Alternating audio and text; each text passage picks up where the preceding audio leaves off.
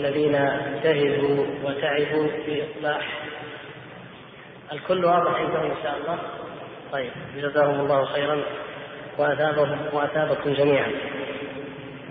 وبعد الموضوع كما تعلمون ما يزال موضوع الحكم الحكم بما أنزل الله أو الحكم بغير ما أنزل الله على أساس فهم الآية ومن لم يحكم بما أنزل الله فأولئك هم الكافرون. هذا هو الموضوع.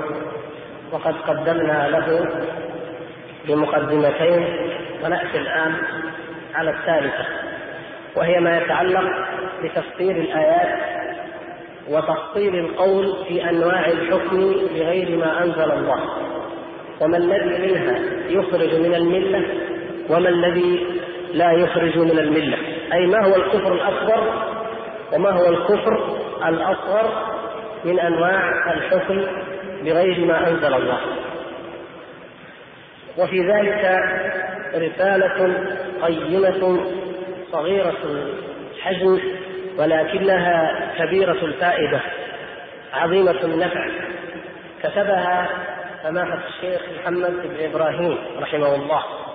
المفتي السابق لهذه البلاد والعالم الجهبذ المجتهد المعروف الذي لا يخفى علمه وفضله في هذه البلاد وفي غيرها من بلاد العالم الإسلامي. والرسالة هي بعنوان تحكيم القوانين. هذه الطبعة الأولى عام 1380 ويوجد طبعة منها حديثة. وأحب أن أذكر إخواني وأن أنبههم إلى أن مثل هذه الرسائل القيمة ينبغي أن تنشر بقدر المستطاع وتكلفتها لا تتعدى ريالين إذا كانت بسعر المفرط ربما تكون أقل من ذلك أو هي كذلك بسعر الجملة. فلو أن كل واحد منا اشترى منها ما استطاع وأهداها وأعطاها لمن يحبه أو من يعرف من إخوانه المسلمين يستفيد منها لكان ذلك خيرا عظيما. فإنها مسألة جديرة بالعلم وفي نفس الوقت الأقوال والآراء فيها مختلفة ومتباينة كما ترون. وهذا كلام إمام عالم مجمع على علمه وتبحره وتمكنه وفقهه وفيها تفصيل ربما لم يسبق إليه رحمه الله. حيث فصل الأنواع تفصيلا قيما سنقرأه إن شاء الله عليكم. الأخ يقول هذه الرسالة غير موجودة في الأسواق تحتاج إلى طباعة. الأمر هين إن لم تكن موجودة فما أسهل أن تطبع من جديد لكن أنا واثق أنها موجودة إلا أن تكون قد نفذت هذا شيء يبشر بالخير أن مثلها يشترى أو يهدى فتنفذ بسرعة. هذا شيء طيب. على كل حال هذا أمر نحب أن ننبه الإخوة الكرام إليه ونشرع بإذن الله في قراءتها وشرحها شرحا موجزا لاشتمالها على تبيين أنواع الكفر وتفسير الآيات. ثم بعد ذلك بعد أن تتضح عند الأنواع تماما نعقب إن شاء الله تعالى بقراءة تفسير الآيات الكريمات ومنها الآية الأولى التي هي موضوع بحثنا هنا. من تفسير الحافظ ابن كثير وما عليه من تعليقات إن شاء الله تعالى فتتم الفائدة بإذن الله. يقول رحمه الله تعالى إن من الكفر الأكبر المستبين تنزيل القانون اللعين منزلة ما نزل به الروح الأمين على قلب محمد صلى الله عليه وسلم ليكون من المنذرين بلسان عربي مبين. أول عبارة بدأها الشيخ لعلمه بالاختلاف في مسألة الحكم وهل هو يخرج من الملة أو لا يخرج بدأ بتأصيل الأصل وهذا من كمال الفقه والحكمة في الدعوة. أن الداعية إذا أراد أن يتكلم في أمر وفيه تفصيل وفيه بعضه بعضه مثلا جائز وبعضه واجب وبعضه أصل وبعضه استثناء بعضه مجمل وبعضه مبين وهكذا. فالحكمة أن تبدأ بماذا؟ بتقرير الأصل العام بتقرير القاعدة الكلية. ثم بعد ذلك تبين ما يستثنى من ذلك أو ما لا يدخل ضمن هذه القاعدة. فهو يقول رحمه الله إن من الكفر الأكبر المستبين ما هو؟ أن ينزل تنزيل القانون اللعين منزلة ما نزل به الروح الأمين على قلب محمد صلى الله عليه وسلم ليكون من المنزلين هذه حقيقة بديهية. لا يجوز أن يماري فيها أي مسلم. وانطلاقا منها تأتي التشريعات. كيف يجعل القانون الذي يضعه البشر بأهوائهم وشهواتهم ويفترون على الله فيه الكذب؟ يجعل في منزلة ما نزل به الروح الأمين جبريل عليه السلام على محمد صلى الله عليه وسلم. لا يمكن لا يرضى بذلك مؤمن أبدا. يقول والرد إليه عند تنافع المتنافعين مناقضة ومعاندة لقول الله عز وجل فإن تنازعتم في شيء فردوه إلى الله والرسول إن كنتم تؤمنون بالله واليوم الآخر ذلك خير وأحسن تأويلا. يقول وقد نفى الله سبحانه وتعالى الإيمان عمن لم يحكموا النبي صلى الله عليه وسلم فيما شجر بينهم. نفاه يعني نفيا مؤكدا. الله تبارك وتعالى نفى الإيمان. عمن لم يتحاكموا إلى النبي صلى الله عليه وسلم فيما شجر بينهم نفيا مؤكدا بتكرار أداة النفي وبالقسم أكده بأمرين بتكرار أداة النفي وبالقسم. ما المقصود؟ يقول قال تعالى فلا وربك لا يؤمنون حتى يحكموك فيما شجر بينهم. فقال بتكرار أداة النبي لا لا يؤمنون. وبالقسم وربك. لاحظتم كيف؟ فلا وربك لا يؤمنون حتى يحكموك فيما شجر بينهم. ثم لا يجدوا في أنفسهم حرجا مما قضيت ويسلموا تسليما. يقول ولم يكتف تعالى وتقدس منهم بمجرد التحكيم للرسول صلى الله عليه وسلم حتى يضيفوا بعض الطبعات حتى يضيفوا كما عندي هنا لكن هي إيش؟ حتى يضيفوا إلى ذلك إلى التحكيم عدم وجود شيء من الحرج في نفوسهم بقوله جل شأنه ثم لا يجدوا في أنفسهم حرجا مما قضيت والحرج الضيق الحرج هو الضيق ولهذا يقال أرض حرجة أو مكان حرج أي كثير الشجر ملتف. شجره ملتف فهو يسمى حرج وحرجة. الحرج هو الضيق. فيقول ثم لا يجد في أنفسهم حرجا مما قضيت والحرج الضيق بل لا بد من اتساع صدورهم لذلك. تتسع صدورهم وتنفتح وتسر بحكم الله سبحانه وتعالى. وسلامتها من القلق والاضطراب. لا قلق ولا اضطراب من حكم رسول الله صلى الله عليه وسلم. قال ولم يكتف تعالى أيضا هنا بهذين الأمرين أي بالتحكيم وبعدم الضيق. لا يعني بعدم الحرج.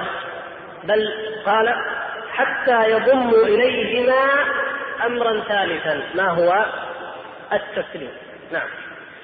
التسليم وهو كمال الانقياد كمال الانقياد لحكمه صلى الله عليه وسلم بحيث يتخلون ها هنا من أي تعلق للنفس بهذا الشيء ويسلموا ذلك إلى الحكم الحق أتم تسليم. ولهذا أكد ذلك بالمصدر. أكد التسليم بالمصدر. قال وهو قوله جل شأنه تسليما ويسلم تسليما. يقول بالمصدر أي المبين أنه لا يكتفى ها هنا بالتسليم بل لا بد من التسليم المطلق. وتأمل ما في الآية الأولى. قبل الآية الأولى هذا هذه الآية فلا وربك لا يؤمنون ابن القيم رحمه الله تعالى في مدارج السالكين يقول إن هذه الآية اشتملت على مراتب الدين الثلاث. تعلمون أن الدين ثلاث مراتب كما جاء في ماذا؟ في حديث جبريل عليه السلام. نعم. فيقول إن هذه الآية بالنسبة لتحكيم رسول الله صلى الله عليه وسلم والاتباع هديه وشرعه جاءت على مراتب الدين الثلاث فما هي؟ طيب طيب أين مرتبة الإسلام؟ مقام الإسلام ما هو؟ أيوه مقام التحكيم من لم يحكم الرسول صلى الله عليه وسلم فليس بمسلم طيب حكمه صلى الله عليه وسلم ولكن في ضيقه حرج في صدره ضيق وحرج ولم يسلم تسليما به. فهذا هذا ليس بمؤمن. انتفت عنه أو لا لازم تتوفر فيه المرتبة الثانية. وإن كان قد حكم فخرج بذلك عن أن يكون كافرا.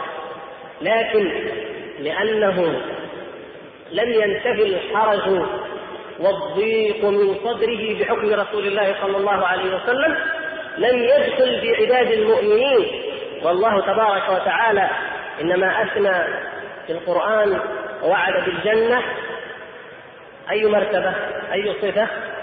المؤمنون قد أفلح المؤمنون. إنما المؤمنون الذين آمنوا بالله ورسوله ثم لم يرتابوا. والعصر إن الإنسان لفي خسر إلا الذين آمنوا وغير ذلك. فإذا هذه في مقام ونفي الحرج في مقام الإيمان. طيب. إنسان حكم رسول الله صلى الله عليه وسلم ولم يكن في نفسه حرج من حكمه صلى الله عليه وسلم. لكن ما بلغ الغاية العظمى في ذلك وهو أنه لم يسلم كمال التسليم.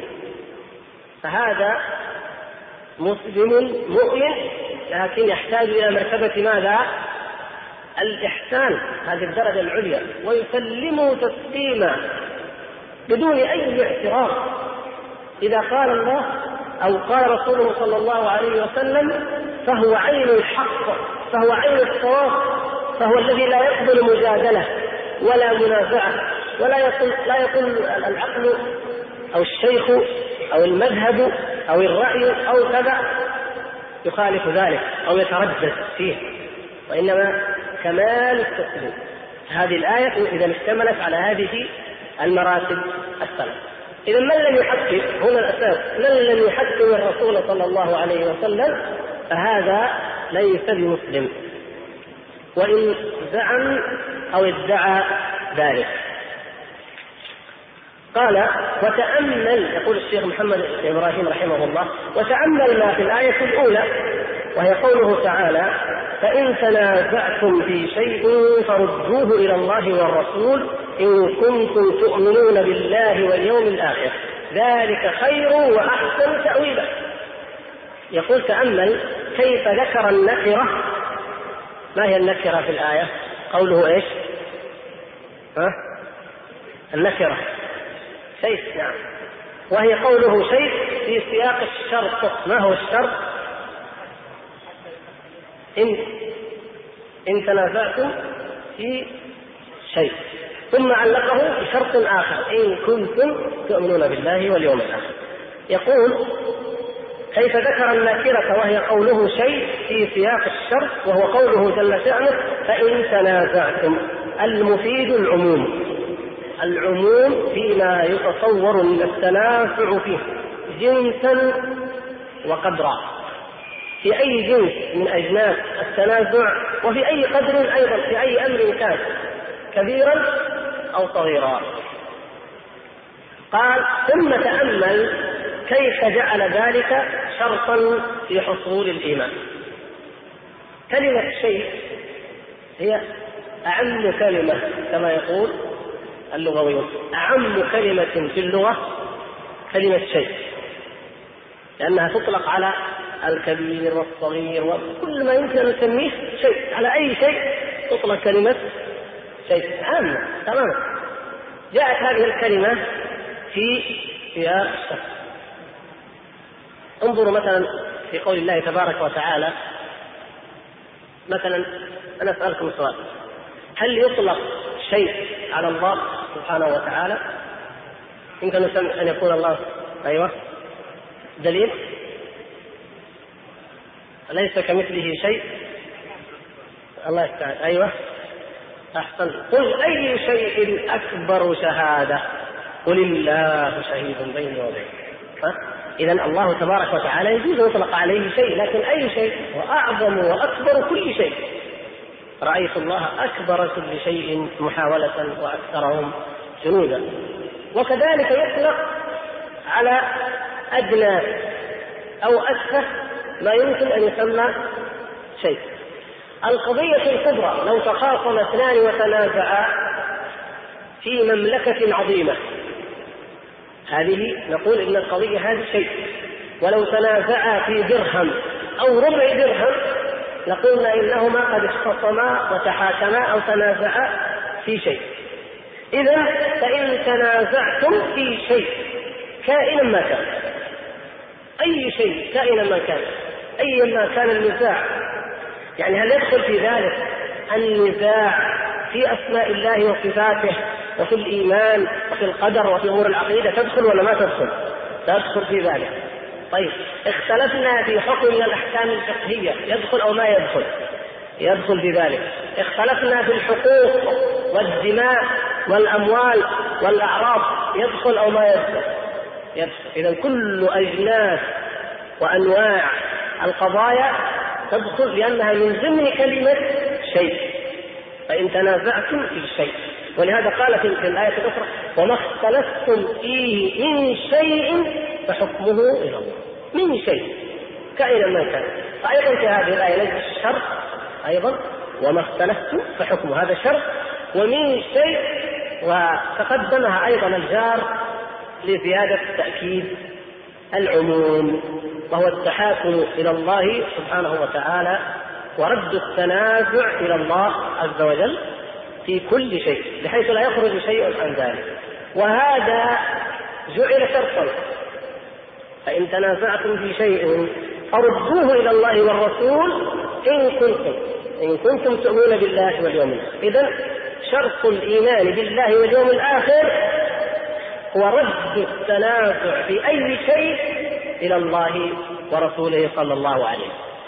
ولهذا قال ألم تر إلى الذين يزعمون أنهم آمنوا بما أنزل إليك وما أنزل من قبلك يريدون أن يتحاكموا إلى الطاغوت؟ وقد أمروا أن يكفروا به ويريد الشيطان أن يضلهم ضلالا بعيدا. فدعوى الإيمان هي ماذا؟ هي زعم ليسوا بمؤمنين قال وما أولئك بالمؤمنين. وقال في, الآية في من الذين قالوا آمنا بأفواههم ولم تؤمن. قلوبهم في أول سياق الآيات التي سنأتي عليها إن شاء الله بالتفصيل في سورة المائدة آيات التحاكم يقول ثم قال جل شأنه ذلك خير ذلك خير. فشيء يطلق الله عليه أنه خير لا يتطرق إليه شر أبدا بل هو خير محض عاجلا واجلا. ثم قال خير وقال وأحسن تاويلا وأحسن تاويلا أي أي عاقبة في الدنيا والآخرة. نعم.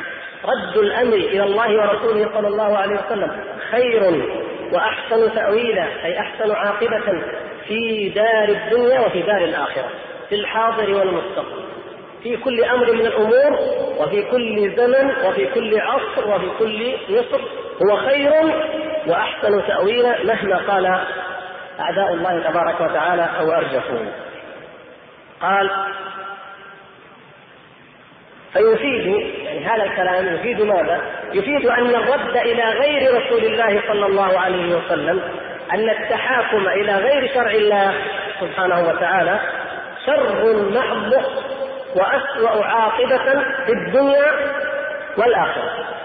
وهذا واقع تشهد به أحوال الأمم في هذا الزمان وفي غيره أن التحاكم إلى غير شرع الله والتقاضي إلى غير ما أنزل الله سبحانه وتعالى شر في الدنيا وما ينتظرهم عند الله تبارك وتعالى أعظم من ذلك وأشد ولعذاب الآخرة أكبر. يقول هذا الذي قرره الله تبارك وتعالى وبينه يقول عكس عكس ما يقوله المنافقون. المنافقون ماذا يقولون؟ في تحاكمهم إلى غير رسول الله صلى الله عليه وسلم في إرادتهم التحاكم إلى الطاغوت. والطاغوت سبحان الله. الكلمة يعني كلمة قانون مثل كلمة طاغوت. فهو هو وزنا ومعنى. القانون هو الطاغوت. وزنا ومعنى. طاغوت يعني قانون وقانون يعني طاغوت. فالطاغوت كما تعلمون منه هو الشيطان هو ما تجاوز به العبد حده عموما من معبود أو متبوع أو مطاع في غير طاعة الله ورسوله. فطاغوت كل قوم من يعبدونه غير الله أو يتحاكمون إليه ويطيعونه في غير طاعة الله ومن ذلك هذا هذه القوانين الوضعية فيقول ماذا قالوا؟ ماذا قال الذين يريدون يتحاكموا إلى الطاغوت؟ يقولون إن أردنا إلا إحسانا وتوفيقا. انظروا الدعاوى يا إخوان، هذه دعاوى قديمة حديثة. لا تظن أن أحدا يتجرأ على الله عز وجل من غير تأويل ومن غير شبهة ومن غير دعوة. حتى الأصنام لما عبدت ما عبدت إلا بتأويل حجارة صماء بسماء كما يراها العقلاء لا تملك نفعا ولا ضرا وعبدت من دون الله. لماذا؟ هكذا اعتباطا؟ وإلا هناك تأويلات. تأويلات. قالوا هذا الحجر نحت في الأصل على صورة ود وسواع ويغوث ويعوق ونسر وهؤلاء رجال صالحون لهم عند الله مكانة. فإذا نحن ننحت صورهم لنتذكر عبادتهم فنعبد الله مثل عبادتهم. ثم عبدت تلك الأحجار. ثم عبد أي حجر. وكما ورد في السير أن الناس كانوا يأتون إلى البيت الحرام إلى الكعبة ويعظمون البيت الحرام. يعظمونه لأنه بيت الله وفيه الحجر الأسود. فأصبح بعض الناس يحمل الحجارة من مكة ويذهب بها إلى بلاده ويقول هذه من الكعبة هذه من من مكة هذه البلد الله الحرام فيعظمها الناس ويتمسحون بها ويحتفظون بها. فآل الزمن إلى أن يسجد ويعبد بهذا الحجر. يمكن يكون التقطوه من مثل ما يفعل المطوفون اليوم المزورون الكذابين. أي مكان؟ هو حجر أيا كان هو حجر. لو كان الحجر الأسود فهو حجر لا يضر ولا ينفع ولا يجوز أن يعبد من دون الله إذ لا يجوز أن يعبد من دون الله تبارك وتعالى. أي شيء كائنا من كان ملكا مقربا أو نبيا مرسلا أو عبدا صالحا أو أيا ما كان. إذا كل شيء بالتأويل. فما تأويل المتحاكمين إلى القوانين الوضعية. قالوا نحن ما قصدنا نخالف أحكام الدين يا ناس. يعني أنتم متطرفين أنتم متشددين. نحن ما نقول إن القرآن حكمه موقيف. ما نقول لا لا. إحنا نريد الإحسان ونريد التوفيق. نفس الكلام الذي قالوه في عهد النبي صلى الله عليه وسلم يقولونه الآن. طيب. وقولهم إنما نحن مصلحون. طيب ما الإحسان وما التوفيق؟ قالوا نريد الآن نتكلم بلغتهم اليوم بلسان حالهم وأحيانا مقالهم يقولون نوفق بين الإسلام وبين متطلبات الحياة الحديثة. فنتحاكم إلى قوانين. ونحن ما خرجنا عن الإسلام.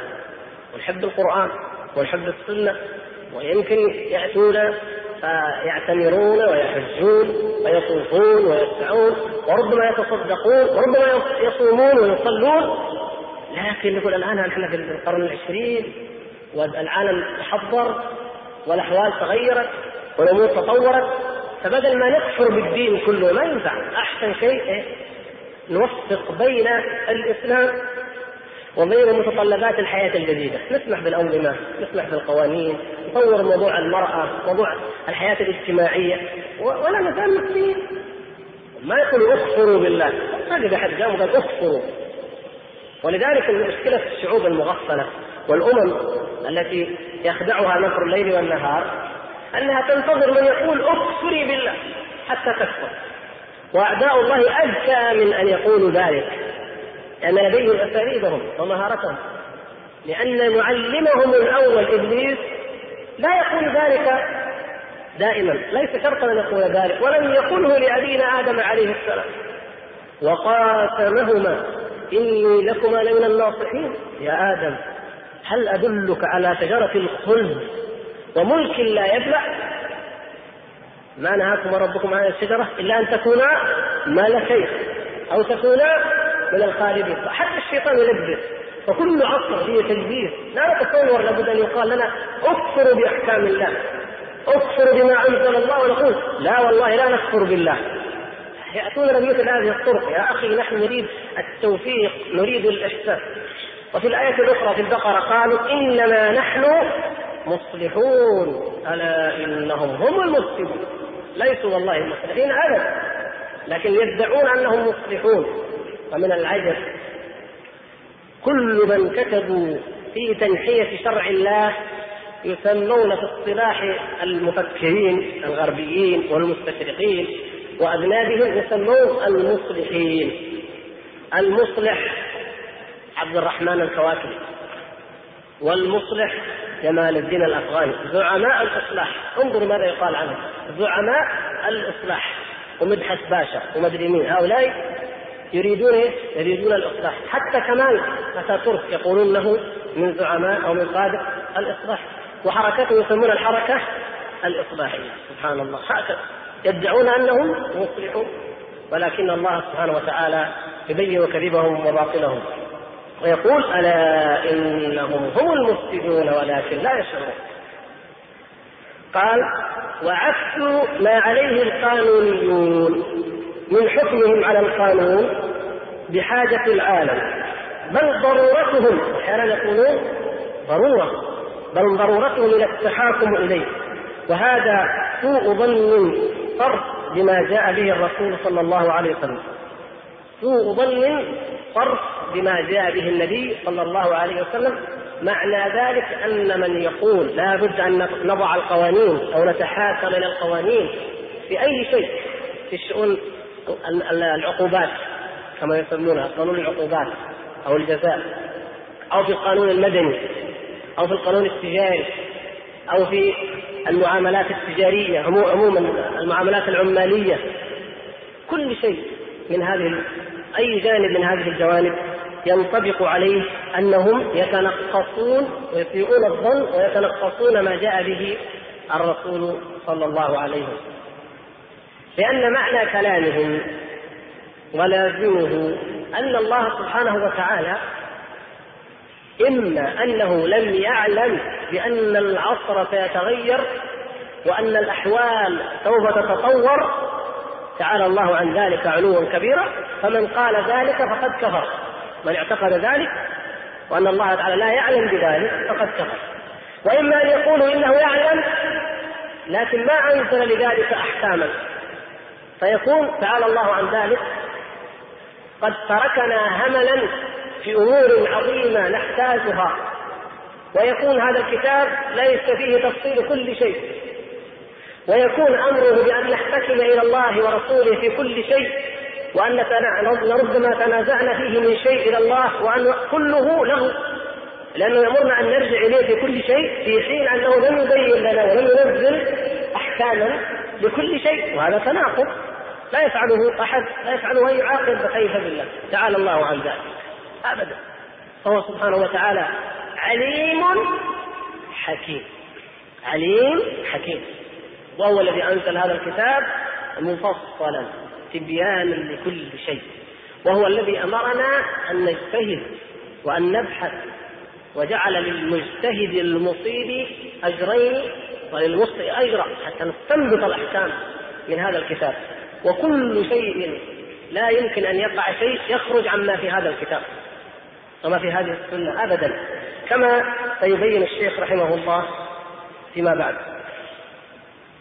يقول فهذا أيضا محض استنقاص لبيان الله ورسوله والحكم عليه بعدم الكفاية للناس عند التنازع وسوء العاقبة في الدنيا والآخرة. إن هذا لازم لهم. لابد أن يلزمهم ذلك أو أن يذعنوا لحكم الله ويتوبوا ويعودوا إلى شرع الله وإلى ما أنزل الله قال وتأمل أيضا ما في الآية الثانية من العموم وذلك في قوله تعالى فيما شجر بينهم فإن اسم الموصول ما هو اسم الموصول هنا؟ ما ما بمعنى إيش؟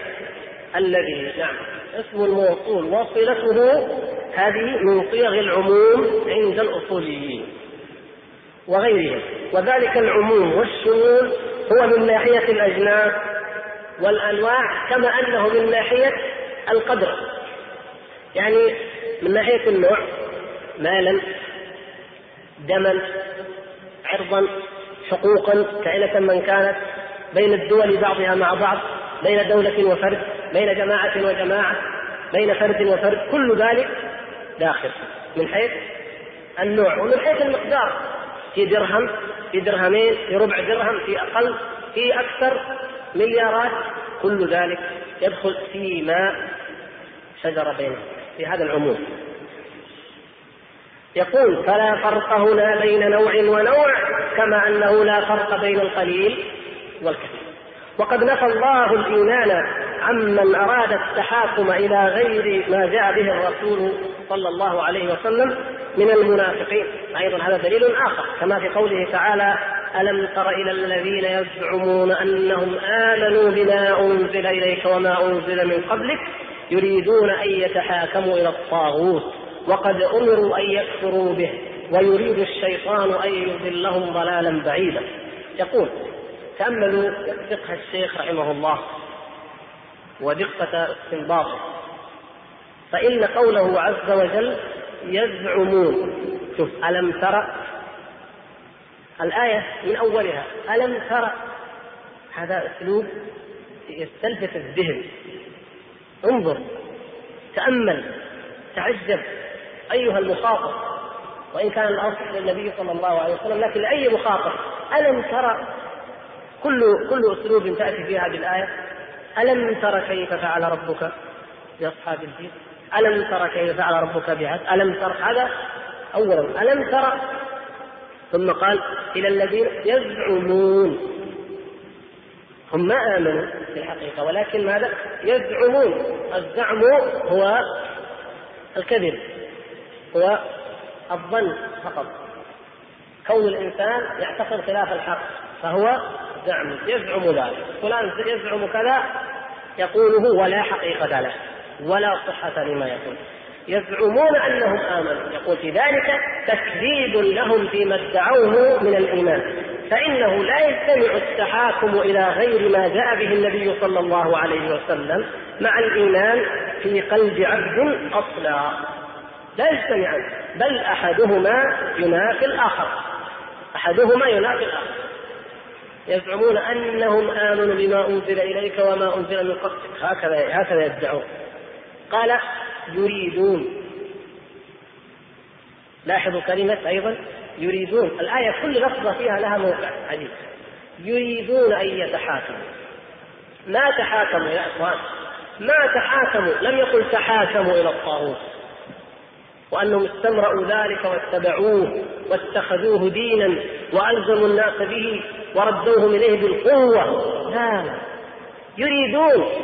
يريدون أن يتحاكموا إلى الطاغوت.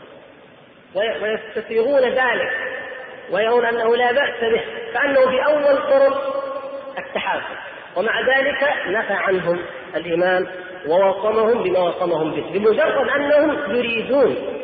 وهنا يتعلق الأمر أيضا بالإرادة فإن الإنسان قد يكفر وإن لم يفعل الكفر. يعني الأمر في الحقيقة هو يرجع إلى ماذا؟ إلى الإرادة. فإذا أراد الإنسان الكفر فإنه يكفر بذلك. إذا استحله مثلا كفر. بعض الناس لا بنك لديه ولا درهم ولا دينار خسران مفلس لكن يدافع عن أكلة الربا وعن البنوك مثلا. فلا يقال إنه هذا ما عنده بنك ما يأكل الربا. كونه يدافع عنهم فهو مثل اسمهم ومثل حالهم. إن استحلوا ودافع عنهم واستحل يكفر وان لم يأكل الربا وهكذا. فيقول والطاغوت مشتق من الطغيان يريدون أن يتحاكموا إلى الطاغوت. يقول الشيخ محمد بن إبراهيم رحمه الله والطاغوت مشتق من الطغيان وهو مجاوزة الحد. فكل من حكم بغير ما جاء به الرسول صلى الله عليه وسلم أو حاكم إلى غير ما جاء به النبي صلى الله عليه وسلم فقد حكم بالطاغوت وحاكم إليه. عام. وذلك أنه من حق كل أحد يعني من واجبه أن يكون حاكما بما جاء به النبي صلى الله عليه وسلم فقط لا بخلافه. فلا يحق لأحد أن يحكم أو أن يريد التحاكم إلى خلاف ما جاء به النبي صلى الله عليه وسلم. كما أن من حق كل أحد أن يحاكم إلى ما جاء به النبي صلى الله عليه وسلم. فمن حكم بخلافه أو حاكم إلى خلافه فقد طغى وجاوز حده حكما أو تحكيما فصار بذلك طاغوتا لتجاوز حده. إما أن يكون هو طاغوت أن يكون طاغوتا تجاوز حده. وافترى على الله الكذب وقال أنا أشرع للناس ما فيه المصلحة. وضع القوانين. الزاني كما يقولون. كيف كيف يرجم؟ نعوذ بالله من الكفر ومن الضلال، بعضهم تجرأ على الله وقال ان إن الرجم فيه وحشية، نعوذ بالله من الكفر من الضلال. كيف يرجم؟ طيب ماذا تريدون؟ قالوا غرامة. غرامة وسجن الذي فعل ذلك هذا طاغوت من شرع من أحل الربا من أحل الخمر من فعل أي شيء من هذه فهو طاغوت من ارتكب شيئا من هذا الجنس.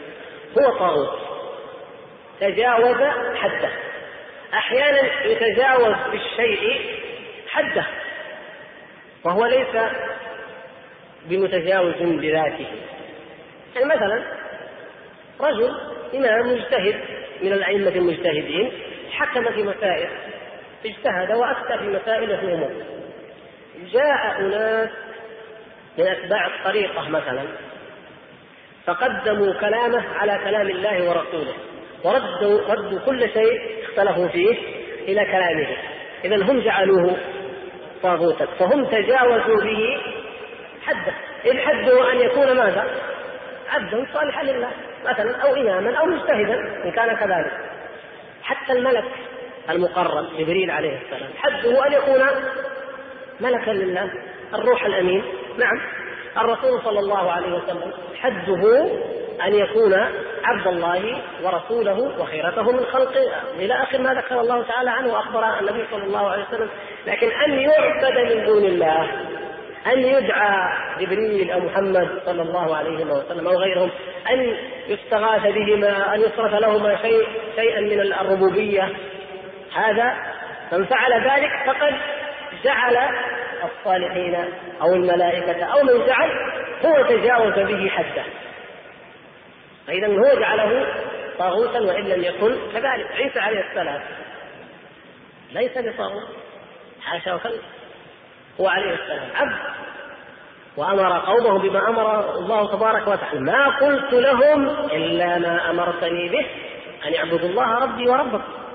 وأن الله ربي وربكم فاعبدوه. هذا صراط مستقيم. لكن النصارى غلوا فيه وجاوزوا به حده هم. ولهذا ولما ضرب ابن مريم مثلا إذا قومك منه وقالوا آلهتنا خير أم هو؟ الله أكبر. قالوا اذا إذا كان كل ما عبد من دون الله باطل وكل ما عبد من دون الله كذا وكذا اذا فعيسى يعبد وآلهتنا تعبد. اذا وقالوا فآلهتنا خير له ما ضربوه لك إلا جدلا بل هم قوم خصومون. هذا من من, من شدة خصومتهم وجدلهم وإن كان جدلا بالباطل. ففرق اذا بين أن يكون الطاغوت هو طاغوتا عن الحقيقة وبين أن يتخذ أو يجعل طاغوتا وليس هو بطاغوت لكن تجاوز به من تجاوز حده الشرعي. وهذه واضحة إن شاء الله. قال وتأمل قوله عز وجل وقد أمروا أن يكفروا به. بعد أن قال يريدون أن يتحاكموا إلى الطاغوت أكد ذلك بقوله وقد أمروا أن يكفروا به. هذا من أصرح الأدلة على أن تحكيم غير الشرع كفر. أن تحكيم القانون كفر وقد أمروا أن يكفروا به. قال تعرف وتأمل تعرف منه معاندة القانونيين وإرادتهم خلاف مراد الله منهم حول هذا الصدد فالمراد منهم شرعا والذي تعبدوا به والذي تعبدوا به هو الكفر بالطاغوت. لا تحكيمه هو الكفر بالطاغوت لا تحكيمه. فبدل الذين ظلموا قولا غير الذي قيل لهم. وقد أمروا أن يكفروا به. فمن يكفر بالطاغوت ويؤمن بالله فقد استمسك بالعروة الوثقى. والعروة الوثقى هي ماذا؟ هي شهادة أن لا إله إلا الله. ولا إله إلا الله نفي وإثبات. الكفر بالطاغوت والإيمان بالله. هذان هما الركن فإذا من لم يكفر بالطاغوت لهؤلاء المتحاكم إليهم بالقوانين المتحاكم إليها فهذا ما شهد أن لا إله إلا الله. فاذا الله أمره أن يكفر وقد أمروا أن يكفروا به وهم مع ذلك يريدون أن يتحاكموا إليه. فإذا تأمل الإنسان ذلك كما يقول الشيخ رحمه الله عرف معاندة القانونيين وإراداتهم خلاف مراد الله. أنهم معاندون لأمر الله ويريدون خلاف ما أراد الله. فالله تعالى أمر أن يكفر بالطاغوت وأن يتحاكم إلى ما أنزل وهؤلاء يوجبون على الناس التحاكم إلى ما يشرعون ويصرفونهم ويحولونهم عن التحاكم إلى شرع الله وإلى الدين. قال ثم تأمل قوله ويريد الشيطان أن يضلهم. كيف دل على أن ذلك ضلال؟ ويريد الشيطان أن يضلهم ضلالا بعيدا. هذا هو حال من يتحاكمون أو من يريدون أن يتحاكموا إلى الطاغوت. إذا هذا الأمر ضلال. هكذا سماه الله. أما القانونيون فيقول الشيخ وهؤلاء القانونيون يرونه من الهدى. هذا شيء طيب هذا تحضر وهذا تطور. ويفتخرون. لو قرأتم ما كتبوا ربما مر عليكم يفتخرون بأننا في عام كذا وضعنا نظاما وقانونا لكذا وفي عام كذا وضع نظاما مثلا للنواحي الاقتصادية ولا للبنوك وفي عام كذا وضع القانون المدني يفتخرون بذلك ويرون هذا اهتداء وأن الأمة قبله كانت في حالة تخلف في ضلال. عكس ما قال الله تبارك وتعالى تماما. كما دلت الآية يقول الشيخ على أنه من إرادة الشيطان. إذا التحاكم إلى الطواغيت إلى القوانين. هذا من إرادة من؟ من إرادة الشيطان. يريد أن يذلهم فيتحاكموا إليها. قل عكس ما يتصور القانونيون من بعد من بعدهم من الشيطان. يظنون أنهم بعيدون عن الشيطان وأن مصلحة الإنسان كذلك. فتكون على زعمهم يعني على زعم القانونيين تكون مرادات الشيطان هي صلاح الإنسان. وما بعث به سيد ولد عدنان صلوات الله وسلامه عليه معزولا من هذا الوقت ومنحا من هذا الشأن. إذا هم قلبوها إذا الحكمة والرحمة والمصلحة في ماذا؟ في مرادات الشيطان. وأما ما أنزله الرحمن وما أراده رسول الله صلى الله عليه وسلم فهذا فيه كما يزعمون التأخر أو الانحطاط أو عدم الصلاحية. قال وقد قال تعالى منكرا على هذا الظرف من الناس ومقررا ابتغاءهم أحكام الجاهلية وموضحا أنه لا حكم أحسن من حكمه. هذه في آية انتقل إلى أيضا إلى آية أخرى. قال أفحكم الجاهلية يبغون ومن أحسن من الله حكما لقوم يوقنون. فتأمل هذه الآية الكريمة وكيف دلت؟ على أن قسمة الحكم ثنائية. الحكم حكمان لا ثالث لهما. أي حكم في الدنيا لا يخرج عن هذين الحكمين هما حكمان فقط. وأنه ليس بعد حكم الله تعالى إلا حكم الجاهلية الموضح أن القانونيين يعني هذا هذا يوضح أن القانونيين في زمرة أهل الجاهلية شاءوا أم أبوا بل هم أسوأ منهم حالا وأكذب منهم مقالا ذلك أن أهل الجاهلية لا تناقض لديهم حول هذا الصدر كيف لا تناقض لديهم؟ كيف أهل الجاهلية لا تناقض لديهم في أحكامهم؟ يعني أهل الجاهلية افرض الجاهلية القديمة قبل الإسلام افرض الجاهلية الحديثة الآن الجاهليات أن الجاهلية هي الجاهلية المطلقة هذه انتهت ببعثة الرسول صلى الله عليه وسلم. لكن هناك جاهلية مقيدة بلد ما يكون بلد جاهلية حكما ما يكون حكما جاهليا فرد ما يكون جاهليا كذا فالآن عندنا الجاهلية الغربية بأحكامها وعندنا من يزعم أو من يريد أن نتحاكم إلى الطاغوت من أبناء هذه الأمة. يقول الشيخ أن أهل الجاهلية ليسوا متناقضين. لماذا؟ لا يؤمنون بالله ولا يدعون الإيمان برسول الله صلى الله عليه وسلم ولا يزعمون أنهم يؤمنون بالقرآن. فلذلك يتحاكمون إلى خلاف ما جاء في القرآن وما جاء في السنة. إذن غير متناقضين لكن من يزعم الإيمان ويدعيه ثم يتحاكم إلى أحكام هؤلاء الجاهليين هذا هو المتناقض. ابتغى حكم الجاهلية وقع في التناقض.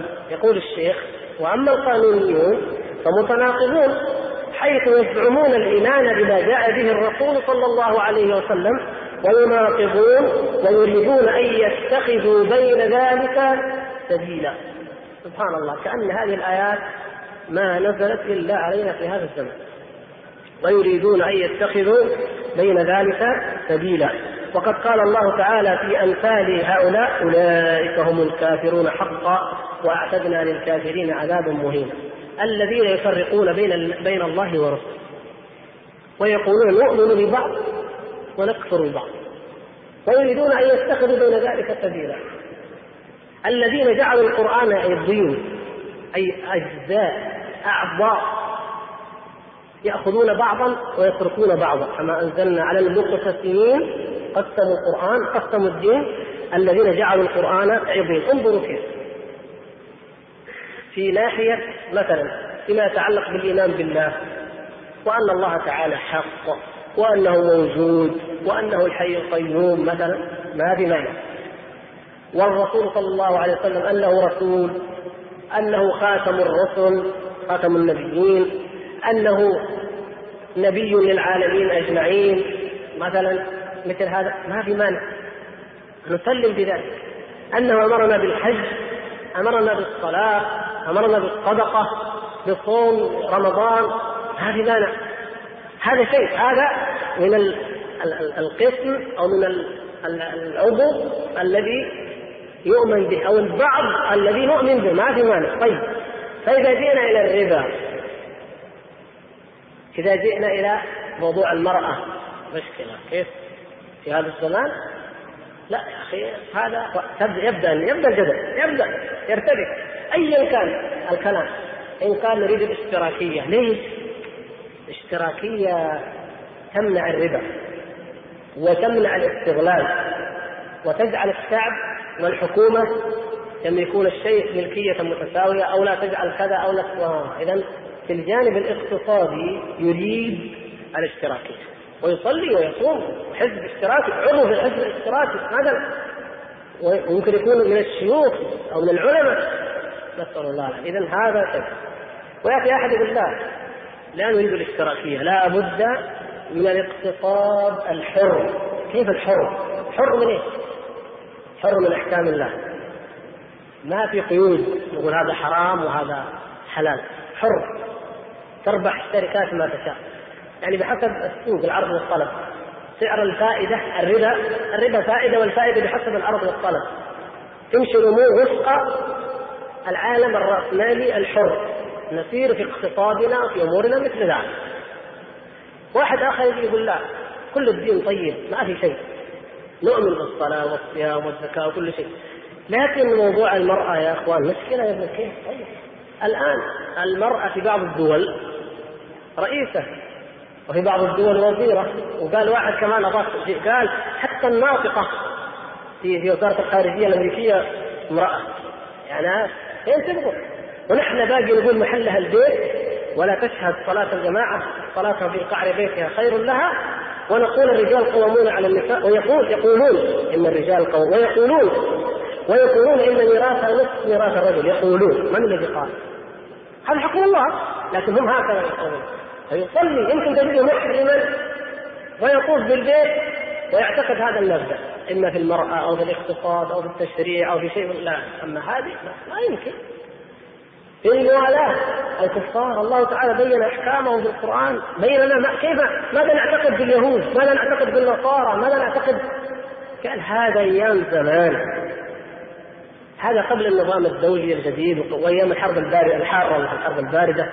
الآن انتهت الحرب الباردة وأصبحنا كلنا باردين زي بعض أصبحت أسرة دولية ومجتمع دولي. ما عندي عداوات صحيح القرآن نعم صحيح لكن يعني أبدأ في التوحيد. لازم لأنه ما يقدر ينكر هذه الآيات ما يقدر يشطب آيات الموالاه أو آيات الربا ما يقدر يشطبها من القرآن لكن يفرغها من محتواها ومن معناها.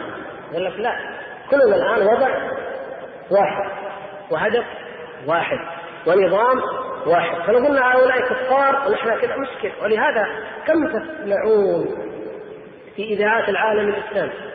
وصحافه العالم الإسلامي وتلفاز العالم الإسلامي. متى سمعت مرة أنهم وصفوا الدول التي تموج هذه الدنيا بالكفر؟ متى قالوا إنها دول كافرة؟ كلمة كافر لو لو قلتها أنت؟ لا لا اشطبها لا ما ما, ما, هو هذا وقته إذا إذا يعني قالوا غير إسلامي يعني طبعا لأنه غير ما هي مشكلة. هو غير إسلامي. هو يقول غير طبعا لا يقول إنه مسلم يقول غير مسلم لكن تقول كافر. خواجات كفار. ها ما يصلح كلام وعيب وبعدين ننحرج معاهم. نعم. وهكذا. فيؤمن ببعض القرآن ويتحاكم إليه في بعض. لكن بالجانب الآخر يهمل تماما. وكأن هذا القرآن نزل لنأخذ منه ما نشاء وندع ما نشاء. وكان هذا حال اليهود. هذا حال اليهود بالضبط. ونعم أبناء عم لنا اليهود كما قال حذيفة رضي الله تعالى ما كان من حلوة فهي لنا وما كان من مرة لهم. هذه آية اليهود كما سنرى في تفسير الآيات. كما فهم بعض الناس أن قوله تعالى ومن لم يحكم بما أنزل الله فأولئك هم الكافرون. في اليهود في اليهود نعم. فمن كفر بالتوراة هذا حكمه ومن كفر بالقرآن فظل مسلما من أهل الجنة.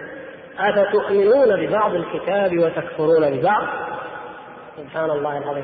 وإن يأتوكم اسارى تفادوهم وهو محرم عليكم إخراجهم. افتؤمنون ببعض الكتاب وتكفرون ببعض؟ أصلا كونكم تخرجون إخوانكم يا أيها اليهود من بني قريظة ومن غيرهم لأن القرظي مسكين القرظي ديته نصف دية النظير من بني النظير. شفت كيف؟ فهذا القرظي يطرد أو يخرج أو يقاتل أو يحارب على أساس إيش؟ من بني قريظة. ما اتركوه. طيب فإذا إذا جاء موضوع المفاداه قالوا إخوانكم في الدين والله أمرنا أن نعامل إخواننا بالمعاملة الحسنة وان ياتوكم اسارى تفادوا فهو محرم عليكم إخراجهم. هذا هو هذا التناقض. أخذوا من حكم الله جانبا وتركوا الجانب الآخر. فلهذا قال الله تعالى فيهم أفتؤمنون ببعض الكتاب وتكفرون ببعض؟ فما جزاء من يفعل ذلك منكم إلا خزي في الحياة الدنيا ويوم القيامة يردون إلى أشد العذاب. هذا هو حال اليهود وهذا حال أولئك. فيقول القانونيون متناقضون. يقول الشيخ رحمه الله أما القانونيون متناقضون؟ فإنهم يقولون يعني يفرقون بين الله ورسله يفرقون بين أحكام الله يفرقون بين كون رسول الله صلى الله عليه وسلم.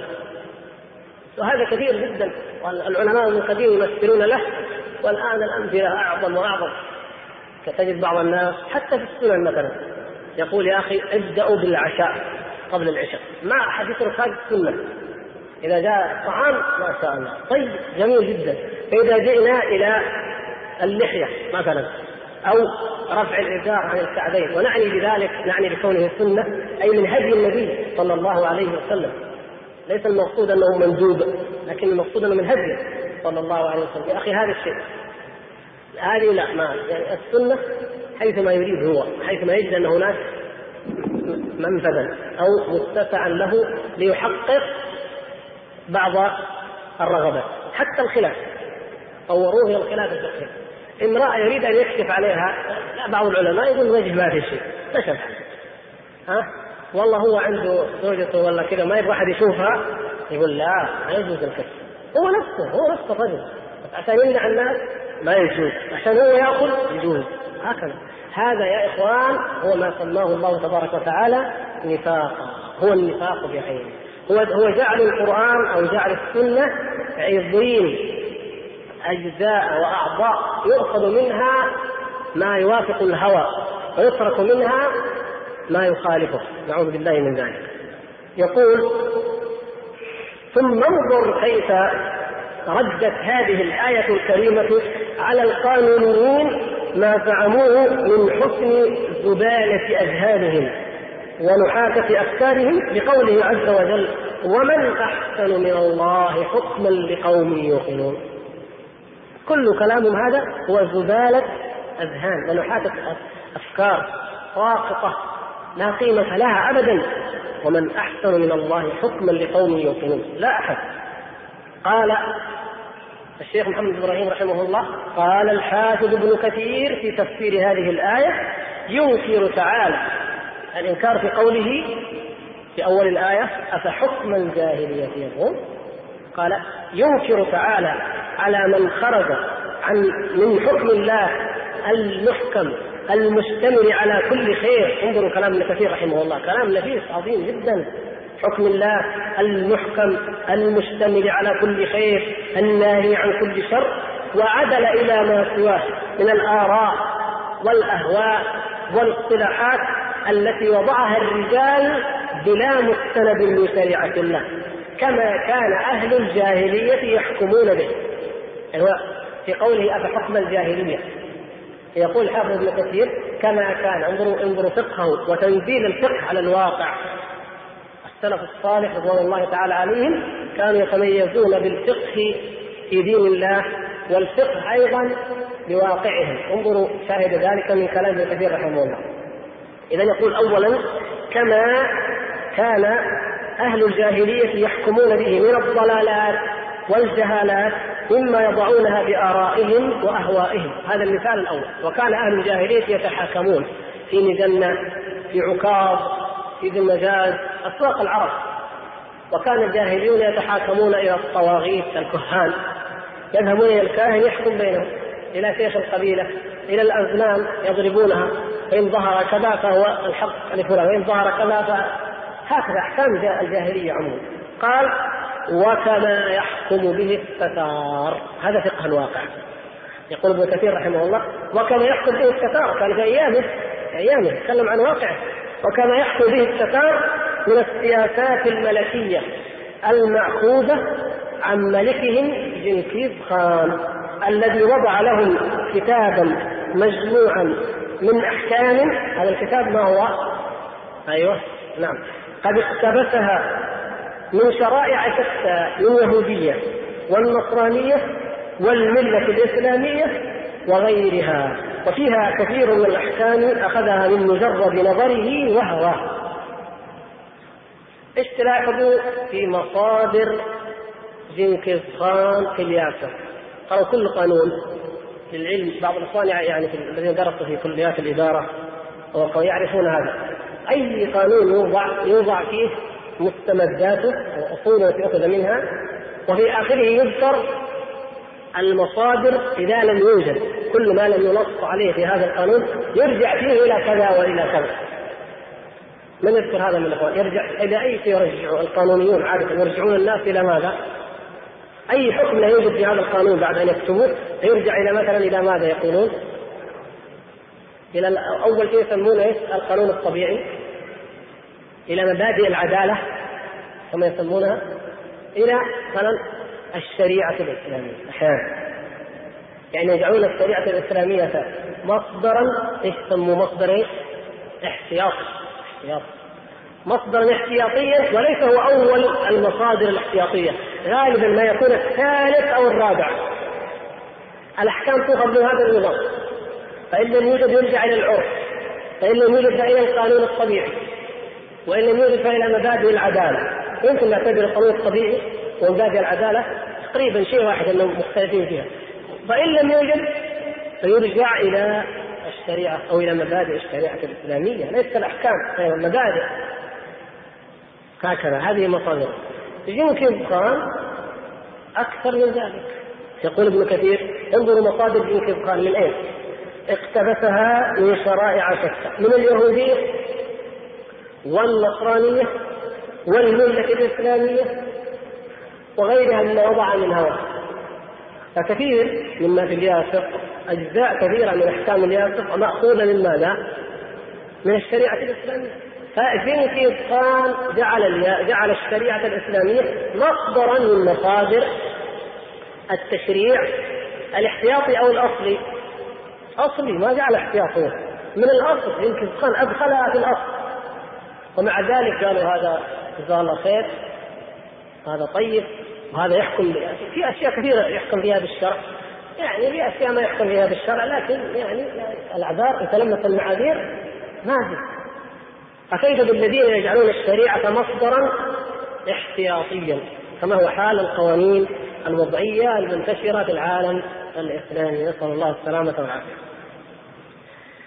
يقول فصارت في بنيه شرعا متبعا يقدمونها على الحكم بكتاب الله وسنة رسوله صلى الله عليه وسلم. يقول حافظ ابن كثير فمن فعل ذلك أي من تحاكم إلى هذه الأهواء سواء كانت مثل الجاهلية أو أحكام الياسر فهو كافر. يجب قتاله حتى يرجع إلى حكم الله ورسوله فلا يحكم سواه في قليل ولا كثير. هذا حكم واضح. قال تعالى أفحكم الجاهلية يبغون ومن أحسن من الله حكما لقوم يوقنون؟ قال أي أفحكم الجاهلية يبغون ويريدون وعن حكم الله يعدلون ومن أحسن من الله حكما لقوم يوقنون؟ أي ومن أعدل من الله في حكمه لمن عقل من الله شرعا أو شرعه وآمن به وأيقن وعلم أن الله أحكم الحاكمين وأرحم من الوالدة بولدها فإنه تعالى العالم بكل شيء القادر على كل شيء العادل في كل شيء. هذه الصفات. أولا علم الله تبارك وتعالى الذي أحاط بكل شيء. وهذا كما ذكرنا وقرأنا في كلام الشيخ الأمين رحمة الله عليه هذا لا يكون إلا لله ولا يستحق أن يشرع إلا من كان علمه محيطا بكل شيء وهو لله وحده تبارك وتعالى. والقادر على كل شيء سبحانه وتعالى. فإن العاجز الضعيف لا يمكن أن يكون ولا يصلح أن يكون مشرعا والعادل في كل شيء. ثم هو أرحم من الوالدة بولدها. الله سبحانه وتعالى عندما قال في حق عبده ورسوله محمد صلى الله عليه وسلم. وما أرسلناك إلا رحمة للعالمين. كثير من الناس إخوان يظنون أن رحمة الله بالنبي صلى الله عليه وسلم مختصة بالمسلمين. الحقيقة أن الله رحم به العالمين. لاحظوا. حتى الكفار ما لهم من رحمة الله ببعثة محمد صلى الله عليه وسلم. الشيء الكثير. أهل الذمة أمنوا على أنفسهم وعلى أموالهم. المحاربون أو الذين يحاربهم المسلمون وجدوا هذا هذا هذه الحرب التي لا نظير لها في التاريخ الحرب الإسلامية الجهاد. نوع عجيب لا مثلة فيه ولا قتل لصغير صغير ولا لكبير ولا امرأة ولا للرهبان المعتكفين في الصوامع ولا كما أوصى النبي صلى الله عليه وسلم أصحابه. حتى الحرب رحمة حتى حرب المسلمين لغيرهم الرحمة ظاهرة فيها واضحة فيها. فكلهم نالوا ذلك. وانتشر بين الناس جميعا العدل والخير لأن مبادئه التي تثبتت ورسخت في الأمة الإسلامية وانتشرت في شرق الدنيا وغربها قد أيضا قاضت على أمم الدنيا. ولهذا ويا ليت الوقت يتسع لبيان هذه الحقيقة المهمة نقول لإخواننا الكرام إن أوروبا ما عرفت أن الإنسان إنسان وأن له حقوق وأن العدل واجب إلا بعد أن عرفت هذا الدين وبعد أن ظهر هذا الدين وهذا النور المبين. فرسالته صلى الله عليه وسلم رحمة للعالمين حتى لمن لم يؤمن فهي رحمة من وجوه عدة ذكرنا بعضها ولا يتسع المقام ذكر البعض الآخر. طيب. الحمد لله رب العالمين وصلى الله وسلم وبارك على عبده ورسوله محمد وعلى آله وصحبه الطيبين الطاهرين. وعلى التابعين ومن اتبعهم بإحسان إلى يوم الدين. أما بعد أيها الإخوة الكرام فنحمد الله تبارك وتعالى الذي بلغنا هذا الشهر الفضيل بجوده ومنه وكرمه. ونسأل الله الكريم رب العرش العظيم أن يتقبل مني ومنكم ومن إخواننا المسلمين صيامنا وقيامنا. وأن يعيد هذا الشهر الكريم علينا وعلى هذه الأمة المنكوبة البائسة بالرجوع والتوبة والإنابة والنصر المبين إنه على كل شيء قدير. وأنتهز هذه الفرصة لأوصي نفسي وإخواني الكرام بتقوى الله سبحانه وتعالى في هذا الشهر كما هي وصية الله تبارك وتعالى إلينا دائما في كل زمان ومكان وأن نضاعف جهودنا في الدعوة إلى الله في هذه الأيام حيث يكون المسلمون ويكون السامعون أكثر استعدادا وتقبلا لكلامنا. فهي فرصة عظيمة لا ينبغي أن نفوتها وأن نضيعها للدعوة إلى الله والأمر بالمعروف والنهي عن المنكر والتناصح والتواصي بالحق والتواصي بالصبر والتذكير بأيام الله والتذكير بعقوبة الله سبحانه وتعالى لمن خالف أمره وعصاه والتذكير باليوم الآخر وما أعده الله تبارك وتعالى فيه للمؤمنين وللكافرين لأهل البر والتقوى ولأهل الفجور والطغيان. هذه فرصة عظيمة لنا جميعا ونبدأ في ذلك بأنفسنا فإن هذا الشهر من لم يغتنمه ومن لم يجتهد فيه فمتى يجتهد ومتى يغتنم الفرصة بإحياء قلبه وإنارة نفسه بذكر الله سبحانه وتعالى وبالتقرب إلى الله بما ينفعه في الدنيا والآخرة. هذه أمور لا تخفى عليكم والحمد لله ولكن من باب التذكير أحب أن أذكر نفسي وأذكركم بها وأسأل الله الكريم لي ولكم القبول إنه سميع مجيب. ونعود إلى إكمال ما كنا قد شرعنا فيه من قراءة هذه الفتوى القيمة العظيمة للشيخ محمد بن إبراهيم رحمه الله تعالى في تحكيم القوانين. وكنا قد وقفنا عند قوله في الصفحة الرابعة وقد قال عز شأنه قبل ذلك مخاطبا نبيه محمدا صلى الله عليه وسلم وأن احكم بينهم بما أنزل الله ولا تتبع أهواءهم عما جاءك من الحق. والشيخ يقصد في أول الآيات التي هي في سورة المائدة التي ابتدأها الله تبارك وتعالى بقوله يا أيها النبي لا يحزنك الذين يسارعون في الكفر. إلى قوله أفحكم الجاهلية يبغون ومن أحسن من الله حكما لقوم يوقنون هذه الآيات كلها في موضوع الحكم. وسوف نأتي عليها إن شاء الله تعالى سوف نأتي على تفسيرها بإذن الله في أسبوع قادم بحول الله. فيقول إنه قبل الآية الأخيرة قال هذا وقال أيضا وأن احكم بينهم بما أنزل الله ولا تتبع أهواءهم واحذرهم أن يفتنوك عن بعض ما أنزل الله إليك. وقال أيضا قبلها يقول وقال تعالى مخيرا نبيه محمدا صلى الله عليه وسلم بين الحكم بين اليهود والإعراض عنهم إن جاءوه لذلك فإن جاءوك فاحكم بينهم أو أعرض عنهم وإن تعرض عنهم فلن يضروك شيئا. وإن حكمت فاحكم بينهم بالقسط إن الله يحب المقسطين. يقول الشيخ والقسط هو العدل ولا عدل حقا إلا حكم الله ورسوله والحكم بخلافه هو الجور والظلم والضلال والكفر والفسوق. يقول الشيخ إن الله سبحانه وتعالى أمر نبيه محمد صلى الله عليه وسلم في الآية في هذه الآيات الثلاث قال وأن احكم بينهم بما أنزل الله. وفي الأخرى وأن احكم بينهم بما أنزل الله. أيضا. وفي الثالثة وإن حكمت فاحكم بينهم بالقسط. هذه كلها تدل على أنه لا يجوز لأحد أن يحكم إلا بما أنزل الله. وأن الحكم بما أنزل الله هو القسط والعدل وأن ما عداه فهو الجور والظلم والكفر. وهذه الآيات سوف نتعرض إن شاء الله تعالى للتفصيل في هل هي منسوخة أو غير منسوخة وبالذات آية التخيير لأن الله سبحانه وتعالى يقول فإن جاءوك فاحكم بينهم أو أعرض عنهم. وهذه في أول الآيات كما تعلمون. فهل التخيير هذا باق وعام. بعض العلماء يقول إن النبي صلى الله عليه وسلم خير في أول الآيات ثم في الأخير أوجب الله تبارك وتعالى عليه أن يحكم بينهم وأن يحكم بينهم بما أنزل الله ولا تتبع أهواءهم. فيقول فيقولون إنه لا تخير بل يجب على النبي صلى الله عليه وسلم أن يحكم بينهم بما أنزل الله وليس مخيرا في أن يحكم أو لا يحكم.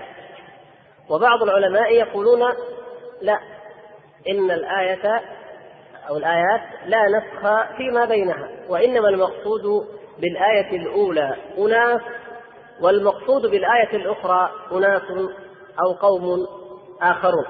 فالذين خير النبي صلى الله عليه وسلم أن يحكم بينهم أو أن يعرض عنهم هؤلاء قوم ليسوا داخل حكمه صلى الله عليه وسلم. ليسوا داخلين تحت حكمه وليسوا من أتباع الدولة الإسلامية التي رأسها وحاكمها رسول الله صلى الله عليه وسلم. وأما أولئك فهم أهل الذمة الذين تحت حكمه صلى الله عليه وسلم والذين كان منهم أولئك الذين أتوا إليه. على كل حال سوف نبين إن شاء الله تعالى أدلة كل من هذه الأقوال.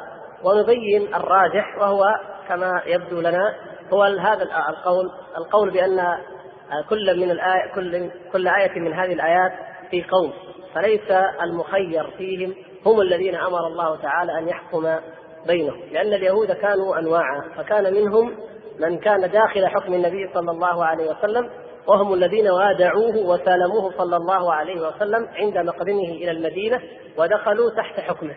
وكان منهم قبائل أخرى كما تعلمون فمنهم مثلا الذين كانوا في خيبر والذين كانوا في مناطق أخرى فهؤلاء لم يدخلوا في طاعة النبي صلى الله عليه وسلم إلا بعد أن جاهدهم صلى الله عليه وسلم.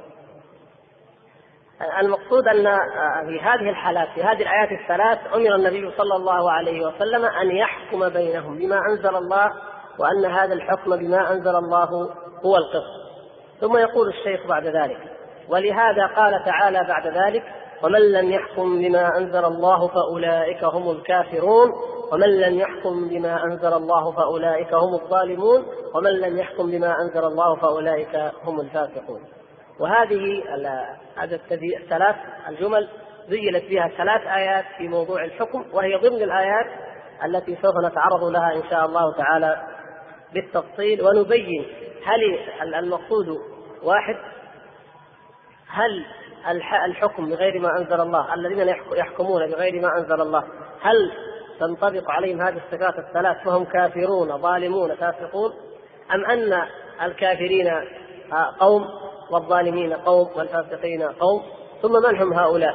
هل هم اليهود خاصة وأهل الكتاب خاصة أم أنهم كل من تشمله الآية من اليهود ومن المسلمين ومن غيرهم أم أن هناك بعض تفصيلا أو أن في المسألة كفرا دون كفر كما سيرد إن شاء الله تعالى. وإنما المقصود هنا أن الشيخ يقول أن الله تعالى أمر النبي صلى الله عليه وسلم في ثلاث آيات بأن يحكم بينهم بما أنزل الله وأن يحكم بينهم بالقسط.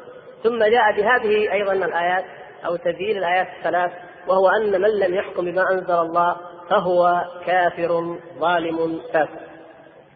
قال فانظر كيف سجل الله تعالى كيف سجل تعالى على الحاكمين بغير ما أنزل الله بالكفر والظلم والفسوق. ثلاث صفات. قال ومن الممتنع أن يسمي الله سبحانه الحاكم بغير ما أنزل الله كافرا ولا يكون كافرا. لا يمكن. الله تعالى سماه كافرا فهو كافر. وإنما يأتي التفصيل بعد ذلك. وهذا يشابه عبارة الشارح رحمه الله. الشيخ هنا قال افتح العبارة جزاك الله خير. العبارة التي عندنا هنا. أيوه تفضل. لا قبل قبل. أول الجملة أيوه يجب أن نتفطن إليه. أيوه.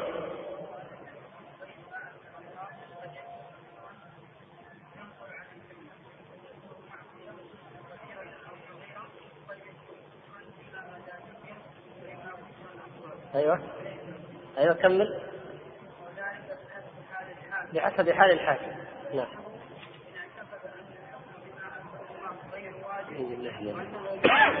وأنه مخير فيه.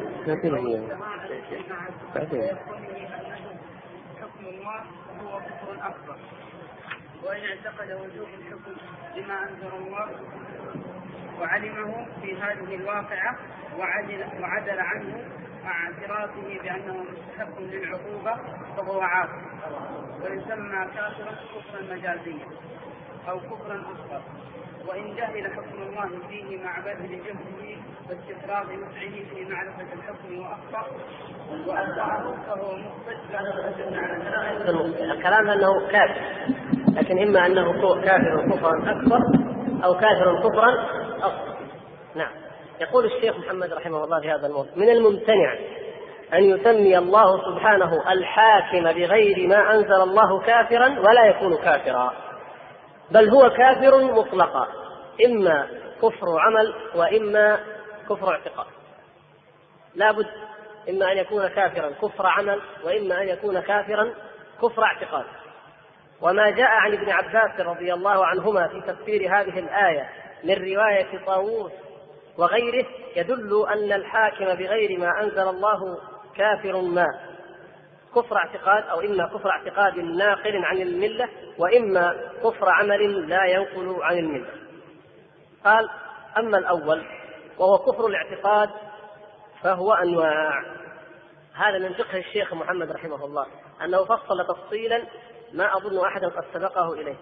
قال أما الأول الذي هو كفر الاعتقاد الكفر المخرج من الملة الذي يكون صاحبه به قد ارتد وخرج من دين الإسلام بالكلية ولا يرجع إليه إلا بتجديد الإيمان والتوبة من هذا الكفر.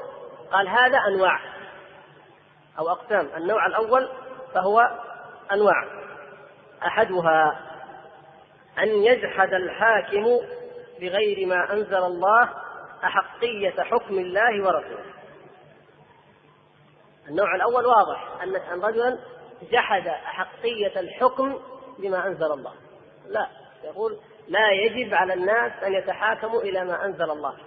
جحد الوجوب وهذا لا ريب ولا شك في تكفيره لأنه أنكر معلوما من الدين بالضرورة وجحد أمرا قطعيا في كتاب الله سبحانه وتعالى ومتواترا في سيرة وسنة رسول الله صلى الله عليه وسلم. فهذا الجحود. يقول وهو معنى ما روي عن ابن عباس واختاره ابن جرير أن ذلك هو جحود ما أنزل الله من الحكم الشرعي. يعني الذي يجحد هذا. فعلى الرواية على الرواية الأخرى لابن عباس أن الذي يكفر ويخرج من الملة هو من جحد الحكم. قال وهذا ما لا نزاع فيه بين أهل العلم. جحد أي حكم من الأحكام الثابتة القطعية لا نزاع فيه بين أهل العلم. فلو أن أحدا جحد وجوب الصلاة أو وجوب الزكاة أو وجوب صوم رمضان أو وجوب الجهاد أو أي أمر من هذه الأمور الظاهرة المعلومة فإنه يكفر ويخرج من الملة. ما في ذلك شك. قال الشيخ فإن الأصول المتقررة المتفق عليها بينهم يعني أهل العلم أن من جحد أصلا من أصول الدين أو فرعا مجمعا عليه أو أنكر حرفا مما جاء به الرسول صلى الله عليه وسلم قطعيا يعني ما ثبت ثبوتا قطعيا وأنكره فإنه كافر الكفر الناقل عن الملة. وهذا النوع هو الذي لا يكون إلا ممن جاهر بالردة أو ممن لم يلتزم دين الإسلام أصلا. اليهود والنصارى وأشباههم لا يرون أن التحاكم إلى الكتاب والسنة واجب أو أن الإنسان يجب عليه أن يصلي يعني يرون لا يرون أنه يكون واجبا. أو أن الإنسان يجب أن يصلي أو يجب أن يصوم أو يعف عن الزنا أو الخمر. هذه الأمور خارجة عندهم عن دائرة الوجوب. لماذا؟ لأنهم أصلا جاحدون لما أنزل الله. ومن جحد شيئا من ذلك فهو كمن جحد كل ما أنزل الله.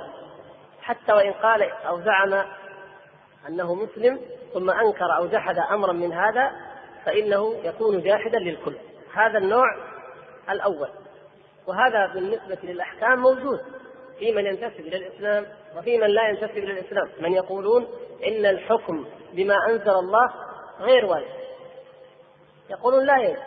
ومن ذلك من يقولون إن العصر قد تغير وإن الزمان قد اختلف وأن الحكم بما أنزل الله إنما كان واجبا في زمن كانت الإنسانية فيه بدائية والحياة بدائية والأحوال أقرب إلى البساطة.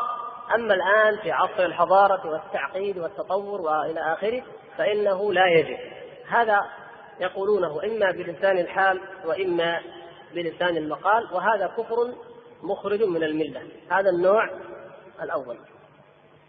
الثاني يعني لعلكم تذكرون في هذا النوع سماحة الشيخ عبد العزيز حفظه الله عندما ذكر نواقض الإسلام العشرة جعل هذا منها ومن من تفصيلها يعني من, من الأقسام أو من الأنواع التي يعرف الإنسان بها من هم هؤلاء الذين يرون أو لا يحكمون بما أنزل الله أو لا يعتقدون وجوب الحكم بما أنزل الله أو لا يعتقدون صلاحية الإسلام لهذا العصر. فهؤلاء ليسوا من المسلمين أصلا. الثاني أن لا يجحد الحاكم بغير ما أنزل الله كون حكم الله ورسوله حقا.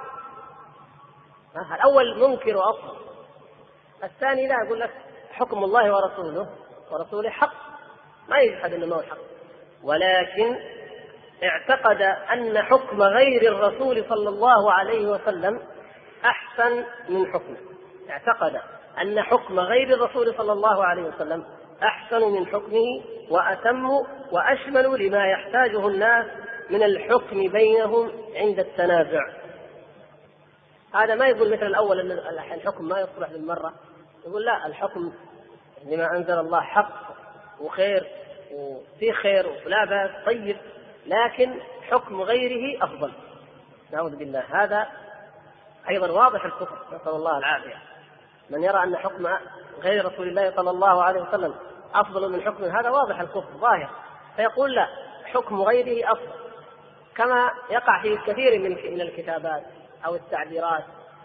يأتي بعض الناس ويقول في التربية أو في القانون أو في النظام الاجتماعي فيقول كيف كان الحال عند الرومان ثم عند اليونان ثم في الإسلام ويبين أن الإسلام جاء بتوجيهات في ذلك وأنه ويذكر بعض الأحاديث.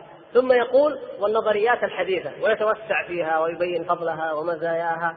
هذا بدون أن ينطق أحيانا لكن واضح من حاله أنه يرى أن هذه النظريات أفضل مما جاء به الرسول صلى الله عليه وسلم.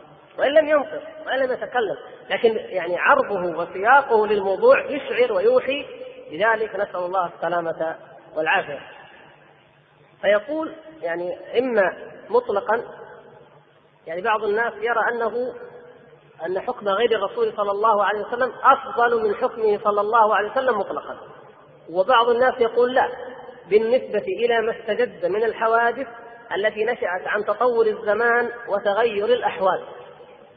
يقولون في بعض الدول طبعا حتى بعض الدول لا لكن بعض الدول يقولون أما ما يتعلق بالأحوال الشخصية في الطلاق مثلا الحقوق والمعاشرة بين الزوجين وفي النفقة وفي العدة هذا طيب يعني الإسلام في هذا طيب وما في أحسن منه ويتحاكم إليه ولا بأس.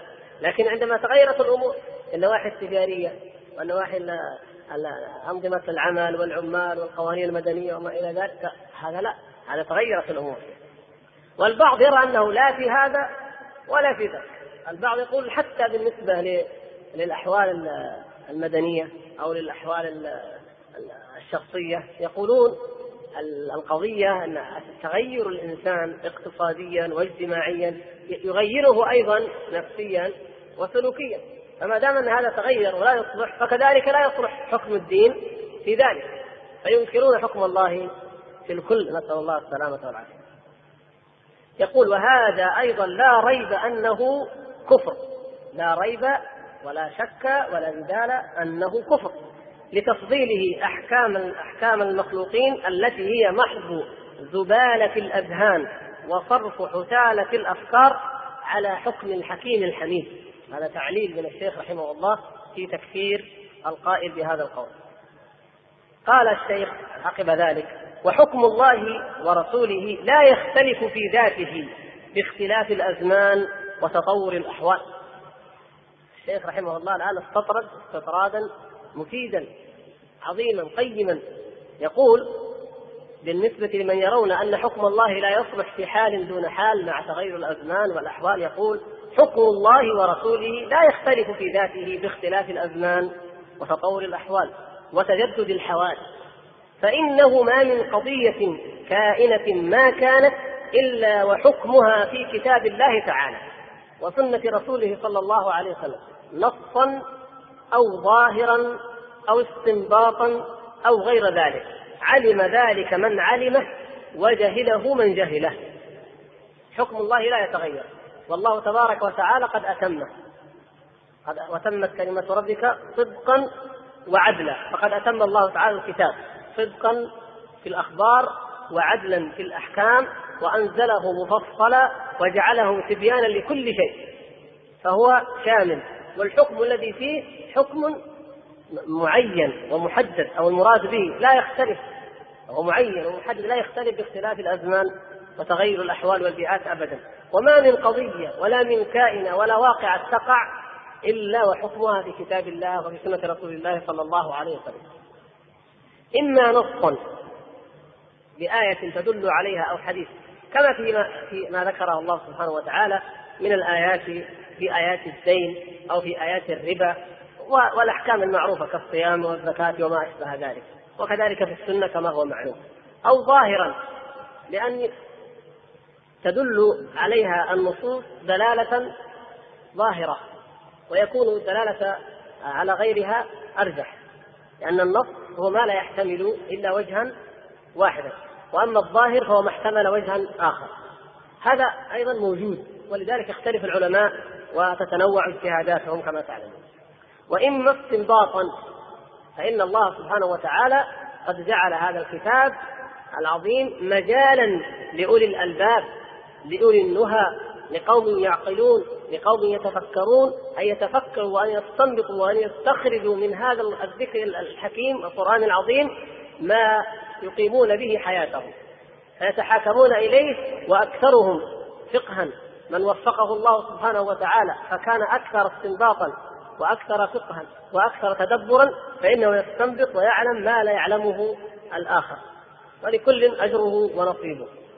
وهذا أيضا وجه من وجوه الاستدلال بالكتاب والسنة. وهذا ظاهر الآن كما ترون والحمد لله. فإن كثيرا من الأشياء التي استجدت في هذا العصر يستدل عليها علماؤنا الأجلاء بالآيات من كتاب الله سبحانه وتعالى كيف يستنبطون من الآية ما يفيد حكما في هذه الواقعة التي لم تقع إلا في هذا العصر وفي هذه الأيام. وهذا من فضل الله سبحانه وتعالى على العلماء ومن فضله ومن حكمته أن جعل هذا الكتاب أيضا بهذه المنزلة والمثابة. ولو جاءت عصور أخرى وتغيرت الأحوال وتجددت أيضا في أشكال أخر فإنه يقيض ويسخر من يستنبط الأحكام ويأخذها من هذا الكتاب ويتحاكم الناس إليها ويكونون فعلا سائرين على ما أنزل الله بمقتضى هذا الاستنباط الذي آتاه هؤلاء الأرباب الفقه والفهم والفكر والتدبر. يقول وليس معنى ما ذكره العلماء من تغير الفتوى بتغير الأحوال ما ظنه من قل نصيبه أو عدم من معرفة مدارك الأحكام وعللها حيث ظنوا أن معنى ذلك بحسب ما يلائم إرادتهم الشهوانية البهيمية وأغراضهم الدنيوية وتصوراتهم الخاطئة الوبية. ولهذا تجدهم يحامون عليها ولهذا تجدهم يحامون عليها ويجعلون النصوص تابعة لها منقادة إليها مهما أمكنهم فيحرفون لذلك الكلمة عن مواضعه. وحينئذ معنى تغير الفتوى بتغير الأحوال والأزمان مراد العلماء منه ما كان مستصحبا أو مستصحبة فيه الأصول الشرعية والعلل المرعية والمصالح التي جنسها مراد لله تعالى ورسوله صلى الله عليه وسلم. هذه قضية مهمة. وما أشبه الليلة بالبارحة. والشيخ رحمه الله كأنه يرد على من أثاروا في هذه الأيام. مسألة تغير الفتوى. كيف تغير الفتوى؟ في نظرهم هم أن تغير الفتوى بتغير الزمان والمكان أن معناه أن أن الدين يتجدد ويتقلب كما ذكر الشيخ رحمه الله بحسب هذه الإرادات الشهوانية والأغراض البهيمية. كما يشاءون يغيرون الحكم ويقولون الفتوى تتغير. كما ذكر من ذكر منهم مثلا قيادة المرأة للسيارة لما ظهرت الفتوى من العلماء فقال انتظروا تمهلوا الفتوى تتغير. سوف تتغير. الآن أفتوا أنها أن ذلك حرام لكن سوف تتغير. لماذا؟ قال الفتوى تتغير بتغير الزمان والمكان. فلما يألف المجتمع ذلك ويأنس به ويصبح أمرا عاديا سوف يأتي علماء أو نفس العلماء ويفتون بأن ذلك حلال. هذا ولذلك مثل ما أفتوا يقول في أول الأمر بأن تعليم البنات حرام. طبعا ما أحد أفتى هكذا مطلقا. تعلمون ذلك. ما أحد قال تعليم البنات أو تعليم النساء حرام مطلقا. حدا قال هذا في الإسلام من أوله إلى آخره؟ ما قال ذلك أحد. لكن هكذا يقولون. لكن بعد ذلك لما انتشر التعليم ولما انتشر يعني الحاجة انتشرت الحاجة إليه وإذا بهؤلاء الذين كانوا يقولون حراما يتسابقون لايتاد بناتهم إلى الدراسات العليا. بل منهم من ابتعثها. يعني وهذا قالوه وله نصيب من الحق لكن ليس لأن الفتوى تتغير لكن لأن الناس تغير. ونحن يجب علينا أن نرد تغير الناس إلى الحق الذي لا لا يتغير. الناس كانوا يكرهون الكفار. مثلا عندنا هنا في هذه الجزيرة مسألة أهم من مسألة البنات وقياس السيارات. كان الكافر إذا دخل جزيرة العرب إما أن يدعي أنه حاج من إحدى الدول الإسلامية كما فعل بعضهم فيقول أنا حاج من تركيا مثلا أو كذا من الدول التي تشبه في لونها لون الأوروبيين وإما أن يتبين أمره فيقتل. ما يمكن يمشي ولا يستطيع أن يذهب إلى اليمن ولا إلى الحجاز ولا إلى نجد إلا بهذه المنزلة. الآن كما ترون في كل مكان ومنهم السائق ومنهم الخادم مدير الأعمال والمهندس والمستشار والخبير إلى آخره. تغيرت الفتوى ولا تغيرنا نحن؟ نحن تغيرنا. أما الموضوع ما تغير حكم الله عز وجل ما تغير وأنهم نجس وأنه لا يجوز أن يقربوا المسجد الحرام وأنه لا يجتمع في جزيرة العرب دينان. هذا حكم مطلق. قاله النبي صلى الله عليه وسلم وأوصى به في مرض موته وهو في النزع الأخير صلوات الله وسلامه عليه قبيل التحاقه بالرفيق الأعلى فلا يمكن أن يتغير ولا, ولا يمكن أن ينسخ لكن نحن تغيرنا. فلو جاء أحد وقال هؤلاء الذين كانوا يرون أن الكفار نجس ولا كان أحد منهم يصافح الكافر ولا يسلم عليه. انظر إليه الآن والمهندس الذي يبني عمارته نصراني والسائق كوري والطباخة تايلاندية والخياطة فلبينية. كل شيء كفار. شوف كيف. إذا الفتوى تتغير. لا ما تغير. وإنما الشهوات وحب الدنيا وإيثار هذه الدار الثانية على ما أعد الله سبحانه وتعالى في الدار الباقية. هذا هو السبب. ضعف الإيمان ضعف الموالاة والمعاداة ضعف الولاء والبراء حب الشهوات. هذا هو الذي تغير هذا الذي أصبح الناس يقدمونه على أمر الله وعلى حكم الله ورسوله. ولذلك فهذا لا حجة فيه وإنما الحجة في الدين نفسه. وحكم الله سبحانه وتعالى ثابت والعلل الأحكام الشرعية مبنية على مقاصد وعلى علل وعلى مصالح ثابتة لا تتغير مهما تغير الزمان والمكان ومن ذلك أن الله سبحانه وتعالى بين لنا أن الكافرين إن الكافرين كانوا لكم عدوا مبينا. ولا يزالون يقاتلونكم حتى يردوكم عن دينكم إن استطاعوا. ولن ترضى عنك اليهود ولا النصارى حتى تتبع ملتهم. ود كثير من أهل الكتاب لو يردونكم من بعد إيمانكم كفارا حسدا من عند أنفسهم. إلى آخر ما ذكر الله سبحانه وتعالى في هؤلاء. فهذا لا هذه أحكام هذه هذه الآيات تنص على العلل الثابتة التي لا يمكن أن تتغير. مقاصد شرعية وحكم وعلل ثابتة لا تتغير ابدا. فالكافر هو الكافر ونظرته لك هي هذه لا تتغير ابدا. فإذا لا يجوز لك أن تغير موقفك منه. كل الأحكام جعلها الله سبحانه وتعالى محققة لمصالح ونافية لمفاسد والمصالح والمفاسد والخير والشر ثابت لا يتغير. أما مسألة الضرورات أو ما يباح وقت الضرورة هذا شيء آخر. وهذا هناك امور تدخلها الضرورة وهناك امور تدخلها الضرورة كما بين آه، ابن القيم رحمه الله. يعني مثلا في كون كون الميتة تباح تباح الميتة أو يباح شرب الخمر المضطر أو ما أشبه ذلك. إلا ما اضطررتم إليه فمن اضطر غير باغ ولا عاد فلا إثم عليه وما أشبه ذلك. هذا يدخل في بعض الأحكام نعم. لكن أما في مسألة الإيمان والكفر والموالاة بالقلب فلا اضطرار في ذلك ابدا. وإنما نص الله سبحانه وتعالى وعفى عن أمر واحد فقط في حال اضطرار وهو أن يقول الإنسان بلسانه إلا من أكره وقلبه مطمئن بالإيمان. القلب لا ضرورة فيه ولا يستطيع أحد كائنا من كان أن يبحث أن يفتش عن قلبه وأن يعلم ما في داخله. أما اللسان فيسمعونه. فلهذا إذا اضطر الإنسان في حالة التعذيب الشديد كما وقع لبعض الصحابة رضوان الله تعالى عليهم في أول الإسلام فيقول كلمة الكفر بلسانه يوافقهم بها. فقط. أو نضطر المسلم كما ذكر الله تعالى إلا أن تتقوا منهم تقاه فيعرض ويقول بلسانه ولكنه في قلبه يعتقد الحق ويؤمن به ولا يتزحزح عنه. فتغير الفتوى كما يقولون؟ نعم حق أن الفتوى تتغير لكن هل تتغير الأحكام؟ لا تتغير. هل تتغير النصوص؟ لا تتغير. هل تتغير مقاصد الشارع والحكم التي جعلها الله سبحانه وتعالى مناطا للأحكام؟ لا تتغير.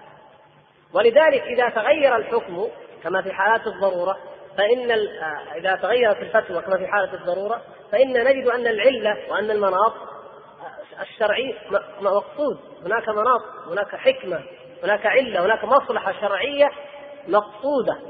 مثلا لما حرم الله تبارك وتعالى علينا الميتة هناك حكمة ومصلحة مقصودة من ذلك. فإذا أباحها للمضطر فلماذا؟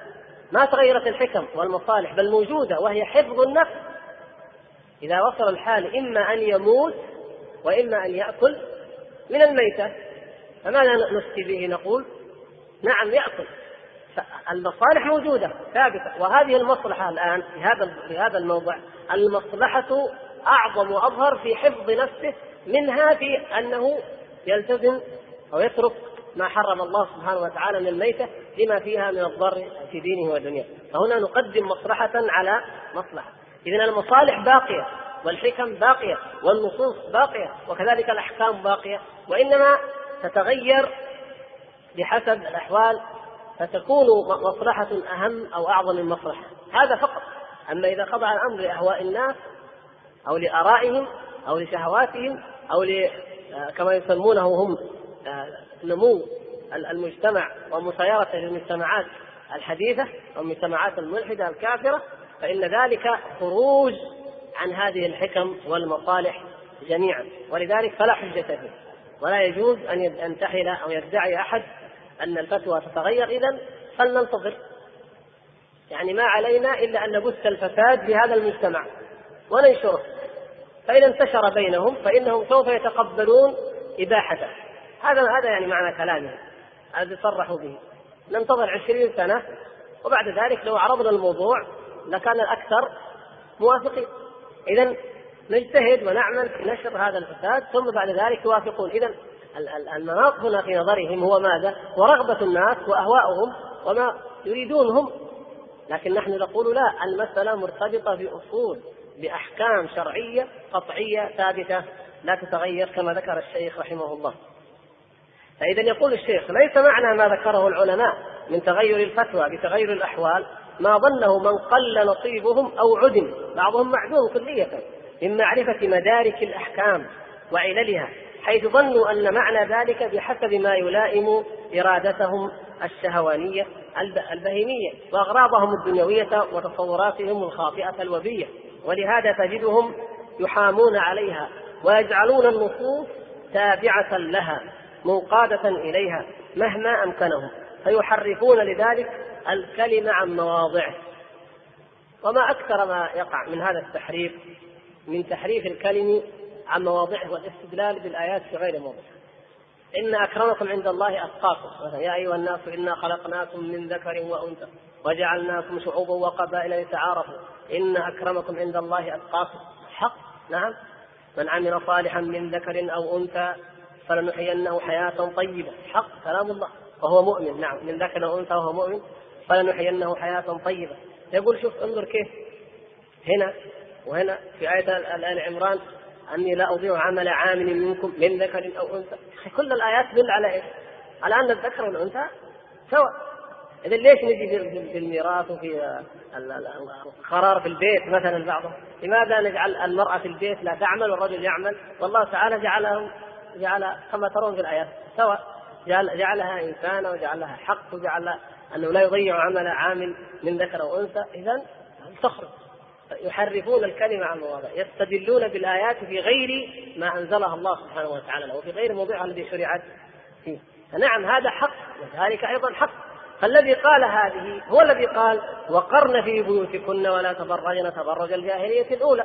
فإذا نعلم من ذلك أن هذه الآيات ليست فيما نزلت في هذه الآية ولا تعارض بينها أصلا وأن هذه لها حكم وهذه لها حكم ومناط كل كل منها مناطه الشرعي ولا تعارض بينها أبدا.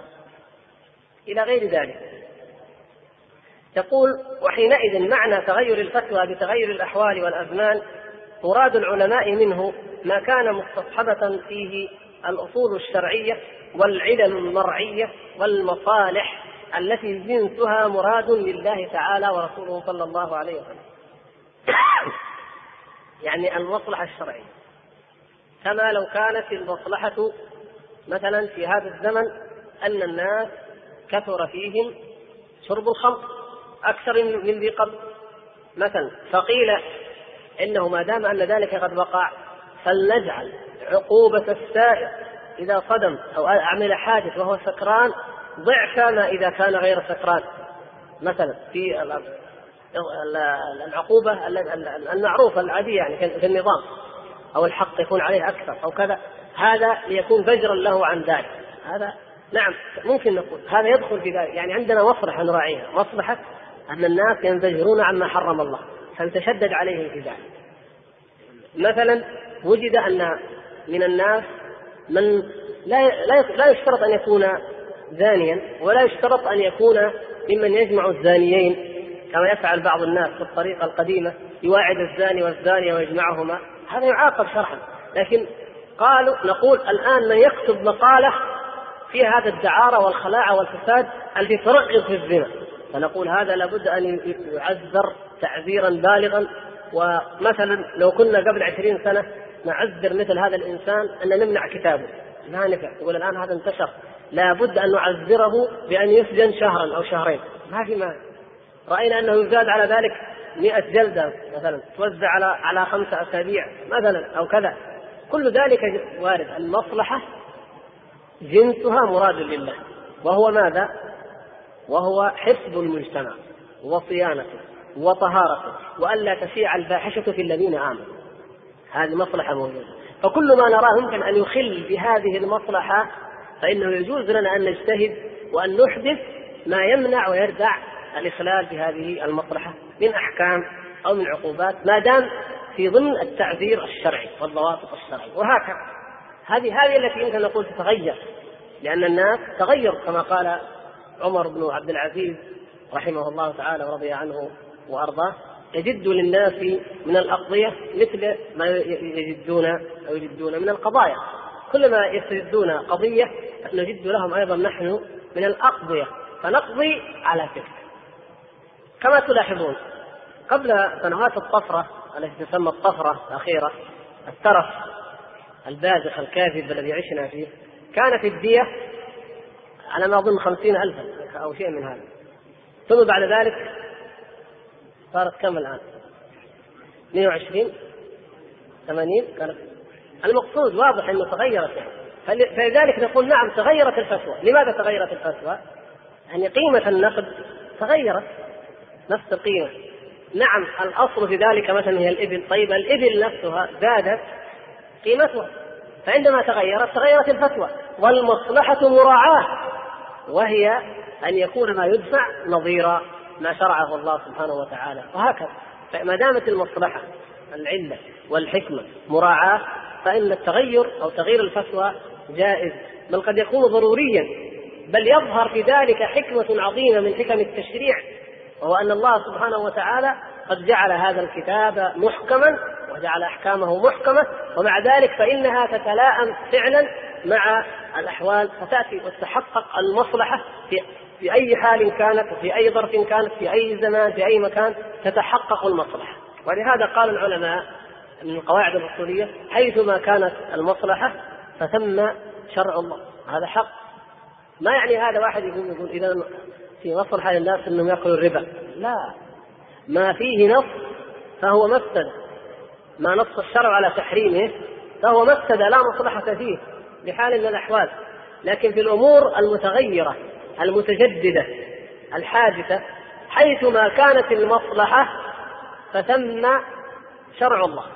وعليك أن تجتهد. وأفقه الناس في ذلك أكثرهم وأوسعهم اجتهادا المقصود يقول الشيخ ومن المعلوم أن أرباب القوانين الوضعية عن ذلك بمعزل وأنهم لا يقولون إلا على ما يلائم مراداتهم كائنة ما كانت والواقع أصدق شاهد.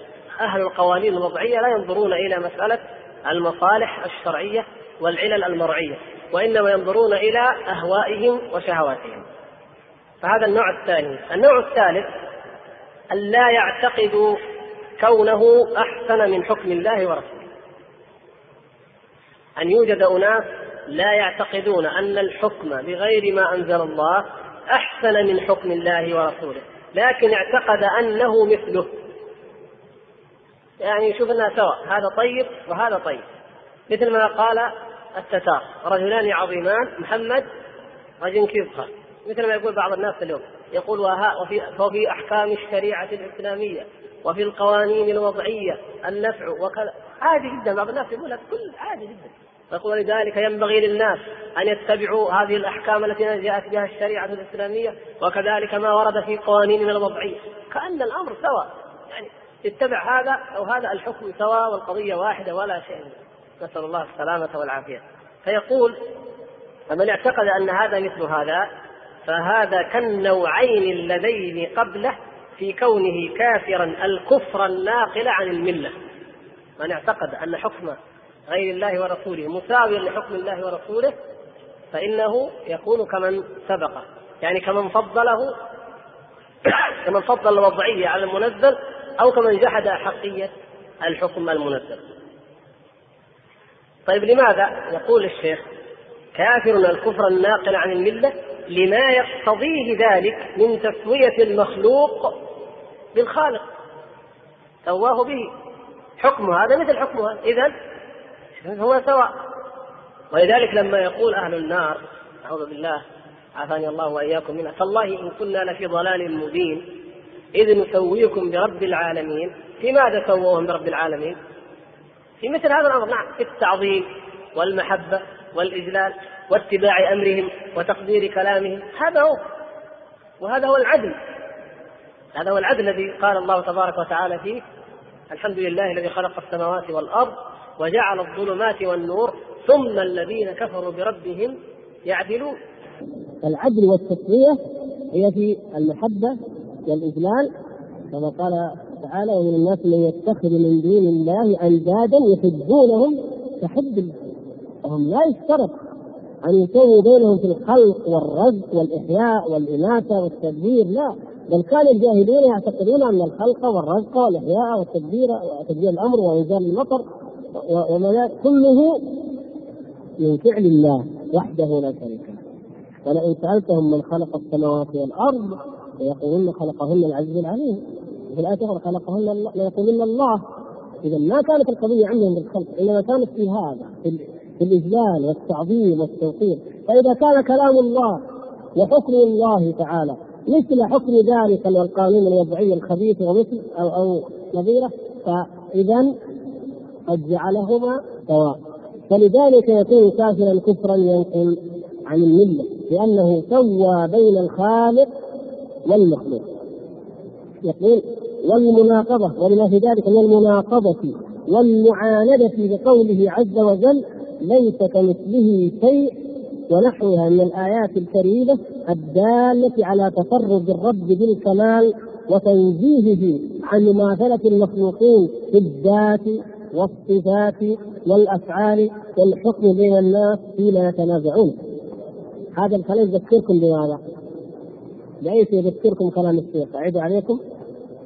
هذا نعيد عليه قوله إن هذا هذا الذي يساوي بين حكم الله وحكم غيره في في هذه المساواة مناقضة ومعاندة لقوله عز وجل ليس كمثله شيء. ونحوها من الآيات الكريمه الكريمة. الدالة على الدالة على تفرد الرب بالكمال وتنزيه عن مماثلة المخلوقين في الذات والصفات والأفعال والحكم بين الناس فيما يتنازعون فيه. يعني صفات الله سبحانه وتعالى تفرد الله في أي نعم. لا يعني يذكرنا بكلام الشيخ محمد الأمين الشنقيطي رحمه الله. الذي قبل أن نبدأ بهذه الرسالة قراناه لأنه يقول من ما صفات من يستحق أن يكون هو الذي يحكم بين الناس؟ وما اختلفتم فيه من شيء فحكمه إلى الله؟ لا توكل عليه توكلت وإليه أنيب. فاطر السماوات والأرض. مثلا وفي الآية الأخرى آه، لقوم يوقنون. آيات كثيرة ما قريب عهدنا بها ما يحتاج نعيدها فمن هذه صفته هو وحده الذي يتحاكم اليه فإذا جاء أحد قال حكم الله وحكم غير الله سواء فمعنى ذلك أنه خلع تلك الصفات التي تفرد الله سبحانه وتعالى بها على ذلك المخلوق. الذي لا يمكن أن تكون فيه هذه الصفات. ولهذا قلنا انه لكي تتضح لنا أهمية هذا الأمر وعلاقته بالتوحيد وبصفات الله سبحانه وتعالى ننقل ما ذكره الشيخ الأمين رحمه الله وأيضا هنا أشار الشيخ محمد بن إبراهيم رحمه الله إلى ذلك ودائما يا إخوان أهل السنة لأنهم ينهلون من منهلنا ويغترفون من معين واحد تجد مهما اختلفت عصورهم أو ألفاظهم أو أو اجتهاداتهم فإن هنالك تشابه واتفاق فيما يذهبون إليه من الأحكام ومن الآراء. اذا هذا الثالث الذي يعتقد المساواة. الرابع أن لا يعتقد الخامس الرابع نعم كون حكم الله كون حكم الحاكم بغير ما أنزل الله مماثلا لحكم الله ورسوله فضلا عن أن يعتقد كونه أحسن منه لكن اعتقد جواز الحكم بما يخالف حكم الله ورسوله فهذا كالذي قبله يسبق عليه ما يسبق عليه باعتقاده جواز ما علم بالنصوص الصحيحة الصريحة القاطعة تحريمه. هذا الرابع مسكين كما في حال كثير من الناس. يقول لك لا لا ها نحن ما نقول حكم القوانين مثل حكم الله ما حد يقول هذا الكلام. الإسلام أفضل والإسلام فوق كل القيم واحكام الشريعة فوق كل الأحكام. يقول لك هذا الكلام ما تسع لكن يجوز ان نتحاكم القوانين الوضعيه هذا فقط. يعني هو مشكلته إيش؟ يجوز. يعني لا بأس. تتحاكم اليها الناس. ما نقدر ما نقدر نقول ان هذا يعني ويتعلم بعلم. الا في من أجل الظروف الحالية والا من أجل لا يغضب علينا الغرب. هذه دعوة قديمة. كل الناس كلما دعيت دولة الحكم غير ما أنزل الله وأن يقولوا نعم إن القرآن الكريم هو مصدر الأحكام وقالوا يزعل منا الغرب. والبنك الدولي للانشاء والتعمير ما عاد يعطينا قروض وإسرائيل تقول لها أصبحوا متطرفين. مشكلة. يعني عندهم علم لكن يقول لك لا أن حكم الله أفضل أفضل. ما في شك لكن يجوز لنا في هذه الحالات في حالات مستثناء أن أو في أي علة بأي علة تعلم المقصود أنه يجوز الحكم بغير ما أنزل الله. مع اعتقاده أن حكم الله هو الأفضل وأنه حق وأنه لا يساويه ولا يدانيه أي حكم. وهو العدل وهو القسط. لكن يجوز يتحاكم إلى غيره. لاحظتوا كيف؟ هذا أيضا نوع كالذي قبله. يعني هو نوع من أنواع الكفر الأكبر الناقل من الملة. نسأل الله السلامة والعافية. وكثير من الناس لا يأبهون ولا يتنبهون بهذا. لو أن المسلمين عرفوا حقيقة العقيدة وحقيقة التوحيد وحقيقة تعظيم كتاب الله وتعظيم شعائر الله وتعظيم حرمات الله وكان لديهم الغيرة على دين الله لكان حالهم اليوم غير هذا الحال. لكن لما أصبح عندهم كما مع الأسف الآن يعني مجرد أن حاكما أو قانونيا أو محاميا أو كذا مجرد أنه يقول لا الشريعة أفضل من القانون هذا هذا رجل طيب وهذا مسلم وهذا في خير وهذا وهو يجيز التحاكم إلى غيرها. انظروا كيف الفرق. بين من يعرف حقيقة هذا الدين وبين من لا يعرف وهو انما يقيس على مجرد الأحوال. والله يا أخي في بيئة كلها ما تتحاكم بالشرع. إذا طلع واحد قال حكم الله أفضل هذا معناه طيب هذا مسلم هذا فيه خير. انظروا كيف. بخلاف من عرف حقيقة هذا الدين علم أن هؤلاء ما عرفوا الله. ولا قدروا ولا قدر الله حق قدره ولا قدروا كتاب الله حق قدره أيضا. الخامس. النوع الخامس من الانواع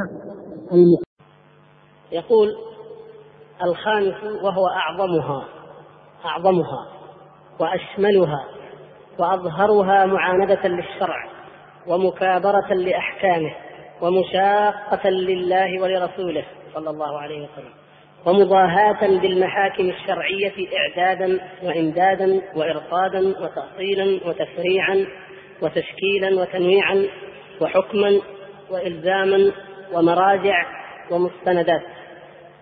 فكما أن للمحاكم الشرعية مراجع مستمدات مرجعها كلها إلى كتاب الله وسنة رسوله صلى الله عليه وسلم فلهذه المحاكم مراجع هي القانون الملفق من شرائع شتى وقوانين كثيرة كالقانون الفرنسي والقانون الأمريكي والقانون البريطاني وغيرها من القوانين ومن مذاهب بعض البدعيين المنتسبين إلى الشريعة وغير ذلك.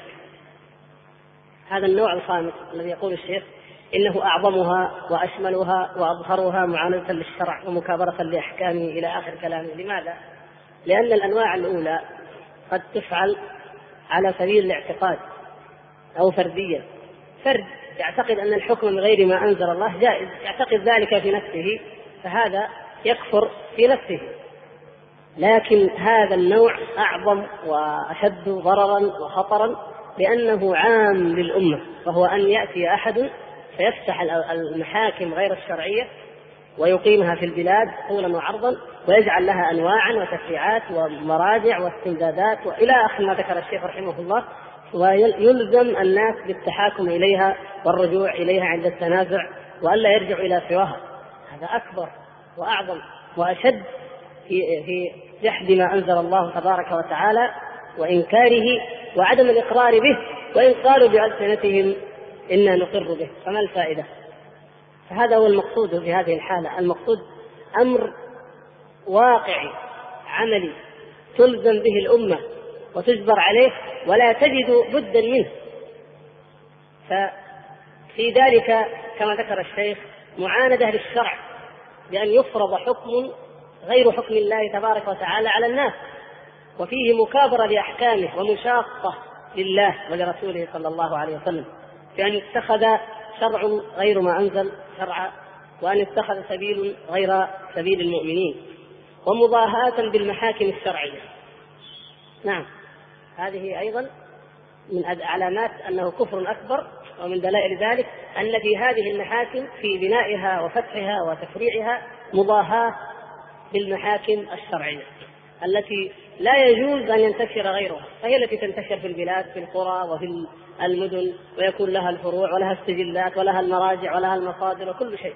أما أن يكون ذلك لأحكام لمحاكم أخرى ولأحكام أخرى فهذا فيه مضاهاة لشرع الله والمحاكم الشرعية التي تحكم بما أنزل الله.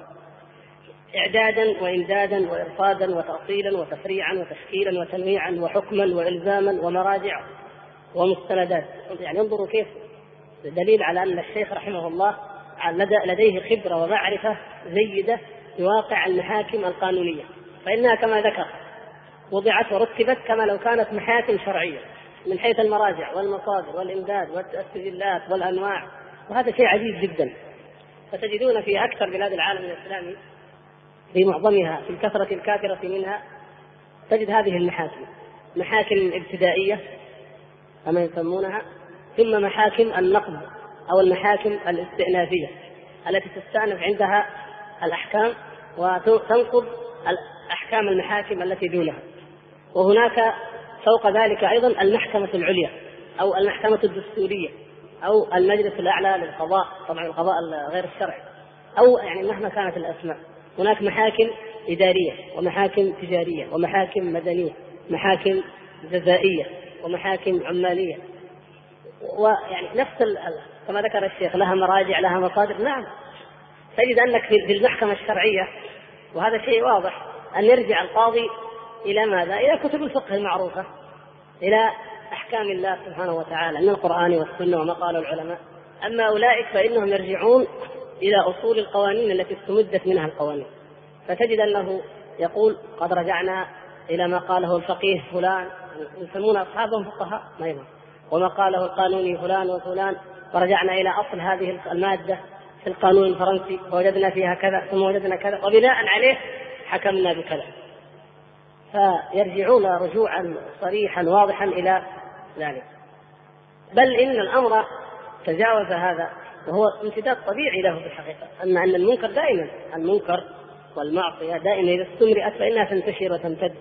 فأول ما وجدت محاكم وانشأت محاكم لكن تلا ذلك إنشاء القوانين الكليات القانونية. وبدأت بفروع بأقسام صغيرة ثم في النهاية أصبحت قوانين كليات مستقلة للقوانين من الدراسات ما بعد الثانوية إلى الدكتوراه. فلذلك الطالب يدرسها ولها أساتذة متخصصون ولها يعني مراجع ولها استمدادات ولها كذا ثم بعد ذلك يتخرج الطالب من الكلية التي يسمونها كلية الحقوق أو كلية القانون ويتعين في درجه دنيا من درجات السلم القضائي ثم يترفع ويترقى حتى يصبح في المحكمة العليا أو رئيسا للمحكمة العليا المنصب الأعلى في تلك البلاد التي تحكم بغير ما أنزل الله نسأل الله العفو والعافية. هذا فيه مثل ما ذكر الشيخ فيه مكابرة ومعاندة ومشاقة ومضاهاة لحكم الله والمحاكم الشرعية فكما أن للمحاكم الشرعية مراجع ومستمدات مرجعها كلها إلى كتاب الله وسنة رسوله صلى الله عليه وسلم وهذا واضح. فلهذه المحاكم مراجع أيضا. نعم. هي القانون الملفق من شرائع شتى وقوانين كثيرة كالقانون الفرنسي والقانون الأمريكي والقانون البريطاني. وقد سبق بينا للاخوه الكرام أن أكثر القوانين في العالم العربي وغيره عالم الدول الإسلامية وبغيرها تستمد من القانون الفرنسي وأشباهه، لماذا؟ لأنها قوانين تعتمد على التقنين، تقوم هذه القوانين تقوم على التقنين، فكل شيء يضعون له أو كل حكم كل جانب مثلا الجانب المدني، الجانب التجاري، الجانب الجزائي، الجانب المالي أو إلى آخره، يضعون له مواد مقننة ثم تفرض على الناس. فيتحاكمون إليها ويرجعون إليها. المادة كذا إلى المادة كذا أو المادة كذا إلى آخره. يعني تقنين يسمونه التقنين وهو ماذا؟ التشريع المكتوب الذي يفصل في مواد قانونية. أما القانون الأمريكي أو الإنجليزي والأمريكان تبع الإنجليز في هذا فهو لا يقوم على الكتابة القانونية المفصلة. يعني الشرع عندهم والحكم عندهم يعتمد على نظام إيش؟ السوابق العرف القضائي. يعني كما تعرفت عليه المحكمة. فلذلك إذا جاءت قضية إذا جاءت قضية ينظرون هل سبق أن حكمت المحكمة ولو قبل 30 سنة أو 40 أو أكثر في مثل هذه القضية فإن وجدوا لها سابقة حكموا مثل ما حكم من قبلهم. إن لم يجدوا لهم نظام معين يجتمعون ويقررون ثم يصبح هذا الحكم سابقة ويبنى عليها ويقاس عليها في المستقبل. فلذلك أكثر القوانين في الدول العربية هي في الحقيقة مأخوذة من القانون. الفرنسي وما ومن ومن نحى نحوه كالقانون آه، السويسري أو القانون النمساوي وأشباهه. أما القانون الأمريكي والإنجليزي فغالبا ليس ليست قوانين حتى في أمريكا غالبا الآن ليس المعمول به قوانين عبارة عن مواد وإنما هو أعراف واوامر أو قرارات يتلو بعضها بعضا. في في أكثر الولايات وفي أكثر الأنظمة. وهناك أنظمة يعني مأخوذ منها فيها فيها شيء من التقنين أو التشريع كما يسمونه. يقول ومن مذاهب بعض البدعيين المنتسبين إلى الشريعة وغير ذلك. أيضا قد يخلطون يخلطون مع القوانين الوضعية الأخذ من مذاهب بعض البدعيين المنتسبين إلى الشريعة. قد ينتسب يعني بعض الناس قد ينتسب إلى الشريعة ويأتي ببدع في الأحكام. وهذا مع الأسف هو النموذج الذي يراد له الآن أن يظهر وأن ينتشر في العالم الإسلامي. مثل بدعة الإسلام العصري. هذه البدعة الخطيرة أن الإسلام يغير لمصلحة العصر أو يضفى عليه ثوب العصر أو يطور ليلائم العصر أو ما أشبه ذلك من العبارات. هذه الدعوة الخبيثة لا تنكر نفس النص القرآني. يعني القرآن كما هو الحروف كما هي مكتوبة لكنها تفقده قيمته تفقده معناه بما تحوره ليوافق كما يزعمون روح العصر. والحياة والحضارة الحالية الآن. فهم ليسوا لا يدعون يعني ليسوا دعاة بالضرورة إلى تحكيم القوانين الوضعية مباشرة. لكن يقولون الفتوى تتغير بتغير الأحوال والأزمة. الحدود يمكن أن توقف في بعض الأحيان. بعض الأمور لابد من تعديلها وإعادة النظر فيها. بعض القضايا لابد أن نرجع فيها إلى أقوال معينة ولا نلتزم بأقوال. حتى قالوا لو وجدنا في بعض ما يوافق العصر لو وجدنا ذلك في أحد الأقوال للزيدية الهادوية أو للجعفرية الروافض مثلا أو يعني في أي مذهب نأخذ به أو الظاهرية مثلا. لكن عندما نلتزم بأننا نقول نأخذ برأي الجمهور أو بالمجمع عليه ونترك ما شذ عن هذا الإجماع مثلا يقول هذا قد يكون فيه تضييق. ربما يكون الإجماع قائم على شيء لا يوافق العصر ولا يتماشى مع روح الحياة الحديثة. ويكون القول الشاذ أو المرجوح أو الذي قالت به إحدى الطوائف أو أحد المجتهدين في عصور التاريخ الطويلة يمكن أن يكون هو الأفضل. مثل ما يأخذون عن الطوفي. والطوفي هذا غريب جدا لأنه كما قال هي أشعري حنبلي وكذا رافضي هذه إحدى يعني هذا الطوفي حنبلي من الحنابلة وفي نفس الوقت كان في أشعريا وكان يترفض يتشيع. كيف كيف تجتمع؟ فكان مما أحدثه هذا الطوفي وهي سابقة لا نظير لها في في تاريخ الفقه الإسلامي والفكر الإسلامي. القول بأن المصلحة تقدم على النص. نحن نعلم جميعا أنه ما خالف النص فهو مفسدة. لكن هو يقول إذا كان هناك مصلحة نقدمها على الدليل الشرعي. فجاء المعاصرون والعصريون وفرحوا بهذا وجعلوا منه قاعدة. بل أصول فقه عظيمة طويلة عريضة. تقوم على ماذا؟ على أن المصلحة في نظرهم الذي يرونه هم أنه مصلحة يجوز أن نخالف النص باعتبارها باعتبار هذه المصلحة. وهكذا. فهؤلاء البدعيون المنتسبون إلى الشريعة يحسن ويحلو للقانونيين أن يأخذوا منهم لأنه في الحقيقة لا يفترقون كثيرا عن أصحاب القوانين الوضعية. المقصود واحد من الجميع وهو الذي ذكره الله تبارك وتعالى في الأصل عن المنافقين. إن أردنا إلا إحسانا وتوفيقا. فهم يريدون أن يوفقوا بين هذا الدين وبين لوازم الحياة ومتطلبات الحياة الحديثة. فيبقى الدين نصوص مكتوبة يقرأها الناس يتعبدون بها يتبركون بها ما في مانع. لكن في الواقع يؤول ويحرف الكلمة عن مواضع ويحرف من بعد مواضعه وتصرف الأحكام فمنها ما يلغى منها ما يلوى عنقه ومنها ما يغير عن عن حقيقته وإلى آخره لتوافق أولئك الذين يريدون التوفيق بين الدين وبين الحياة كما يزعمون. يقول الشيخ رحمه الله فهذه المحاكم الآن هذا في زمنه رحمه الله وقد توفي عام 1389 هجريا قال فهذه المحاكم الآن في كثير من أمصار الإسلام مهيئة مكملة هذه الرسالة كتب يعني ألفها رحمه الله عام 1380 يقول فهذه المحاكم الآن في كثير من أمصار الإسلام مهيئة مكملة مفتوحة الأبواب والناس إليها أسراب إثر أسراب. ما يجدون مكان يتحاكمون فيه إلا هذه المحاكم بمختلف أسمائها وأنواعها وأشكالها. يقول يحكم حكامها بينهم بما يخالف حكم السنة والكتاب من أحكام ذلك القانون وتلزمهم به إلزام السلطة التنفيذية الدولة مجلس الوزراء وما يتعلق به إلى آخره السلطة التنفيذية تلزم الناس بأحكام هذه المحاكم وتقرهم عليه وتحتمه عليهم. فأي كفر فوق هذا الكفر؟ وأي مناقضة للشهادة بأن محمدا رسول الله بعد هذه المناقضة؟ أي كفر فوق هذا الكفر؟ وإن زعم أصحابه أنهم مسلمون.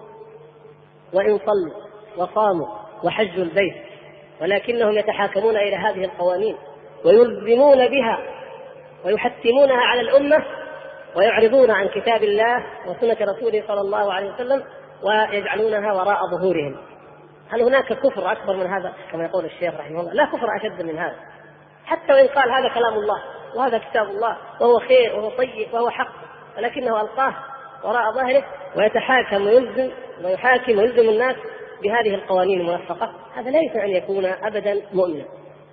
إلا كما لو كان هذا مثاله في الجانب الآخر مثل الذي يقول إن محمدا صلى الله عليه وسلم صادق وإنه رسول وإنه كذا كما كان يقول ذلك أحبار أهل الكتاب لكن لا يؤمنون به ولا يتبعونه ولا يطبقون سنته ولا شيء. هل هؤلاء مسلمون؟ هل يعدون مسلمون مثل المسلمين؟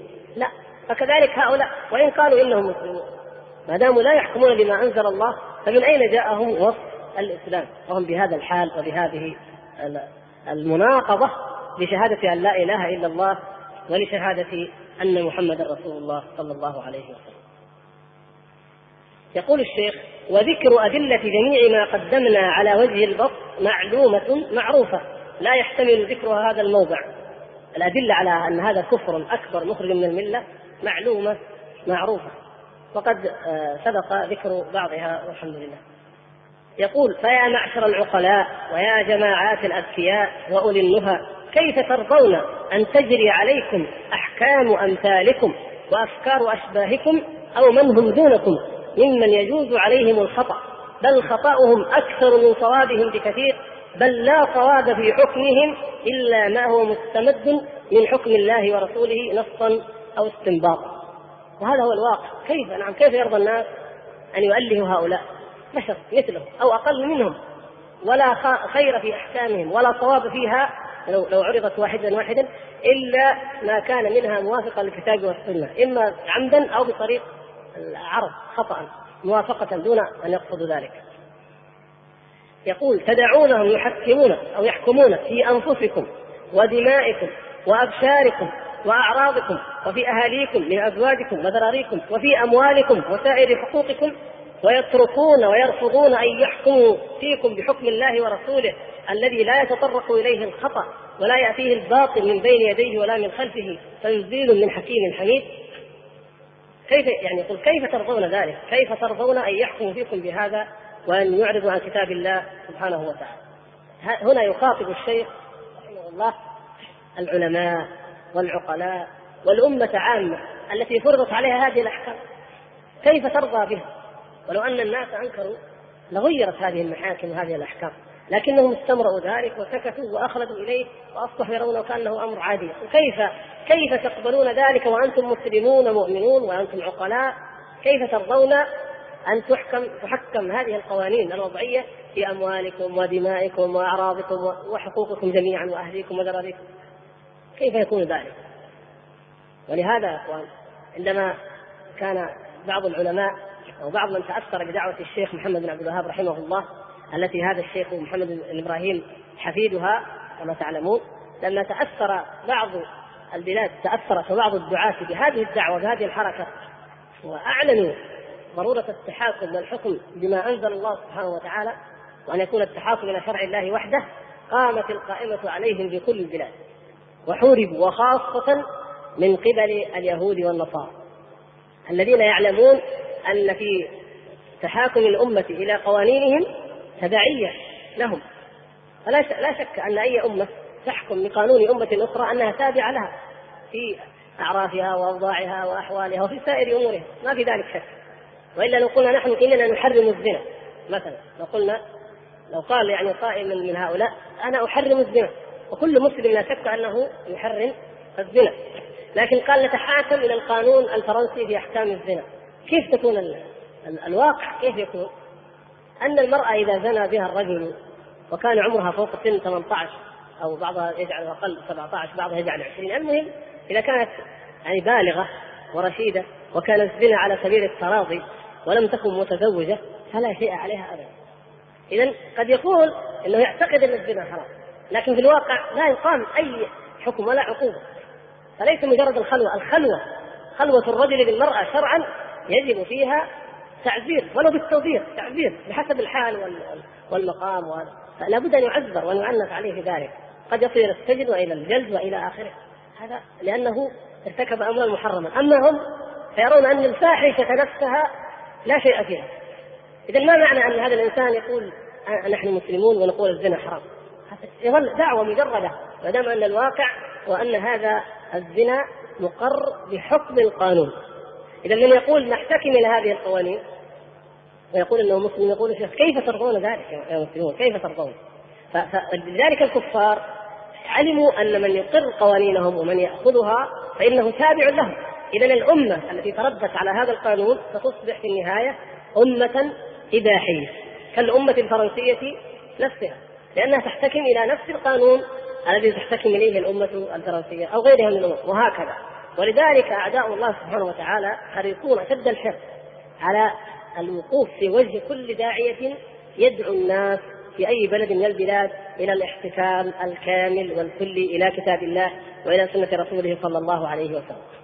لأن ذلك يخالف تمام المخالفة ما يريدونهم من نشر الفاحشة والرذيلة وإبقاء التبعية وفرض العبودية على هذه الأمة لتظل تعيش في ركاب الأمم النصرانية الغربية. هذا يعني الشيخ رحمه الله محمد إبراهيم يستفيد ويستنفر الهمم لتقف في وجه هذا التيار الخبيث الذي يريد أن يجعل هذه الأمة تابعا ذليلا لتلك الأمم في هذا الكفر في هذا الشرك الأكبر والعياذ بالله. يقول وخضوع الناس ورضوخهم لحكم ربهم خضوع ورضوخ لحكم من خلقهم تعالى ليعبدوه فكما لا يسجد الخلق إلا لله ولا يعبدون إلا إياه ولا يعبدون المخلوق فكذلك يجب أن لا يرضخوا ولا يخضعوا أو ينقادوا إلا لحكم الحكيم العليم الحميد الرؤوف الرحيم دون حكم المخلوق الظلوم الجهول الذي أهلكته الشكوك والشهوات والشبهات إلى آخره. نعم يقول الشيخ معنى أنكم مؤمنون وأنكم تعبدون الله وأنكم مسلمون أن ترضخوا لأحكام الله سبحانه وتعالى وأن تنقادوا لها وحدها لحكم الله سبحانه وتعالى. وإلا فكيف تقولون لا نعبد إلا إياه ولا نسجد إلا له؟ ثم تتحاكمون إلى غير شرع. هذا لا يمكن. وهذا هو الشرك. والله سبحانه وتعالى ذكر ذلك في القرآن كما تعلمون. فإن مما ذكره الله سبحانه وتعالى من آه، صفات أهل الكتاب الذين أوجب الله تبارك وتعالى على المؤمنين جهادهم وضرب الجزية عليهم حتى يعطوا الجزية عن يد وهم صاغرون أنهم اتخذوا أحبارهم ورهبانهم أربابا من دون الله. لاحظوا الذين اتخذوا الأحبار والرهبان أربابا من دون الله.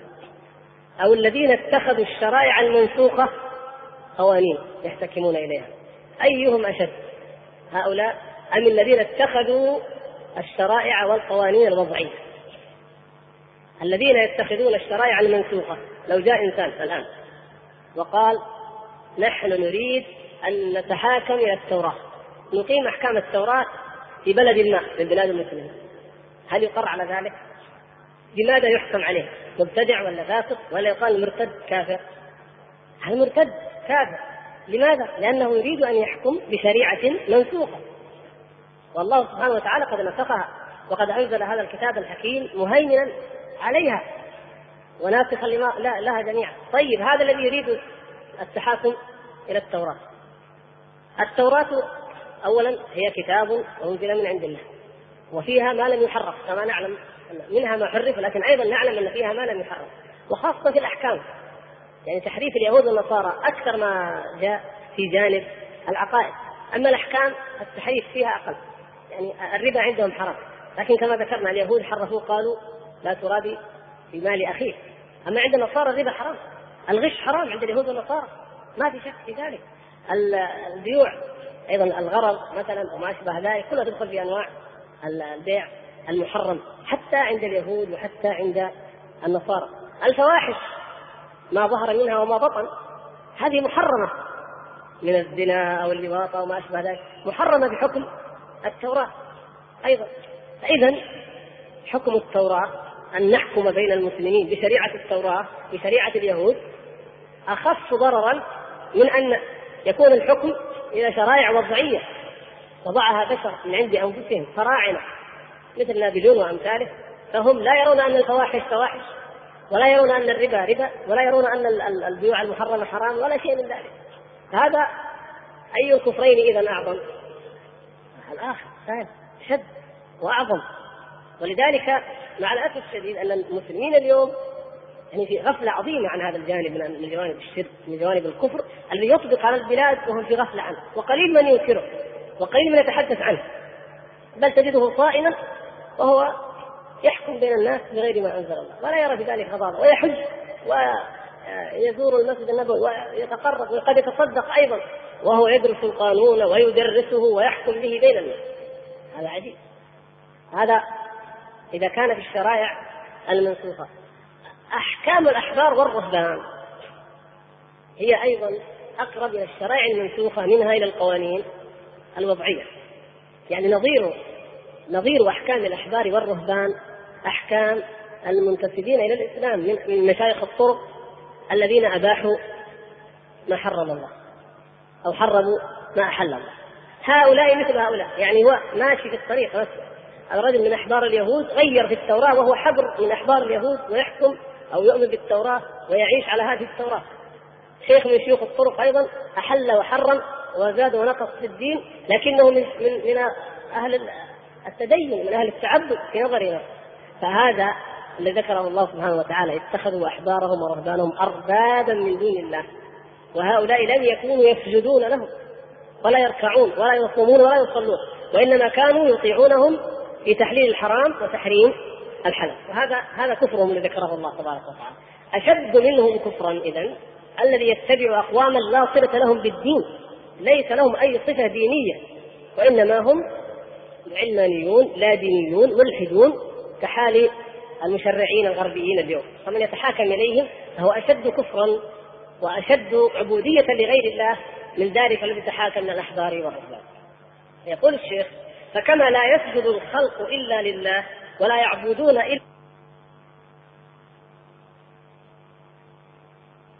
يقول الشيخ فكما لا يسجد الخلق إلا لله ولا يعبدون إلا إياه ولا يعبدون المخلوق فكذلك يجب أن لا يحتكموا إلا إلى والحمد لله القرآن صريح في هذا وواضح. وكل الإخوة الكرام جزاهم الله خيرا. في هذه الأيام المباركة والحمد لله ونحن نسمع آيات الله ونقرأها. نجد هذا في القرآن ظاهرا وان الناس يتدبرون. الله تبارك وتعالى مثلا في سورة الأنعام وهي التي ذكر فيها التشريعات وذكر فيها ضروره الحكم ما أنزل الله وسورة التوحيد العظمى الكبرى في القرآن سورة الأنعام. قل أغير الله أتخذ وليا فاطر السماوات والأرض وهو يطعم ولا يطعم. قل إني أمرت أن أكون أول من أسلم ولا تكونن من المشركين. هذا في الأول في أول السورة. إذا نفهم من هذه الآية أن الشرك وأن من الشرك أن يتخذ الإنسان وليا من دون الله يخافه ويدعوه ويرجوه ويتقيه كما يفعل عباد الأولياء وعباد الصالحين وعباد الموت إلى آخره. هذا نوع من أنواع الشرك وهذا واضح ولا نقاش فيه. وقال أيضا في آخر السورة قل غير الله أبغي ربا. وهو رب كل شيء. الله تعالى رب كل شيء. اذا كيف يكون؟ الله تبارك وتعالى رب كل شيء ويسجد له وله يسجد له في السماوات والأرض طوعا وكرها. وإن من شيء إلا يسبح بحمده ولكن لا تفقهون تسبيحهم. ويأتي هذا الإنسان المخلوق الضعيف فلا يتخذه ربا وإنما يتخذ غيره من الأرباب إما الأصنام وإما الطواغيت البشر كفرعون وأمثاله إلى غير ذلك. هذا أيضا نوع معروف ومعلوم أن من فعل فإنه كافر. وقال غير ذلك قال في وسط السورة أفغير الله أبتغي حكما وهو الذي أنزل إليكم الكتاب مفصلا. وقال في الآية التي بعدها وتمت كلمة ربك صدقا وعدلا لا مبدل لكلماته وهو السميع العليم. وإن تطع أكثر من في الأرض يضلوك عن سبيل الله. إذا كما أن لا نتخذ غير الله إلها وليا ولا ربا خالقا رازقا فكذلك كيف أتخذ غير الله حكما؟ وهو الذي أنزل هذا الكتاب وهو كتاب مفصل تمت كلمته صدقا في الأخبار وعدلا في الأحكام. وكيف نطيع الناس ونطيع البشر في مخالفة أمر الله؟ وإن كثروا وإن تطع أكثر من في الأرض يضلوك عن سبيل الله. وقال بعد ذلك وإن أطعتموهم إنكم لمشركون. إذا كيف؟ القضية واحدة كما ذكر الشيخ هنا واحدة. اتخاذ غير الله سبحانه وتعالى حكما هي مثل اتخاذ غير الله تعالى وليا إلها وربا خالقا رازقا بزعم المعبودين العباد أو المتخذين. لا لا لا يختلف هذا عن هذا. إذا لماذا ينكر المسلمون أو يعني يستصدعون ويستبشعون أن يعبد غير الله وأن يصلى ويسجد له؟ وفي نفس الوقت لا يستبشعون ويستصدعون أن يتحاكم إلى غير الله وأن يتخذ غير الله تعالى حكما وأن يلقى كتاب الله ظهريا وتؤتى بقوانين البشر المتألهين المتسلطين وتحكم في الدماء والأموال والأعراض والرقاب والأبشار. هذا ما يريد الشيخ رحمه الله تعالى أن يقول وقد سبق الإشارة إلى كثرة الأدلة في ذلك والحمد لله. يقول الشيخ كيف يعني ينقادون لحكم دون حكم المخلوق الظلوم الجهول؟ إنه كان ظلوما جهولا. هذا هكذا حال الإنسان الذي اهلكته الشكوك والشهوات والشبهات واستولت على قلوبهم الغفلة والقسوة والظلمات. ألا ترون أن المسلم لا يجوز له أن يقلد عالما من علماء الإسلام أو مفتيا في كل ما يقول وكل ما يفتي به؟ لا يجوز ذلك. لأن هذا لا يكون إلا لمن؟ للرسول صلى الله عليه وسلم. أن يؤخذ عنه كل قول يقوله. أما من عداه فيؤخذ من قوله ويرد.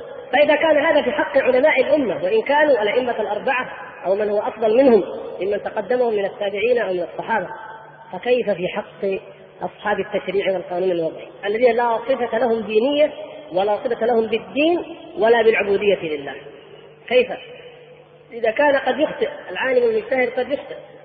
فكيف بالكافر الملحد؟ الذي كما قال الشيخ الظلم والجهل الكفر الطغيان الشكوك الشبهات الشبهات الشهوات كلها مجتمعة فيه. ولذلك تأتي أحكامهم وتأتي شرائعهم بالعجب العجاب من هذه التناقضات نسأل الله العفو والعافية. حتى أن العاقل منهم يتأمل لما صدق كيف يحتكمون إلى هذه الشرائع وكيف يؤمنون بها وكيف يصدقون بها بل قد يتعجبون.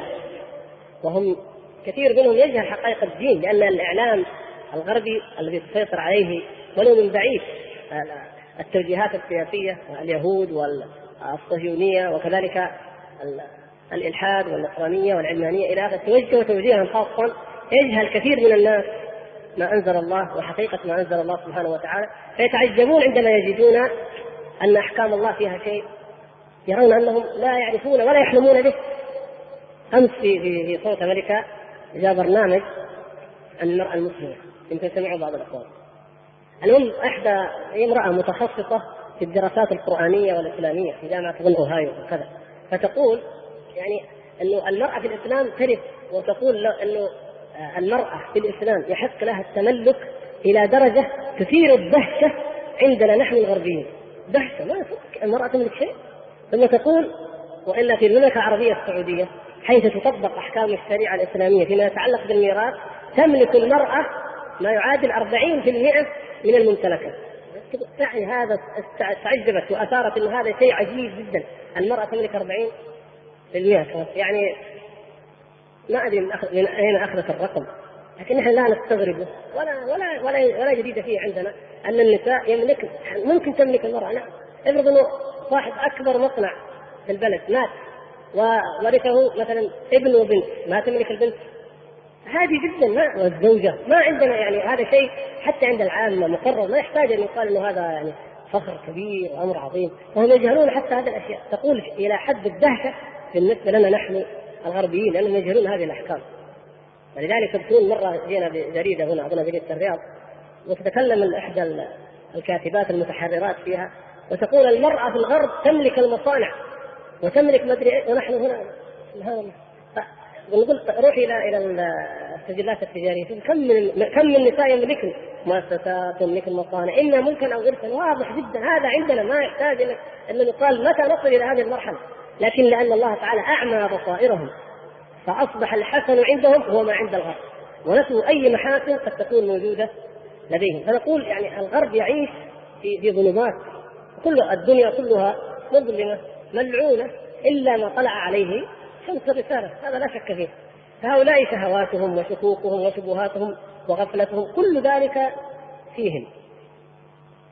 يقول فيجب يقول الشيخ رحمه الله فيجب على العقلاء أن يرضأوا بنفوسهم عنه لما فيه من الاستعباد له تجعل نفسك عبد لهذا الخبيث المجرم والتحكم فيهم بالأهواء والأغراض.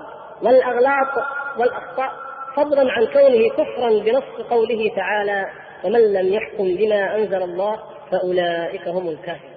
فضلا عن هذا كفر العاقل يربأ بنفسه أن يكون عبدا لبشر مخلوق مثله. كل العقلاء والله تعالى بعث الرسل في جميع الأزمان يذكر الناس بهذا أن كيف تعبدون بشرا أمثالكم؟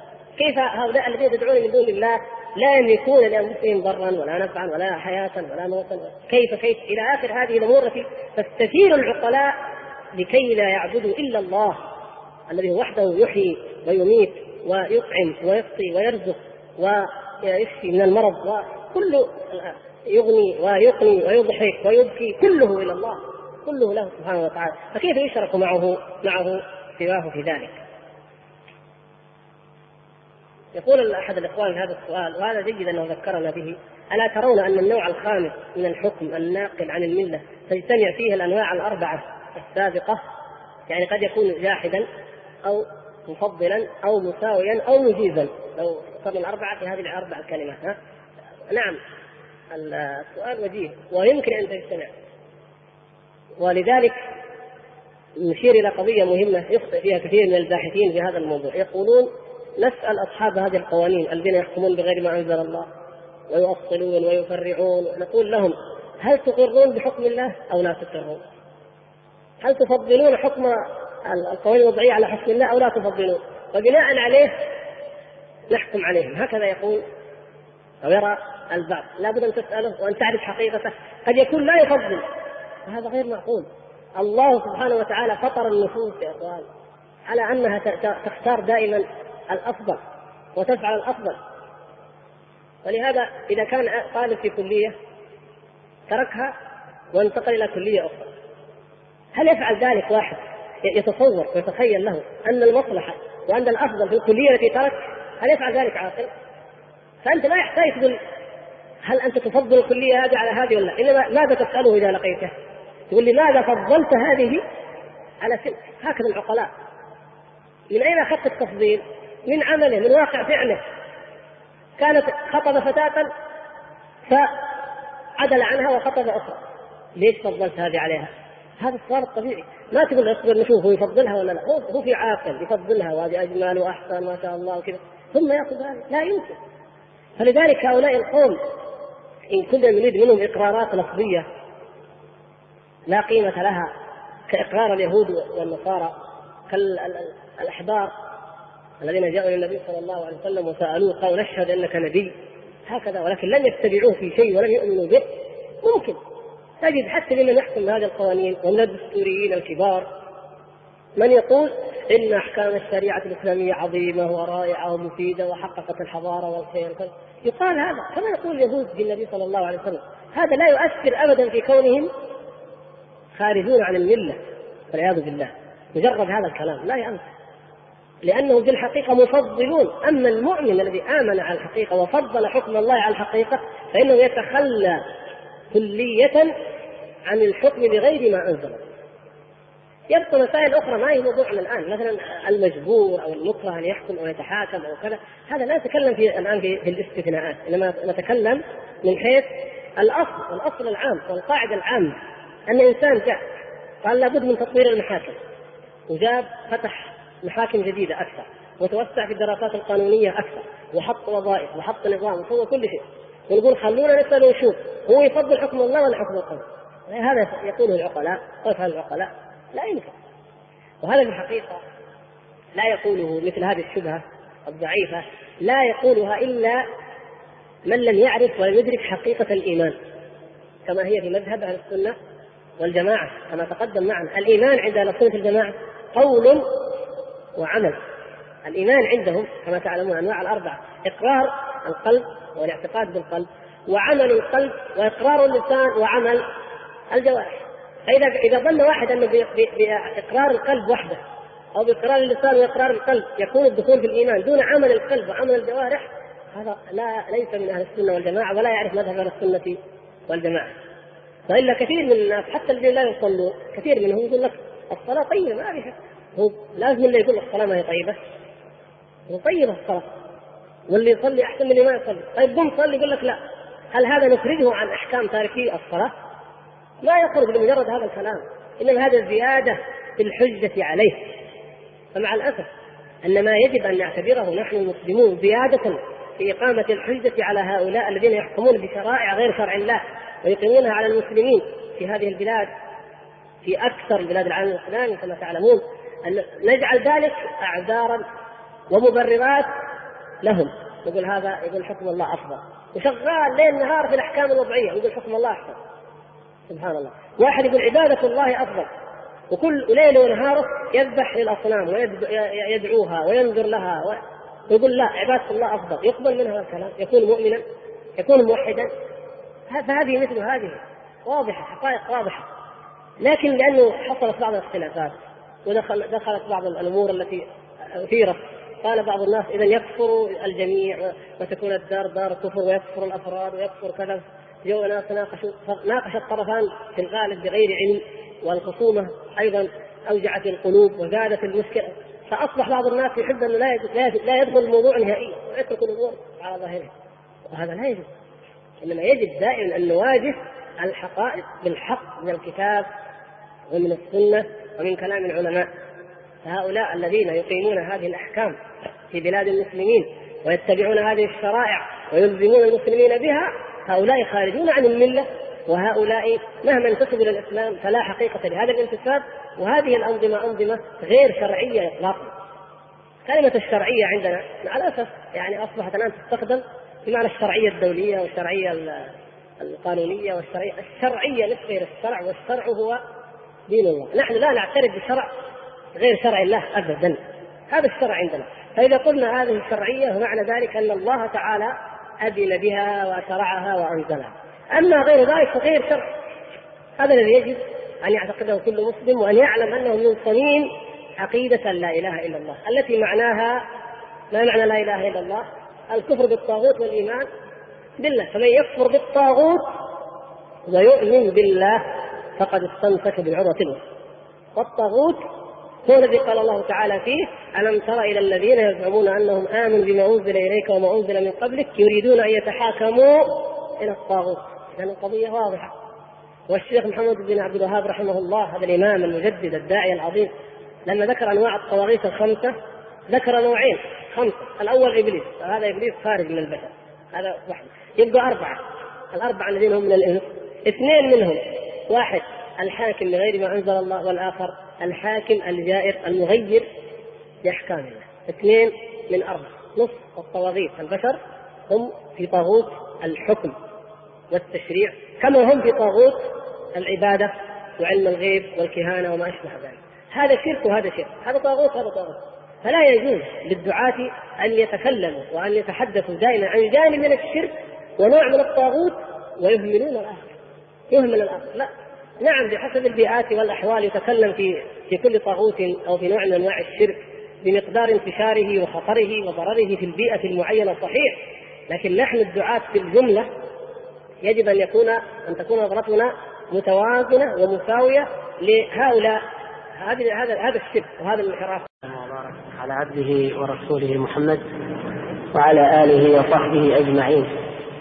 أما بعد أيها الأخوة الكرام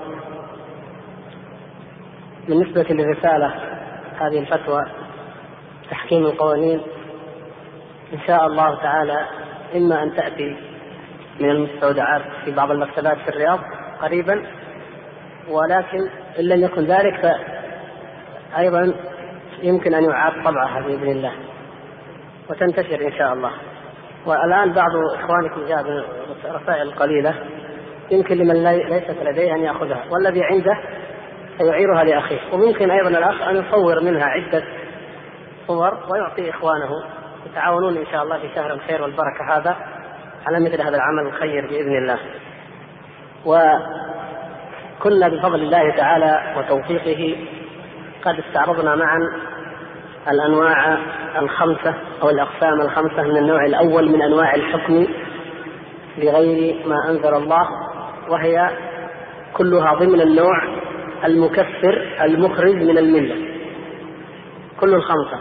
وبقي منها نوع هو النوع السادس الذي هو موضوع الليلة إن شاء الله.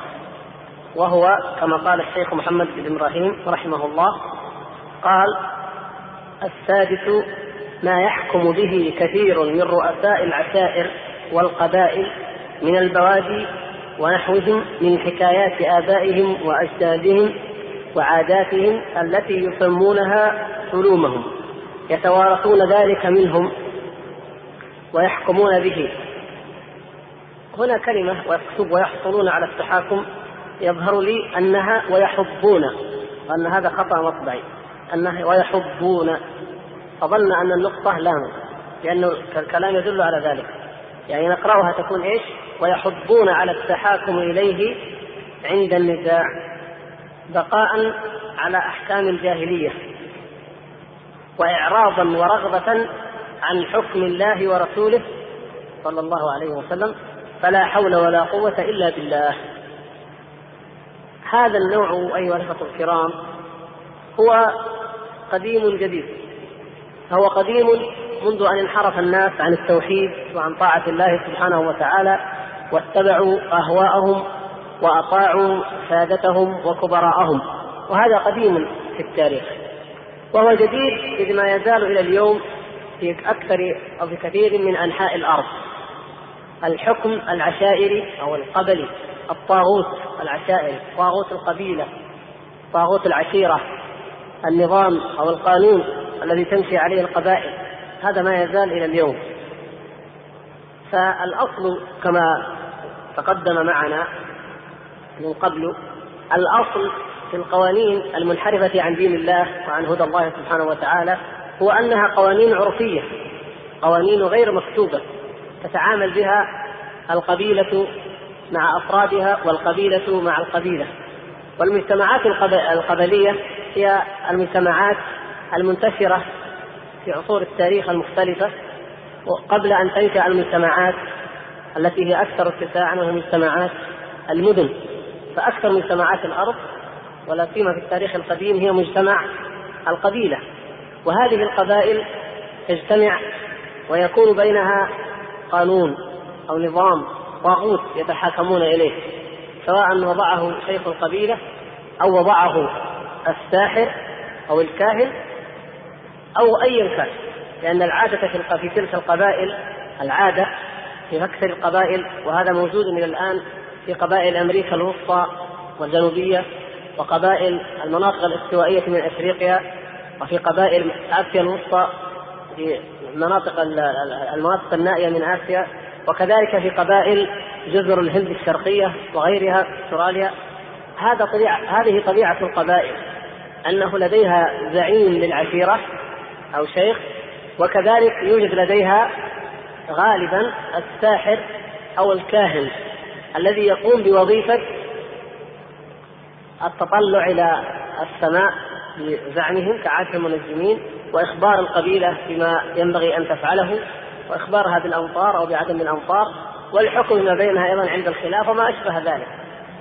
ومع الزمن تتولد وتترتب لدى القبيلة قوانين ترسخ وتثبت حتى تصبح هي الذي يتحاكمون إليه ولا يقبلون حكمه. ولا يقبلون حكم غيره. هذه الأحكام القبلية هي التي فيما بعد نشأت أو ظهرت منها القوانين المكتوبة. يعني عندما تتقدم المجتمعات أكثر أو تترقى أكثر في التمدن والاجتماع والحضارة المادية فإنها تحول تلك القوانين إلى قوانين مكتوبة. فقد تجتمع وقد تتفق وتكتب هذه القوانين ثم تصبح دستورا مكتوبا مثل الحال في الدول كما مر معنا في تاريخ آه، التشريع أو في تاريخ التقنين الوضعي في العالم. هذه هذه من جانب في أكثر دول العالم أو أمم العالم. من جانب آخر نجد أن أوروبا خاصة عاشت نظاما ابشع وأسوأ من الأنظمة القبلية الأخرى. وهو النظام المعروف بالنظام الإقطاعي. وهذا النظام فيه من الظلم والحيف على الإنسان ما لا أو ما لم يشهده أي نظام آخر على ما يبدو في التاريخ. وخاصة عندما كانت أوروبا غارقة أكثر في ظلمات القرون الوسطى. قبل أن تظهر فيها حركات التحرر وحركات العشق التي يسمونها الليبرالية. هنالك كان القانون والشرع والنظام يضعه المالك الذي يملك الإقطاعية. الإقطاعية قد تكون قرى عدة مناطق كبيرة قد تكون ما يعادل في هذا الزمن إقليما أو إمارة أو محافظة مقاطعة. كلها يملكها رجل واحد هو الرجل الإقطاعي. وهذا الرجل هو الذي يشرع كما يشاء ويفعل ما يشاء بكل من داخل الإقطاعية. فالكل يحرثون ويحصدون ويجمعون والسيد يتحكم في في ذلك لأنه يملك الأرض ويملك من عليها. يتحكم في الثروة يجمعها يحوزها كلها كلها إليه. يتحكم بنسائهم في أموالهم في دمائهم يحكم فيما بينهم فله التصرف المطلق في كل شيء. ولذلك أوروبا لأنها عانت من هذا النظام أشد المرارة والألم عممته وهذا أحد الأخطاء التي يرتكبها المؤرخون دائما في تاريخ التشريع أو التقنين أو أي نوع. تاريخ التطور الاجتماعي تاريخ علم الاجتماع الحضارة إلى آخره. يعممون. فيظنون أن هذا النظام قد عم العالم كله وبهذا الشكل. ثم ينظرون إلى العالم الإسلامي اليوم ويقولون إنه ما يزال أيضا يعيش في عصر الإقطاع ويتهمونه بأنه دول إقطاعية.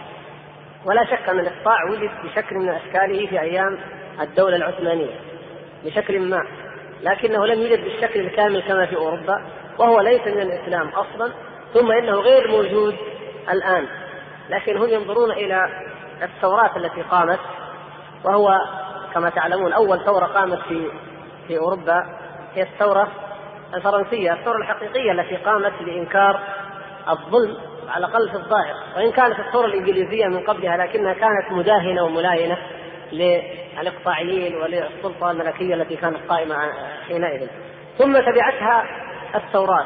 آخر ثورة عندهم هي الثورة الروسية التي قامت عام 1917 ثم عن طريق الماركسيين العرب والقوميين العرب يمددون أيضا التاريخ إلى الدول العربية. فيقولون وظل الإقطاع أيضا في العالم العربي حتى قامت الثورة المصرية عام 1953 مثلا وثورة تموز وثورة ما أدري الثورات اللي تعرفها الفاتح من سبتمبر وثورة كذا كل ما يأتي ثورة اشتراكية بزعمهم فتزعم أنها هي التي قضت على الإقطاع مع أنه لم يكن يوجد إقطاع بهذا الشكل الموجود في أوروبا.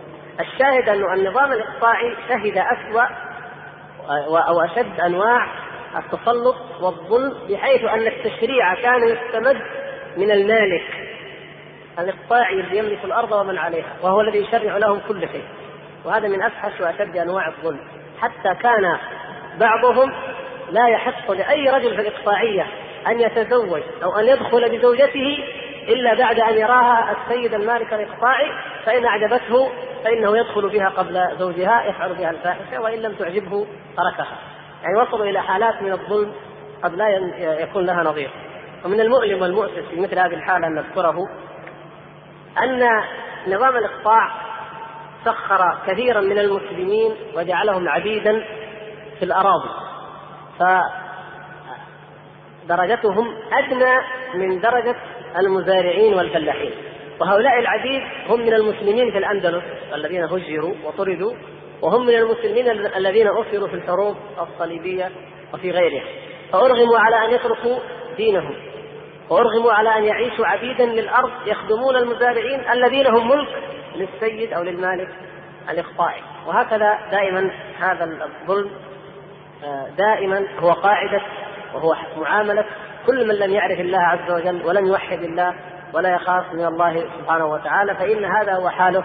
مقترن به الظلم والجهل والجبروت والتسلط وخاصة من اليهود والنصارى وأمثالهم على المسلمين. وهذه أيضا في جانب من جوانبها هي عقوبة من الله سبحانه وتعالى على المسلمين. عقوبة لهم على ما فعلوا وما ارتكبوا وما فرطوا في دينهم. ثم يظل النظام العشائري أو النظام القبلي سائدا حتى في العالم الإسلامي.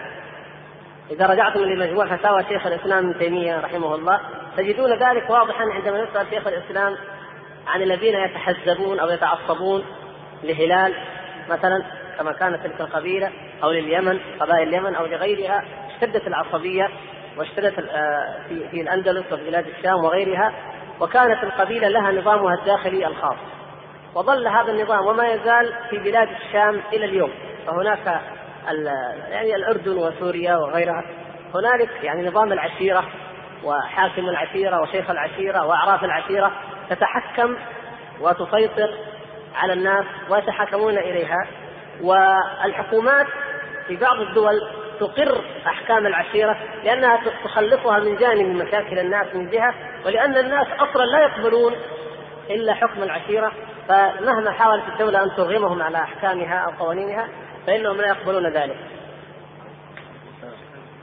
أما في إفريقيا مثلا وغيرها من المناطق فمعروف أن الطابع القبلي ما يزال سائدا كما هو أيضا سائد في المناطق الداخلية من آسيا في شمال باكستان في أفغانستان في تلك المناطق أيضا النظام السائد هو نظام القبيلة ولذلك فالقانون السائد هو عرف القبيلة وما اجتمعت عليه القبيلة.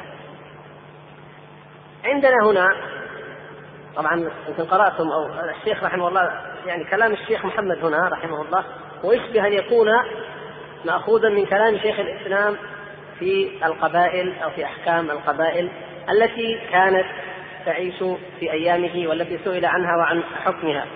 وعندنا هنا أيضا نفس الشيء في القبائل التي ما تزال في الجزيرة العربية ما تزال تتحاكم إلى احكام العشيرة وإلى سلوم القبائل وعادات القبائل. هذا أمر كبير. وإن كان والحمد لله هو في هذه الأيام وفي هذا الزمان أخف منه بكثير في الأزمان الماضية.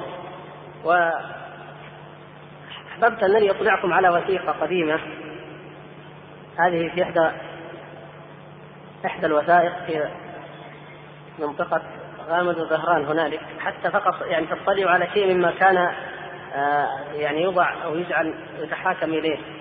ربما يوجد في مناطق أخرى ما هو أشد منها. لكن هذا نموذج لأنها وثيقة مكتوبة. كانت وهي تعتبر من الوثائق الخطية. يعني لم تكن مجرد قانون عرفي وإنما قانون مكتوب. وكبار السن في القبيلة هناك يعرفون كل الكلام الذي فيها بخلاف نحن وأمثالنا يمكن لا نستطيع أن نفهم البعض منها. لكن هذه القبيلة كتبت الوثيقة كتبت عام 1260 يعني نموذج فقط حتى تشوفوا كيف كان الناس يعيشون. عام 1260 كانت الأمور فوضى. نعم. هذه بين غامد وزهران تقريبا الوثيقة. عام 1260 نعم. يعني الشاهد أنها مكتوبة لأنها مكتوبة بس تشوفوا كيف كان الناس يعني آه تعطينا في الحقيقة فكرة عن أشياء كثيرة. أنا أعرضها لكم الآن. أول شيء أن الناس في ظل فقدان الحكم ما في حكومة مركزية فالناس يجدون أنفسهم مضطرين إلى أن يضعوا أشياء يتآلفون ويتعارفون عليها. فمن هنا يأتي شيخ القبيلة ودوره في عقد اتفاق مع القبيلة الأخرى. هناك يعني قتل ونهب وأسواق ويتاجرون فيها وحدود بين القبائل. لا بد أن يوضع شيء. هذه الوثيقه التي يسمونها الشدة الشدة بمعنى العقد أو المعاهدة يعني هذه تعطي نموذج لفكر آه، يعتبر راقي يعني فيها شيء من الأحكام الشرعية وفيها أيضا نوع من حفظ الحقوق وفيها مخالفات واضحة كما لا يخفى.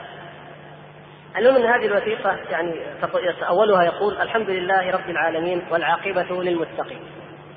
لقد تحاضروا جماعة من المسلمين ممن يأتي أسماؤه ذكر أسماء ما في داعي ذكرها قالوا شوفوا كيف وأنه وأنه عهد موروث العهد هذا عهد موروث حتى يرث الله الأرض ومن عليها وهو خير الوارثين. شوف كيف يعني يعبروا بتعبيراتهم حتى يؤكدوا هذه العهود والعقود لأن ما عندهم من يحفظ لهم الأمن ويضبط لهم. يقول ما دام الله يعبد والماء يورد والغراب أسود والناس تصلي على محمد اللهم صل وسلم. يعني هذا من قوة إيش؟ التأكيد في العهد أنه يبقى هذا العهد بين القبيلتين. قبيلة الرهوة و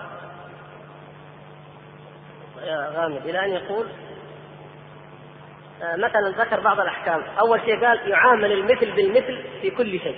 هذه قاعدة صحيحة ما لم تخالف نصا شرعيا. يعني بالنسبة للأسواق والمعاملات التجارية يعامل المثل بالمثل. قال والسوق من المتكفلات يكفل الجار جاره والسديد والمستبع والضيف يكفل كل من يهبط فيه. كان النظام عندهم إيش؟ أن السوق يكفل كل من يهبط فيه إذا كان مثلا عندنا قرية من القرى سوقها يوم السبت قرية أخرى الأحد قرية التي معروفه حسب الأيام القرية هذه التي مثلا سوقها يوم الأحد في حدود السوق وما حوله يكون كل ما يراق من دماء أو يقع من مشاكل أو سرقة أو أي مشكلة في ضمان وكفالة القبيلة التي السوق فيها. يعني عليها أن تحمي الجار وأن تحمي آه، الضعيف أو تأخذ الحق للمظلوم حتى تخرجه عن حدود القبيله إلى القبيلة الأخرى فانتهى أمره، إذا هبط إلى سوق آخر هبط يعني معنى تسوق. إذا راح إلى سوق آخر فايضا على حدث أهل ذلك السوق، يعني إذا ما ضعوا هذه الأشياء تضيع الأمور كيف يمكن أن يعني فلا بد أن يضعوا يعني أمور آه، أو أحكام أو عقود يتعاقدون يتعاهدون عليها لأن ليس هناك أمن مركزي عام كما ذكرنا. الشاهد هذا يقول والمقروعات والمشتبهات فيها قول عارفة. طيب كيف كانوا يتحاكمون إذا اشتبهت الأمور؟ عارفة، قول عارفة، قول العارفة يعني إيش؟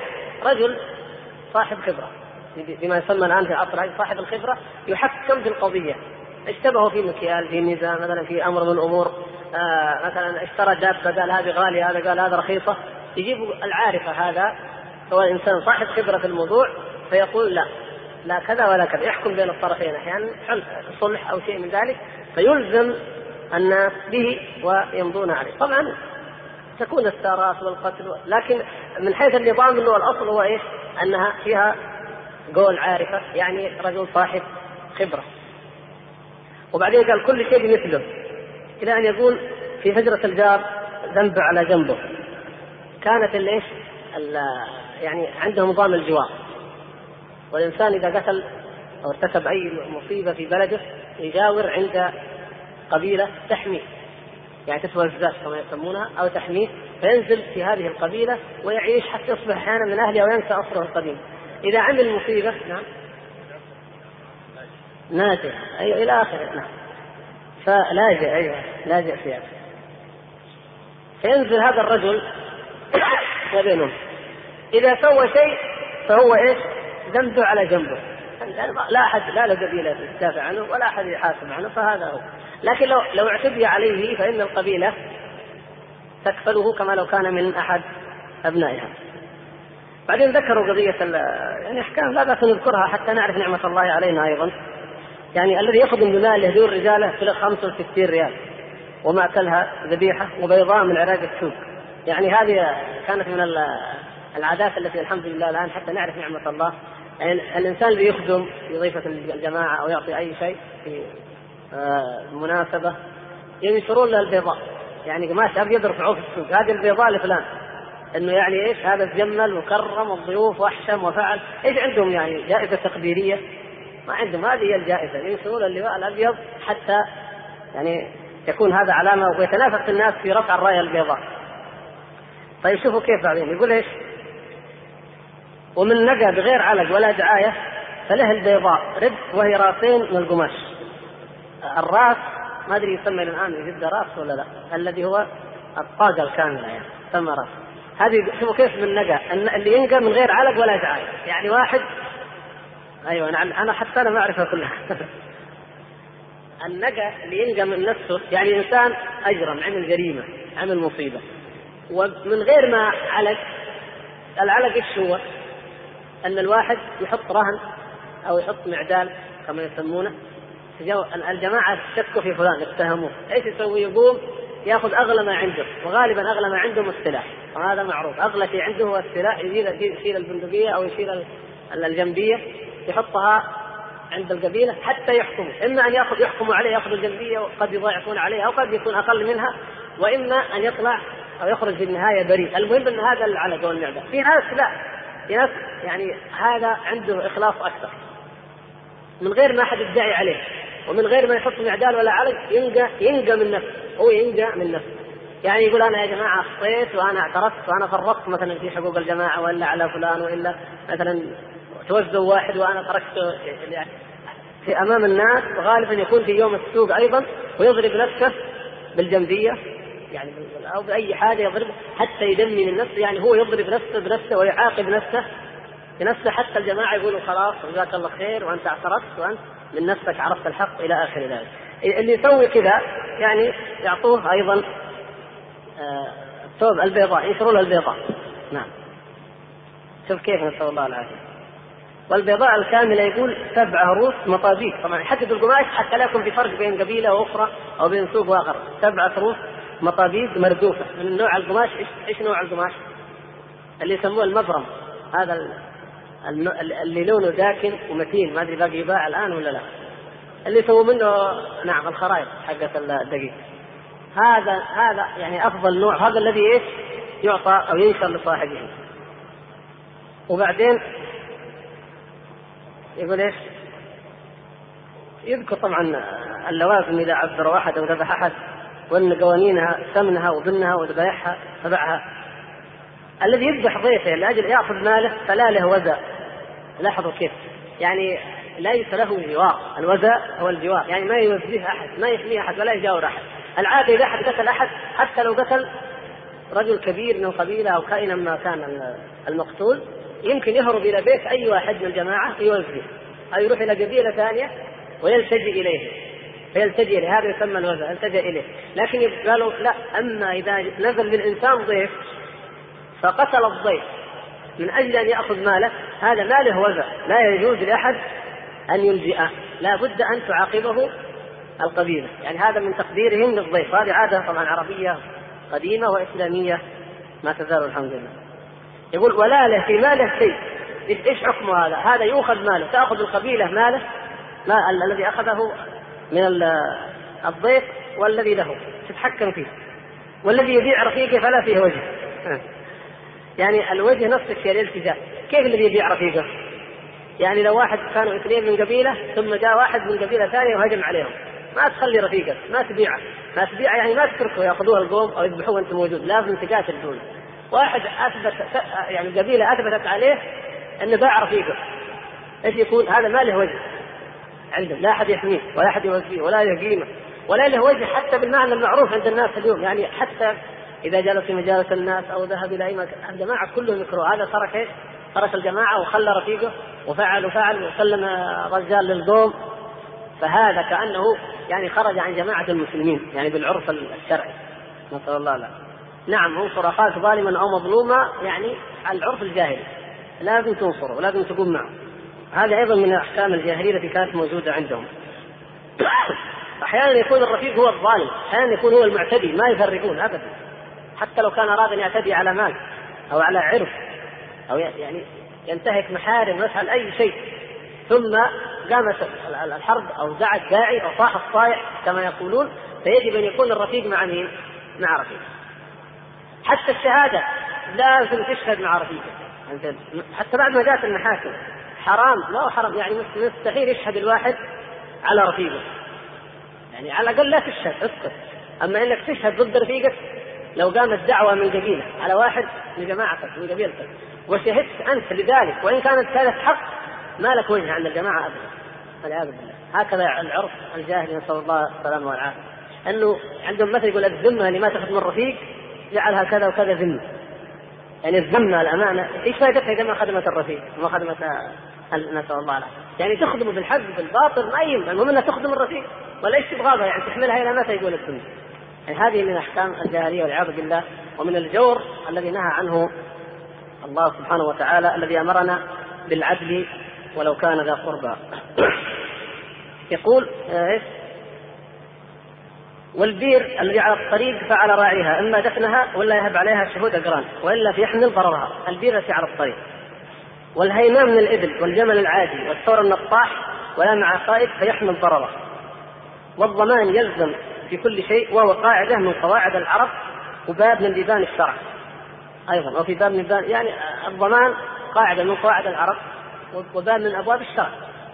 يعني لا شك أن الضمان باب من أبواب الشرع لكن قد لا يضمن كما في قول النبي صلى الله عليه وسلم المعدن جبار والعجماء جبار. قد لا يضمن شرعا فليس على الرجل في الشرع أن يضمن العامل. لو أنك أنت اتخذت عاملا يبني لك بناء. يعمر لك في عمارة. يبني فسقط من أعلى العمارة. ليس عليك شيء شرعا. وكذلك لو أنك اتخذت معدنا لاستخراج المعادن كما كان معروف من زمن النبي صلى الله عليه وسلم وما قبله. فوقع عليه المنجم مثلا ودفن أو مات. ليس عليك شيء. والبئر جبار أيضا. البئر جبار في الشرع. هدر. بمعنى إذا كان لديك بئر وجاء إنسان مات ووقع فيها ليس عليك أنت شيء ما لم يكن هناك تفريط. وكذلك العجماء جبار. العجماء الدابة جبار يعني هدر. ما لم يكن منك تفريط. فلو أن إنسانا كان لديه دواب جمال أو ثيران أو ما أشبه ذلك فوقعت معركة أو مشكله بين هذا الجمل وبين أي واحد من الناس وأكله الجمل أو الثور نطحه فمات أو رفسه الحمار أو البغل أو كذا فمات. فانه شرعا ليس على صاحبه شيء. ما لم يكن هناك تعمد للعدوى أو أو إضرار أو شيء أو تفريط معين. اذا هذه في الشرع تعتبر هدر جبار هدر ليس فيها شيء لا يضمن أصحابها. لكن هم كانوا يخالفون هذا. مثل ما مثل القوانين الحديثة الآن هي تلزم صاحب العمل المتغرم بذلك. يقول وضمان العقد يلزم ولا يصح ضمان فوق ضمان. فالضمان الأول يلزم من ضمن من ضمنه والتسلم قبل السيئة يلزم ومن تسلم بعدها فلا يسلم. وبعدين يذكر إيش؟ الديرة والحماية إلى آخره ما في داعي لها ثم يقول وإن ذبح آه، المستعمل ذبح ذبح يبدو المستعمل. المستعمل يعني الشغال الاجير فعلى الذي استعمله نصف الدية.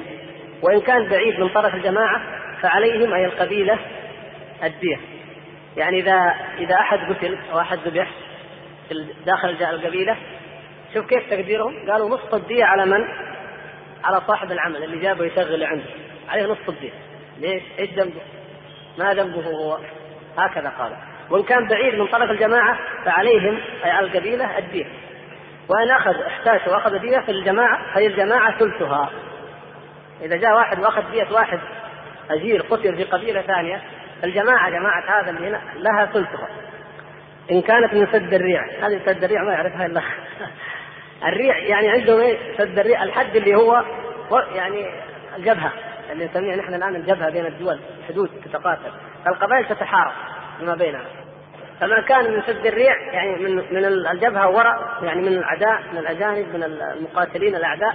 هذا الحكم وما كان داخل قبيلة فلحكم آخر. وإن كانت من الجماعة فلأقاربه الثلث. شوف سبحان الله كيف الأحكام هذه؟ وإن كانت الدية من الجماعة ولا يعني كانت الوقعة من من دون الريع من الجماعة فلأقاربه إيش؟ الثلث. والثلثين للجماعة والرجل إذا إذا قتل وتجلى هي اللي يسميها الآن لاجئ؟ يسمونه إيش؟ جالي أو جلى راح. يعني رحل. ترك الديرة وراح إلى ديره بعيدة. فأن اصطلحوا في ديته يعني الجماعة أو القبيلة فعليهم الحساب من ثمار بلاده يقوموا إيش؟ يضعوا يدهم على البلاد ويحاسبوا إذا كانت القبيلة هي اللي دفعت تدفع الدية لرجل من خارج القبيلة إيش يسوون؟ يزرعون بلاده ويدفع يعني يجمعون الدية ويعطونها القبيلة ثم يستردون الدية من ثمار بلاده باعتباره قد تجلى راح نقل ما عاد نعرفه ولا ندري وين هو يعني ما نقدر ناخذ منه أي شيء وإن خلصوا بقتل أن خلصوا هم سدوا بقتل فثمار البلاد تحمل إلا أن يكون قتل خطأ فلا لهم حساب. وإن كانوا قربة قتلوا رفيقهم لأجل يأخذوا ماله فلا لهم في حقه شيء. إذا قربة يعني معنى أقارب وقتلوا أحدهم ليأخذوا ماله حتى يرثوه. يكون شخص غني وهذا كثير ما يقع دائما. ف يعني يقتلون ليأخذوا ماله لأنهم عصبته وقرابته فهذا ليس لهم شيء. الجماعة يحرموهم من من أخذ مالهم. وجبت عليهم الدية تعطى لمن يستحقها. لو كان إلى الفقراء والمساكين ومن احتمل جناية أو قتل يسد, يسد يعني يقوم بسدادها. ومن قتل في ريع ولا عين معينة فحملته على أهل الريع. إذا قتل على الريع يعني على إيش؟ على الجبهة بين القبيلتين. وما ما عرف القاتل فهذا ديته على من؟ على الجماعة. هذا كمثال فقط يعني. يعني تجدون أنها تشمل بالعرف القانوني الحديث تشمل أحكام يمكن نسميها الأحكام الدولية إذا اعتبرنا. نعم.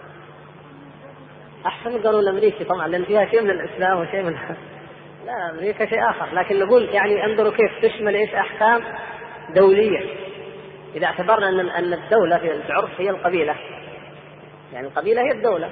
فهي تشمل أحكام دولية يعني تتعلق بالقبيلة مع القبيلة وتشمل أحكام جنائية كما في كلامهم في القتل وفي الديات تشمل أحكام أيضا معاملات تشمل أحكام تجارية كما في كلامهم عن السوق وغيره.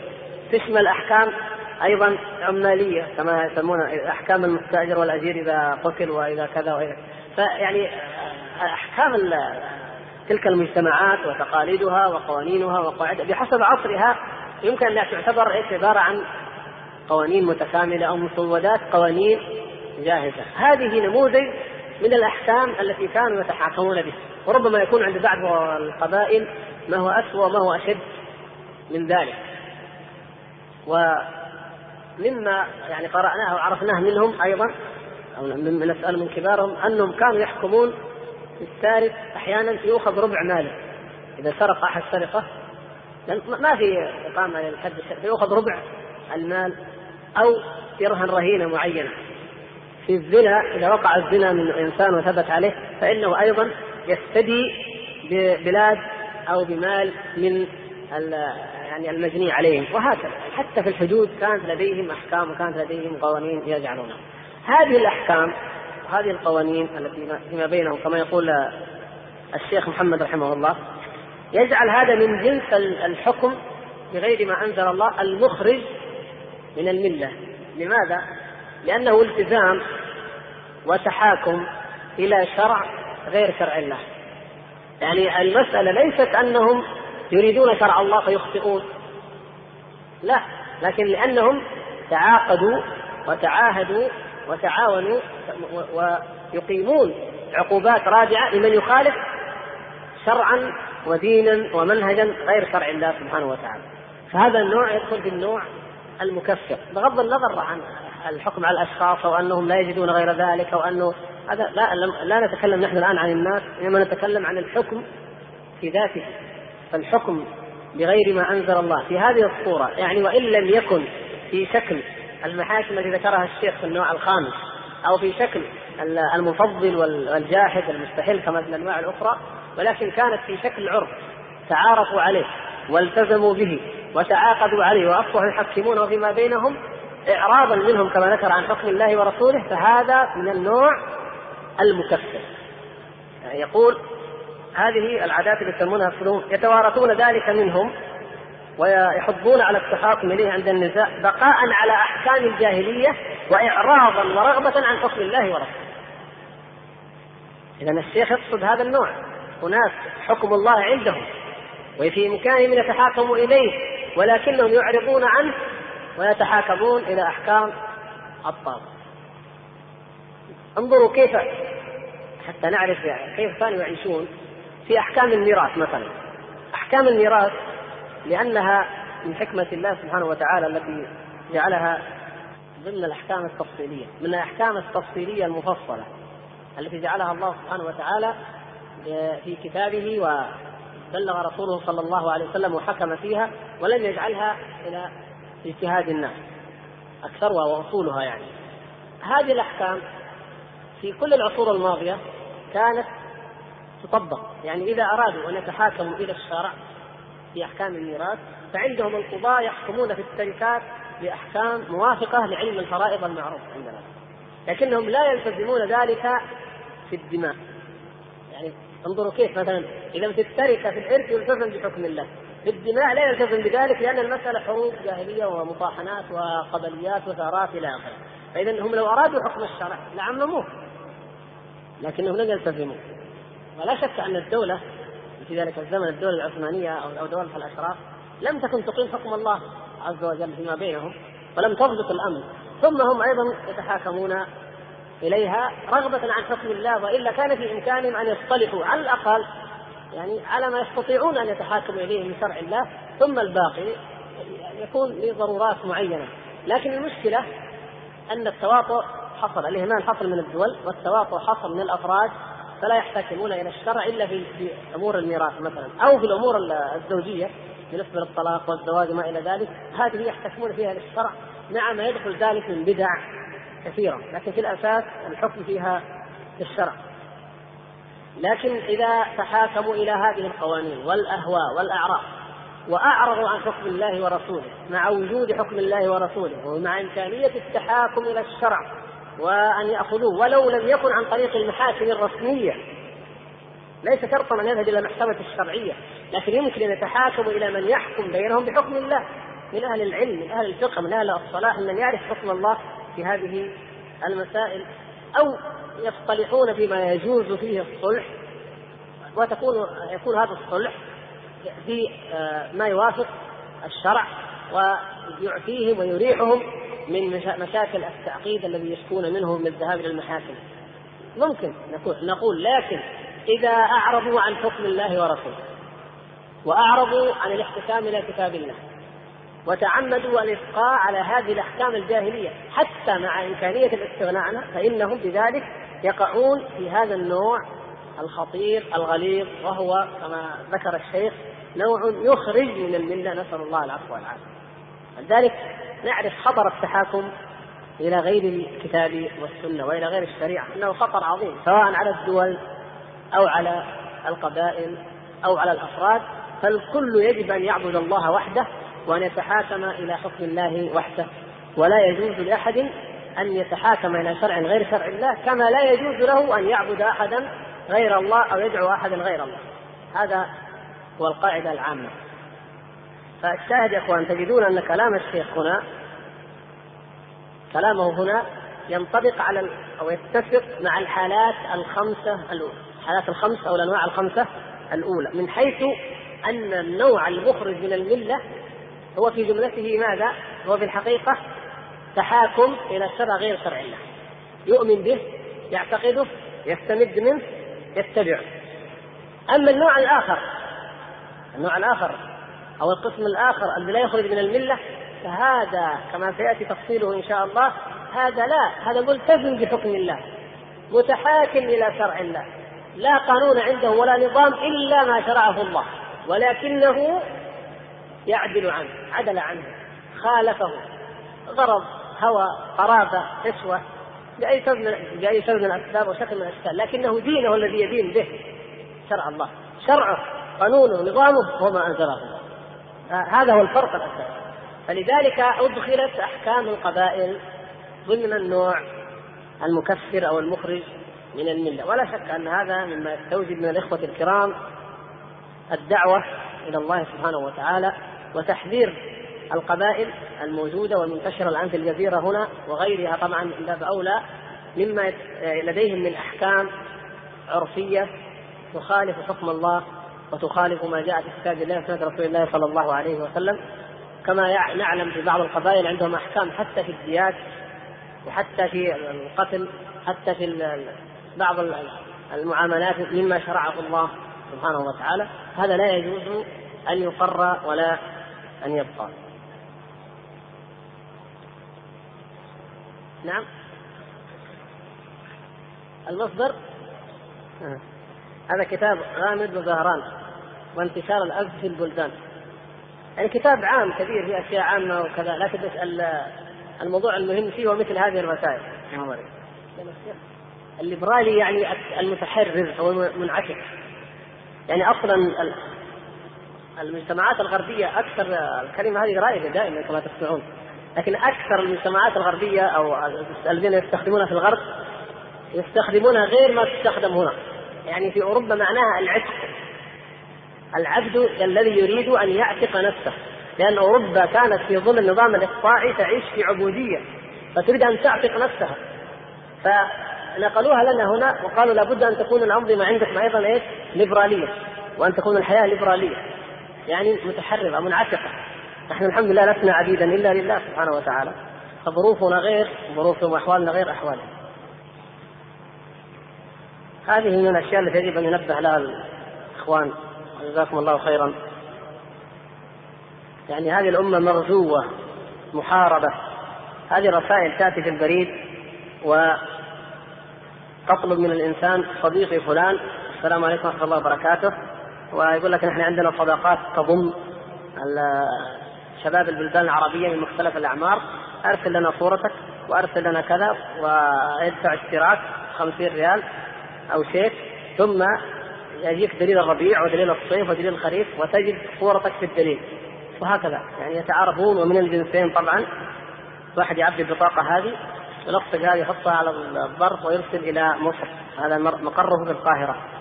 ما يهمنا في مصر وفي غيرها. المهم أن هذا اللي اسمه مركز الصداقة حول العالم.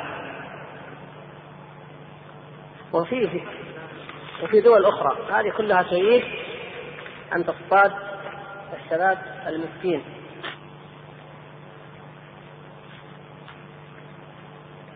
عموما كتاب العقائد الإسلامية الشيخ سيد سابق عليه ملاحظات كثيرة.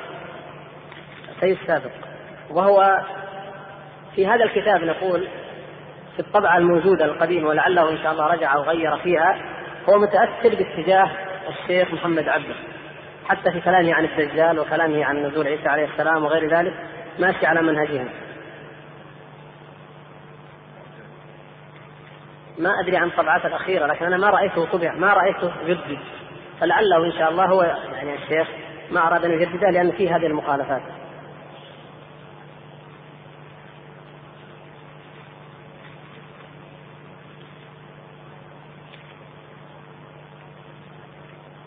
برنامج ليالي رمضان هذا التلفزيوني صحيح أن يظهر فيه شاب ملتحي وأنه يعني أو له لحية وأنه يظهر السذاجة والغباء والطمع والحماقة. أنا والله ما أدري ما أدري. موجود هذا؟ والله مشكلة. وهذا تشويه للدين والأهل نعم. إذا كان حقيقة كذلك لابد أن يوجه يعني النصح. على كل حال أنا لأني ما رأيت ولا أتكلم في شيء لكن أقول من رآه من الإخوان أو من يمكن أن يراه ويتأكد منه يجب عليه أن يبلغ وأن يتصل بإدارة التلفزيون ويخوفهم بالله ويقول هذا فيه كذا وكذا بحسب ما فيه. من فضلك اقلب الشريط وهذا تشويه للدين وأهله نعم. إذا كان حقيقة كذلك لابد أن يوجه يعني النصح على كل حال أنا لأني ما رأيت ولا أتكلم في شيء لكن أقول من رآه من الإخوان أو من يمكن يراه ويتأكد منه يجب عليه أن يبلغ وأن يتصل بإدارة التلفزيون ويخوفهم بالله ويقول هذا فيه كذا وكذا بحسب ما فيه. إذا كان ما فيه كما يذكر الأخ صاحب الرسالة. إذا كان حتى في رمضان وبهذا الشكل سبحان الله فمتى نتوب ومتى نستغفر الله؟ طيب هذا جيد يعني عدد. مجلة الدعوة اللي ذكرت أن نظام الادعاء العام سيطبق عندنا هنا إلى موجودة عند أحد الإخوان؟ أو ما تزال الموجودة في السوق الآن؟ ما ذكر الأخ لكن يقول في رمضان. مجلة الدعوة. لا أسبوعية الدعوة. أيوة يعني اللي قد صدر هو واحد. إن كان الأول معناته ممكن يكون قد خلص. على كل حال وجده واحد الإخوان جزاه الله خيرا. نشوف إيش لأن ما أدري إيش اللي بيطبق. بعد ما ألغي نظام المرافعات والحمد لله على ذلك لأنه كان نسخة بالكربون من نظام المرافعات المصري. الفرق أن النظام المصري مكتوب جنيه مكتوب الجمهورية. فجاء هذا المسكين وكتب بدل الجمهورية المملكة وبدل الجنيه ريال. والباقي زي ما هو. ولكن الحمد لله أنه ألغي. هذا من نعم الله. فيبقى نظام الادعاء هذا ما أدري هل هو نظام جديد جدي وإلا ما على كل حال لا يحكم على غائب حتى نشوف. فإن كان في الإمكان أن نحصل على المجلة فجزاكم الله خيرا.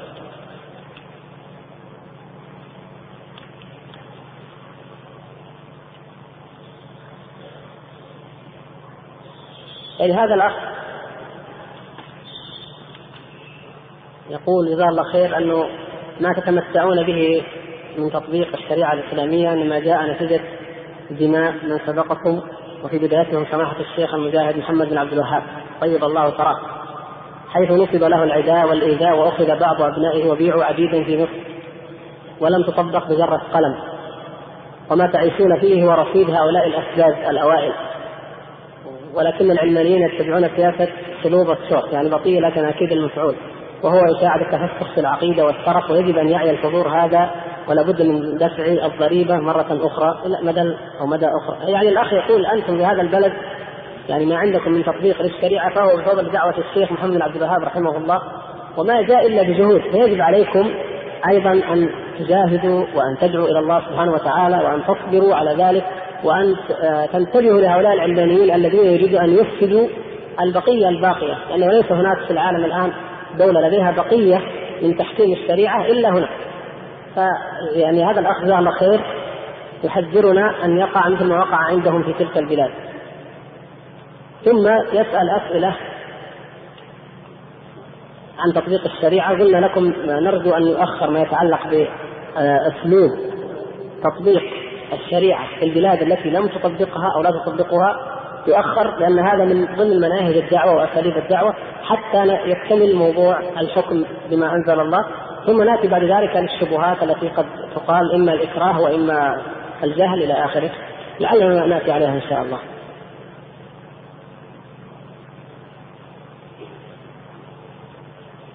أيضا يقول الاخ هناك بعض الأحكام عند بعض الناس مثل إذا تخاصم اثنين ألزم احدهم بذبح ذبيحة أو غيره. وكذلك من بنى منزلا يلزمون بعمل ذبيحة يسمونها النزالة. الزموا يعني في ناس إذا إذا انتهى من البيت يذبح ويجمع الجماعة.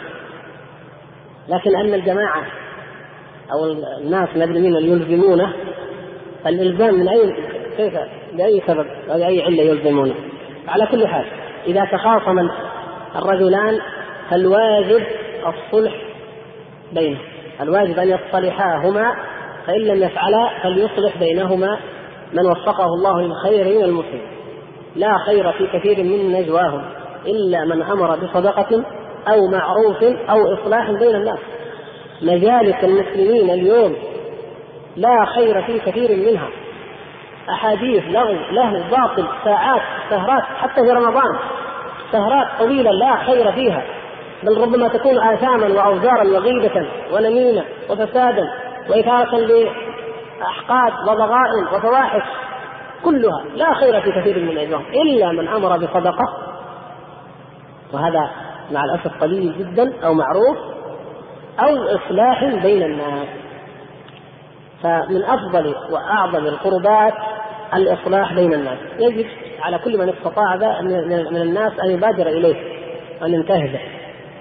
ثم الصلح ليس له صورة معينة. مشكلة هؤلاء الناس جعلوا للصلح صورة محددة. يعني لابد هذا يدخل بيت هذا وهذا يدخل بيت هذا وهذا يذبح للجماعة أو هذا يذبح الجماعة أو هذا يذبح هذا وهذا يذبح هذا وغير كذا ما في صلح. سبحان الله. من قال ذلك يا أخي؟ يمكن أن يصطلحا في بيت واحد من الأقارب. يضيف الاثنين يجمع بينهم. يمكن يصطلحوا في العمل.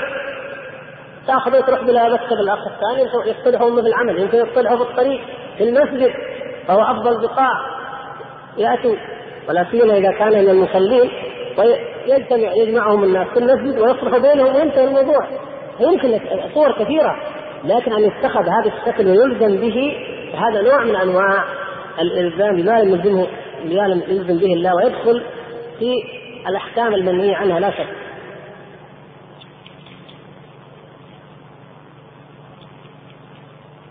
هذا شيء آخر. يعني يعني بعض القبائل التي تتحاكم إلى الشيخ آه، تعطيه الخمس و يعقد الزواج هذا ما ما هم داخلين في كلامنا كله أصلا. نحن كلامنا هنا نتكلم عن المسلمين. أما هؤلاء فليسوا من المسلمين وليسوا من هذه الأمة وإنما هم باطنية خارجون عن الإسلام. ما نتكلم فيهم. إذا تكلمنا فيهم نتكلم عن أصل عقيدتهم. فما يمارسه شيوخهم هؤلاء هذا من أشد أنواع التسلط الطاغوتي ولا ريب.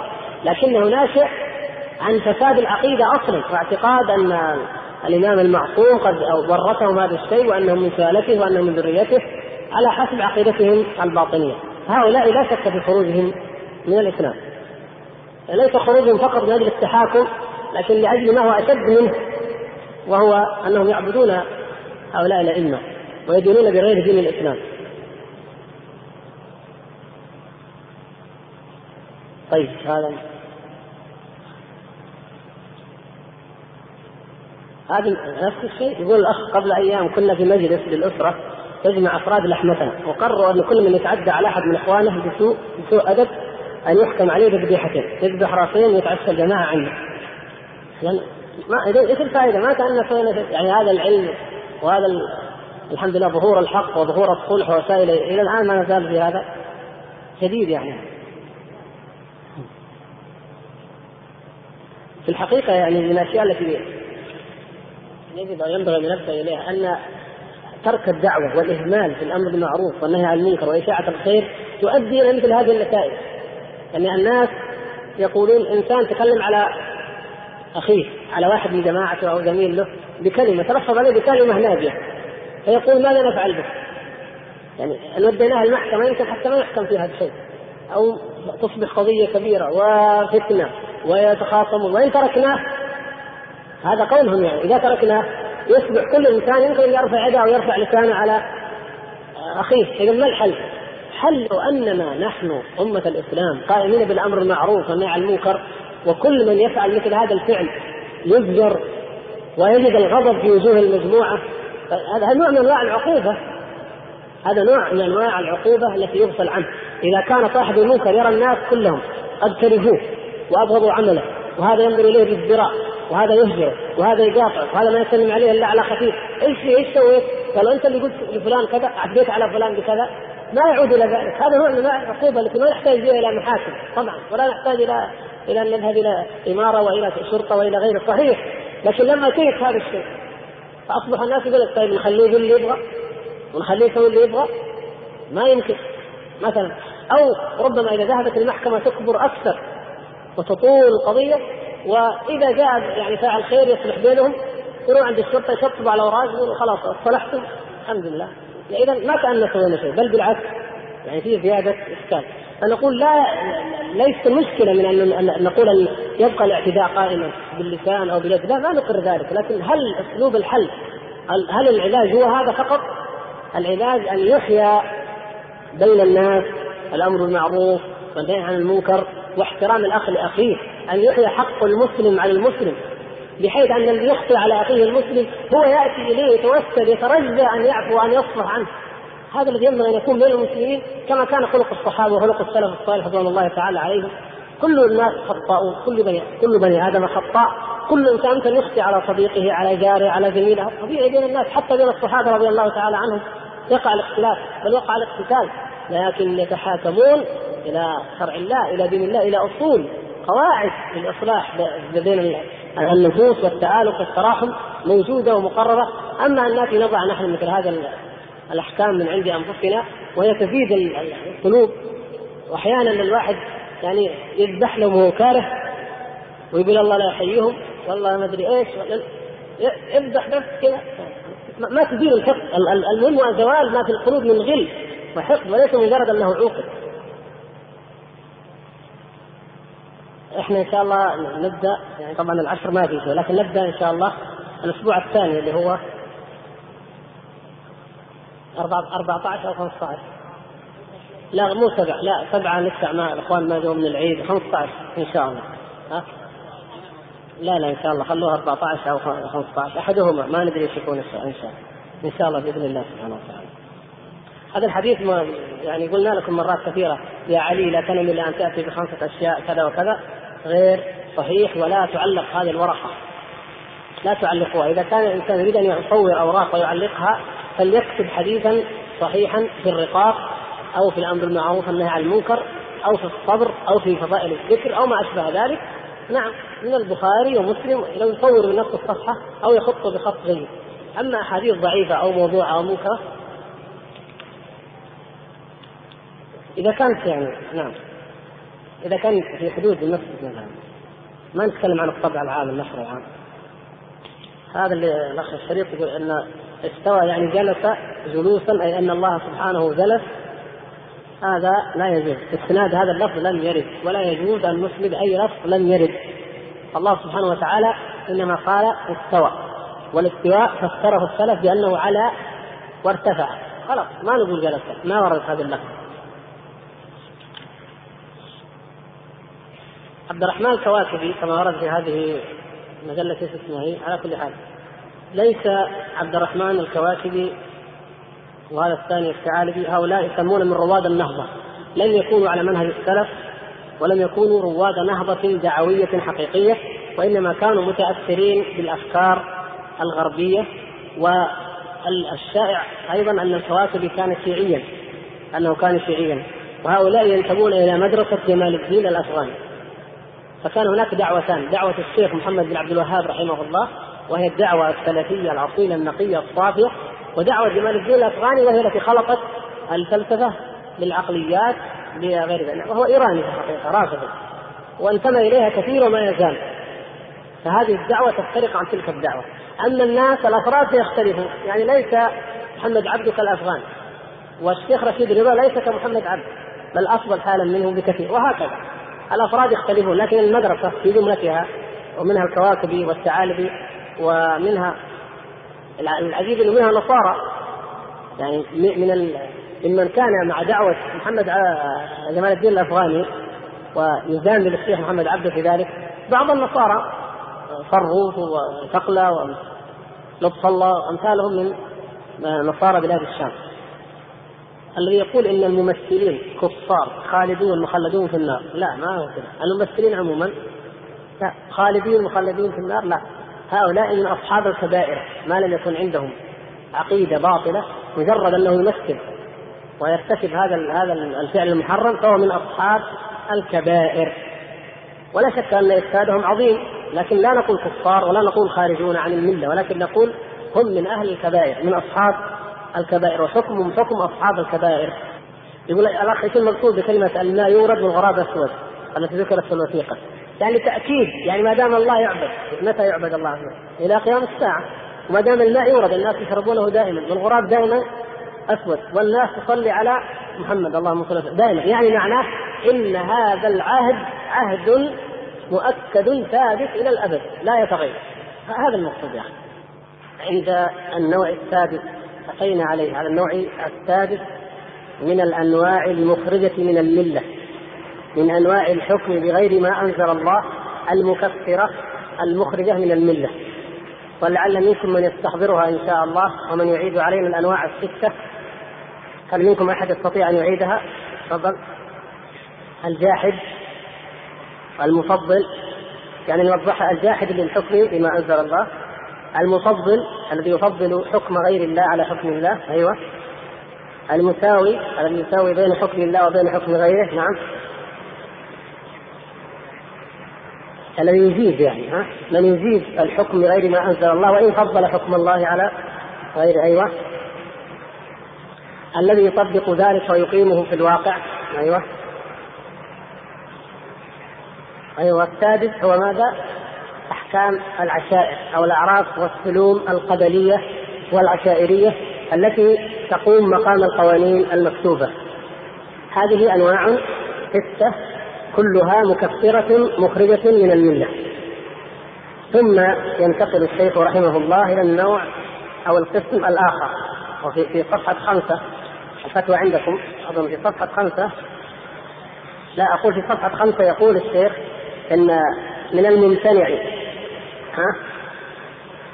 من الممتنع أن يسمي الله سبحانه الحاكم بغير ما أنزل الله كافرا ولا يكون كافرا. أليس كذلك؟ بل هو كافر مطلقا. إما كفر عمل وإما كفر اعتقاد. ثم ذكر قال أما الأول وهو كفر الاعتقاد فهو أنواع. وذكر منها الستة اذا هذا الكفر الأول كفر الاعتقاد. وأما الثاني قال هنا وأما القسم الثاني في صفحة ثمانية اخر شيء قال إيش؟ وأما القسم الثاني. اذا وأما هذه هنا في صفحة ثمانية معطوفة على أما التي في صفحة خمسة. أما القسم الأول كفر الاعتقاد الأكبر المخرج من الملة فأنواعه أو أقسامه هي الستة التي ذكرها الأخ جزاه الله خيرا آنفا. وأما القسم الثاني من قسمي كفر الحاكم بغير ما أنزل الله وهو الذي لا يخرج من الملة أي وهو كفر العمل لا كفر الاعتقاد. فقد تقدم أين تقدم؟ صفحة خمسة هذه الذي أشرنا إليه الآن. أن تفسير ابن عباس رضي الله عنهما لقول الله عز وجل ومن لم يحكم بما أنزل الله فأولئك هم الكافرون قد شمل ذلك القسم. وذلك في قوله رضي الله عنه في الآية كفر دون كفر. وقوله أيضا ليس بالكفر الذي تذهبون إليه أو يذهبون إليه. فهو يشير إلى ما تقدم في الصفحة الخامسة. يعني يقول الشيخ محمد رحمه الله المسألة كفر الحكم بغير ما أنزل الله كفر.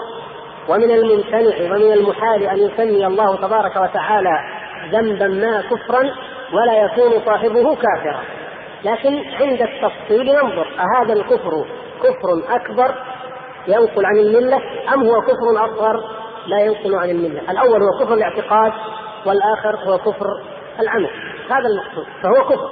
فعلى هذا هو يقول ما قال ابن عباس رضي الله تعالى عنه وطاووس وغيره من السلف على ما سنفصل إن شاء الله عندما نستعرض الآيات يقول هذا الذي ذكروا انه أن الآية تشمله. فالايه تشمل أيضا الكفر الأصغر وإن كانت في الاصل هي نزلت في الكفر الأكبر. قال وذلك ما هو؟ ما تعريفه؟ وذلك أن تحمله شهوته وهواه على الحكم في القضية بغير ما أنزل الله.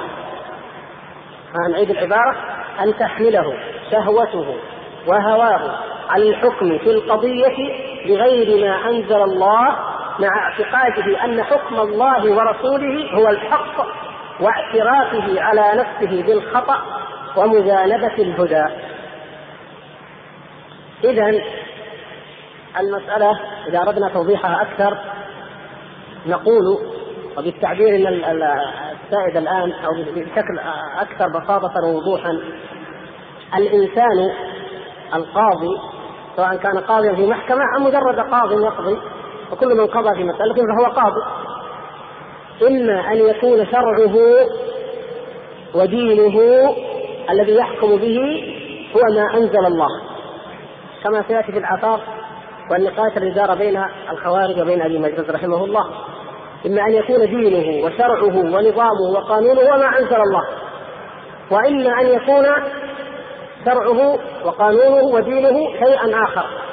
كالشرائع المنسوخة التوراة مثلا أو الإنجيل أو قوانين وضعية مثل شرائع التتار مثلا أو شريعة نابليون أو أي قانون من القوانين الوضعية. عندنا هنا هذا مفرق طريق واضح. فهذان قسمان لا صلة بينهما. هذا متبع وملتزم ومنقاد ومستسلم لأمر الله ودين الله وشرعه. وهذا من أصله يتحاكم ويحكم ويتبع وينقاد ويستسلم لدين غير دين الله وشرع غير شرع الله فهو شريعته وهو نظامه وهو دينه كما ذكر الله تبارك وتعالى في سورة يوسف ما كان ليأخذ أخاه في دين الملك. ما معنى في دين الملك؟ في حكم في شرع نعم شرع شرع كل كل إنسان شرعهم ونظامهم هو دينهم. نعم. فاذا هذا شيء وهذا شيء. نرجع إلى القسم الأول. ها؟ القسم الأول وهم الذين منقادون لحكم الله مؤمنون به. ملتزمون به مستسلمون له. أهم في كل مرة وفي كل حكم يحكمون به. يعني كل واحد من هؤلاء لا بد أن يحكم بما أنزل الله. يعني في الواقع لا بد. وإلا قد يخالف حكم الله. يخالف حكم الله. تقع المخالفة وتقع المعصية ويقع الجهل ويقع الخطأ ويقع التأويل. هذا هذه مثل مثل سائر العبادات. مثل سائر شعب الإيمان. فليس كل من التزم الإيمان والإسلام مقيما له كاملا بل يقع من من, أهل الإيمان مخالفة لما آمنوا به.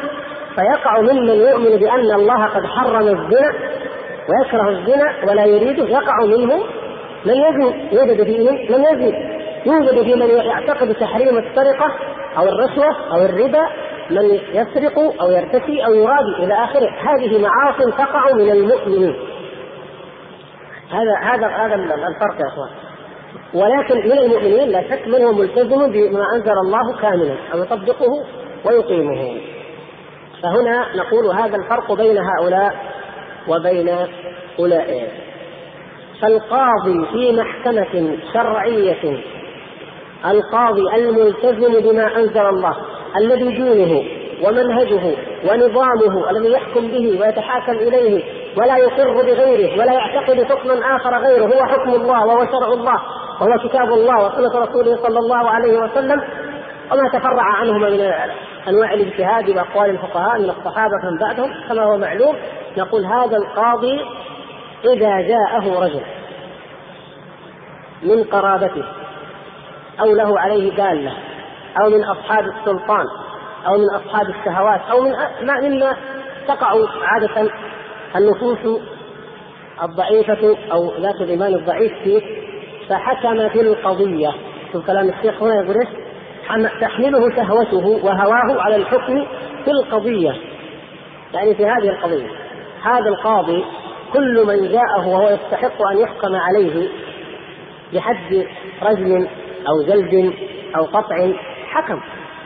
هذا دينه هذا منهجه لكن لما جاءه قريبه أو صهره أو ذو مال أو جاه حكم في القضية في قضية هذا الرجل بغير ما أنزل الله. خالف ذلك. ويخفى الموضوع وبعد أن ثبتت لديه القضية خرجها بمخارج وحملها المحامل فتح لها أبوابا معينة وقال اكتفى بالتعذير أو اكتفينا بالتوبيخ. أو فعلنا به أو ثبتت لدينا براءته أو إلى آخره حكم بغير ما أنزل وهو معتقد في نفسه أن الحكم هو ما أنزل الله وأن الشرع هو ما شرعه الله وأن هذا هو دين الله سبحانه وتعالى وأنه مخالف له. لكن هذا ما حملته عليه الشهوة والهوى وطاعة الشيطان والمعصية. هذا هذه الحالة الأولى في القضية في هذه القضية. لو أنه التزم شرعا غير شرع الله حتى ولو كان في محكمة شرعية مثلا لكنه التزم أن كل من أتاه في حد زنا أن يحكم فيه بما تحكم به شريعتنا باليوم. أن هذا من حق الزوج. وننظر المرأة هل هي دون ال 18 أو فوق 18 سنة وهل هي مغصوبة غير مغصوبة هل هي متزوجة غير متزوجة. فإن كانت آه، متزوجة فالأمر يرجع إلى الزوج إن شاء عفى عنه وإن شاء وإلا جلد ما يقول ما في جلد غرم عفوا. إن شاء غرم يعني تحكم عليه كذا جنيه ويذهب أو يسجن ويذهب. يعني إذا كان هذا من هذا شرعه ومن هذا دينه فهذا غير ملتزم أصلا بما أنزل الله ولا يدين بذلك ولا يعتقد بذلك. ها؟ لكن الكلام هذا النوع القسم هذا هو في هذه الحالة. وفي الحالة التي القاضي فيها يحكم بما أنزل الله لكن خالف حكم الله عز وجل. فخالفه عن عمد وعن هوى. قد يخالفه عن جهل. قد يخالفه جهلا بحكم الله سبحانه وتعالى. إذ ليس كل من ولي القضاء والحكم بين الناس علم أو عالما بجميع ما أنزل الله وعارفا بالأحكام. وإن كان الواجب أن لا يعين إلا من هو في درجة الاجتهاد أو يستطيع أن يجتهد أو أو يستطيع أن يحكم فيما يعرف له بما أنزل الله. لكن قد يولى من كان غير ذلك. في الواقع فلا يحكم في هذه المسألة أو في بعض المسائل بما أنزل الله خطأ منه. خطأ. يظن مثلا أن هذا هذا الذي فعل هذا الفعل حده القتل وحده القطع. مثلا يخلط مثلا بين حد السرقة وبين حد الحرابه فرضا يعني يقع الخطأ ويقع التأول أو التأويل. والتأويل له أبواب. منها أن يظن أن هذا الرجل مثلا هذا القاضي بعض القضاة يتأول الآية على غير وجهها أو الحديث على غير وجهه ويخالف حكم الله تعالى فيه. بعض القضاة يقول نحن مذهبنا غير لا مثلا لا نعتبر هذا الحديث دالا على ذلك. لماذا؟ لأنه خالف ظاهر القرآن ومخالفة الحديث ظاهر القرآن نص إلى آخره. يعني هناك أمور تفصيلية لا داعي للاستطراد فيها وهي أن بعض الفقهاء يعني هناك أصول عند الأئمة المذاهب الأربعة وغيرها أصول فقهية معينة فقد يرد الإنسان حكم الله الذي يدين أهل الحق أو أهل السنة أو من عرف الدليل واتبع بأن هذا هو حكم الله. لكن يخالفه هو لأصل من الأصول يتخيلها أو يتوهمها أو يظن أنها حق فهي غير ذلك. فهذا تأول له اجتهاد وان كان غير الصحيح وغير مقبول الأمر شيء اخر مثلا المهم أنه يقع تقع المخالفة لحكم الله إما خطا وإما اجتهادا أو تاولا وتقع هوى وشهوة. فهذا الكلام هنا في ماذا؟ في المخالف اتباعا للهوى واتباعا للشهوة. وهو في بلد يحكم بما أنزل الله وفي محكمة تحكم بما أنزل الله وهو منقاد مستسلم لحكم الله معتقد أن من حكم شرعا غير شرع الله ومن أحل القوانين الوضعية محل شرع الله فقد كفر. كل هذا موجود لديه لكنه عدل عن حكم الله في هذه القضية أو في هذه المسألة اتباعا للهوى وللشهوه ولاي داعي من دواعي معصية الله التي تعرف الإنسان في كل الأحكام كما تعرف له في الزنا وشرب الخمر وغير ذلك من المعاصي. هذا إن شاء الله واضح هذا هو الذي لا يكون خارجا من الملة ولكن كما قال الشيخ رحمه الله وهذا وإن لم يخرجه كفره عن الملة فإنه معصية عظمى. كلام الشيخ هذا في هذه المسألة سيأتي له إيضاح إن شاء الله في من أقوال العلماء لكن نحن الآن نكمل كلامه ثم نعود إلى كلام غيره. قال وهذا وإن لم يخرجه كفره عن الملة فإنه معصية عظمى. هذا الحكم الذي حكم به. أكبر من الكبائر كالزنا وشرب الخمر والسرقة واليمين الغموس وغيرها. هذا الفعل منه أكبر من بقية الكبائر. لماذا؟ هذا مر معنا وتحدثنا عن لماذا؟ لأن المعصية التي سميت كفرا نعم أعظم من المعصية التي لم تسمى في لسان الشرع وفي عرف الشرع كفرا. قال فإن معصية سماها الله في كتابه كفرا أعظم من معصية لم يسمها كفرا. وهذا تقدم في أول الكلام عند عن النصوص التي وردت في أنواع الكفر. قال نسأل الله أن يجمع المسلمين على التحاكم إلى كتابه انقيادا ورضاء إنه ولي ذلك والقادر عليه. وبذلك انتهت فتوى الشيخ رحمه الله.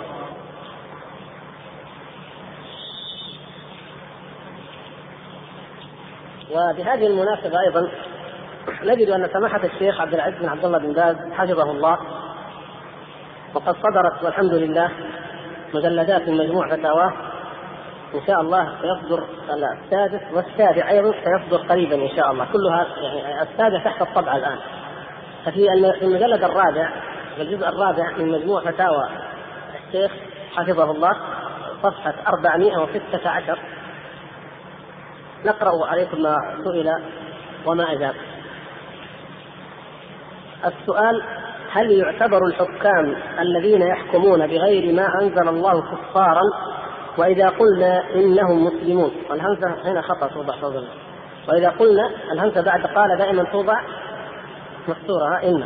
وإذا قلنا إنهم مسلمون فماذا نقول عن قوله تعالى ومن لم يحكم بما أنزل الله فأولئك هم الكافرون؟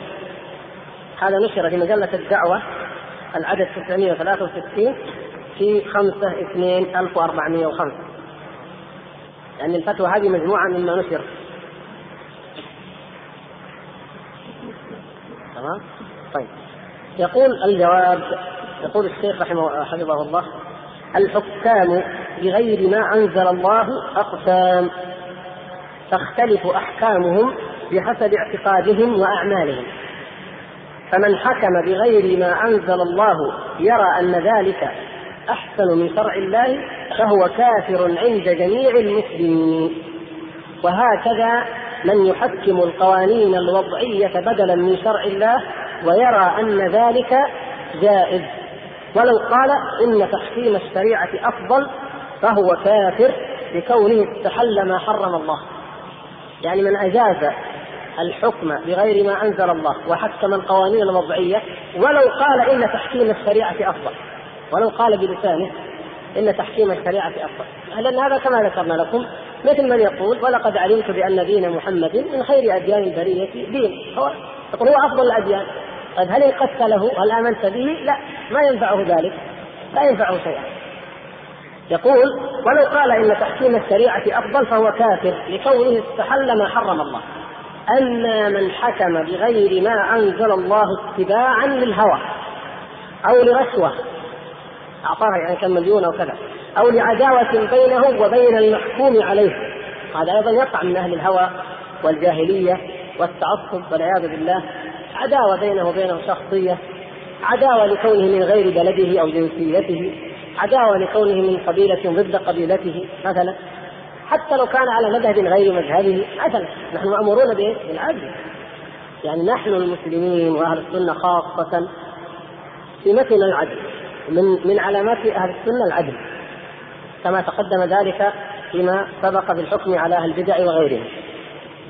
يعني لو أن لو جاءك كتابي يهودي أو نصراني من أهل الذمة من ممن يعيش بين المسلمين بعقد ذمة ومسلم من خيار الناس ومن أفاضل الناس وأنت قاض هل تحكم رأسا لهذا التقي البار المجاهد العلامة أي إلى آخره؟ على الكتاب رأسا وإلا تسمع منهما تسمع من الطرفين وتنظر في الحجتين وتقضي بما أراك الله سبحانه وتعالى وبما أنزل الله بعد أن تتأمل سواء كان الحق لليهودي أو لهذا العالم المجاهد إلى آخره. ما يهم ما يهم العدل هو ديننا لا نحيف ولا نشر فالشيخ حفظه الله يقول يعني قد يحكم إما اتباعا للهوى أو لرشوة أو لعداوة بينه وبين المحكوم عليه. فلا عداوة أعظم من عداوة الدين ومع ذلك لا بد أن نعدل في الحكم أو لأسباب أخرى. يقول وهو يعلم وهو يعلم يعني يعتقد أنه عاص لله بذلك وأن الواجب عليه تحكيم شرع الله. فهذا يعتبر من أهل المعاصي والكبائر ويعتبر قد أتى كفرا أصغر وظلما أصغر وفسقا أصغر. كما جاء هذا المعنى لأن لأن الظلم الأكبر هو ماذا؟ أيوه أن الشرك لظلم عظيم والفسق الأكبر هو ماذا؟ والكفر بدليل إيش؟ هذا الدليل كان من إلا إبليس كان من الجن ففسق عن أمر ربه هذا فسق إيش؟ أكبر يعني إيش؟ كافر صاحبه كافر مخرج من وغير ذلك اذا فهذا الذي حكم بغير ما أنزل الله في هذه الواقعة في هذه القضية نظرا لهوى أو عداوة أو قرابة أو عصبية إلى آخره في هذه المسألة وهو موقن بشرع الله ومقاد له ومستسلم له ويعلم أنه عاصي بالله وأنه خالف ما أنزل الله إلى آخره هذا يكون قد كفر كفرا أصغر وظلم ظلما أصغر وفسق فسقا أصغر أي غير مخرج من الملة. قال كما جاء هذا المعنى عن ابن عباس رضي الله عنهما وعن طاووس وجماعة من السلف الصالح وهو المعروف عند أهل العلم. والله ولي التوفيق. هذا معروف عند أهل العلم. اذا إن شاء الله اتضح لدينا من كلام الشيخ أو الشيخين فإن الشيخ محمد إبراهيم رحمه الله هو شيخ الشيخ عبد العزيز بن باز حفظه الله. يقول الأخ ألا يوجد من اجتهد ليحكم بما أنزل الله ولكن لم يوفق لذلك؟ بلى. إحنا قلنا ليس كل أحد يصيب حكم الله قد يخطئ قد يجتهد فيخطئ حكم الله. فماذا له هذا؟ الله يسأل. له أجر. إذا اجتهد يقول النبي صلى الله عليه وسلم إذا اجتهد الحاكم فأصاب فله أجرا وإن أخطأ فله أجر. هذا واضح وهذا من يعني من فضل الله سبحانه وتعالى على هذه الأمة وعلى أهل العلم والفقه والاستنباط منها. الحاكم يعني المؤهل القاضي المؤهل. هل معنى كونه مؤهلا أنه يخطئ؟ لا يخطئ. يعني أنه يصيب حكم الله في كل قضاء يقضي به؟ لا لا يشترط ذلك. لكنه أهل للقضاء. فيه الشروط اجتمعت فيه الشروط التي جعلها بعض العلماء واعتبروها في من يكون في هذا الموقف الشرعي المهم. فهذا اجتهد ولكنه أخطأ. وما أكثر ما يخطئ الناس. نعم ولو أن الناس لو أن ذهبنا نتبع أخطاءهم أو لو أن كل من أخطأ لم يولى لم يولى أحد. هذا طبيعي في كل الأمور. فاذا المخطئ لا يدخل في كلامنا هذا المخطئ ولا يدخل أيضا الجاهل من غير تقصير وإنما كلامنا في من كما قراتم كما سمعتم الآن في من يعصي وهو يعلم. يعلم أنه عاص وأنه مخالف.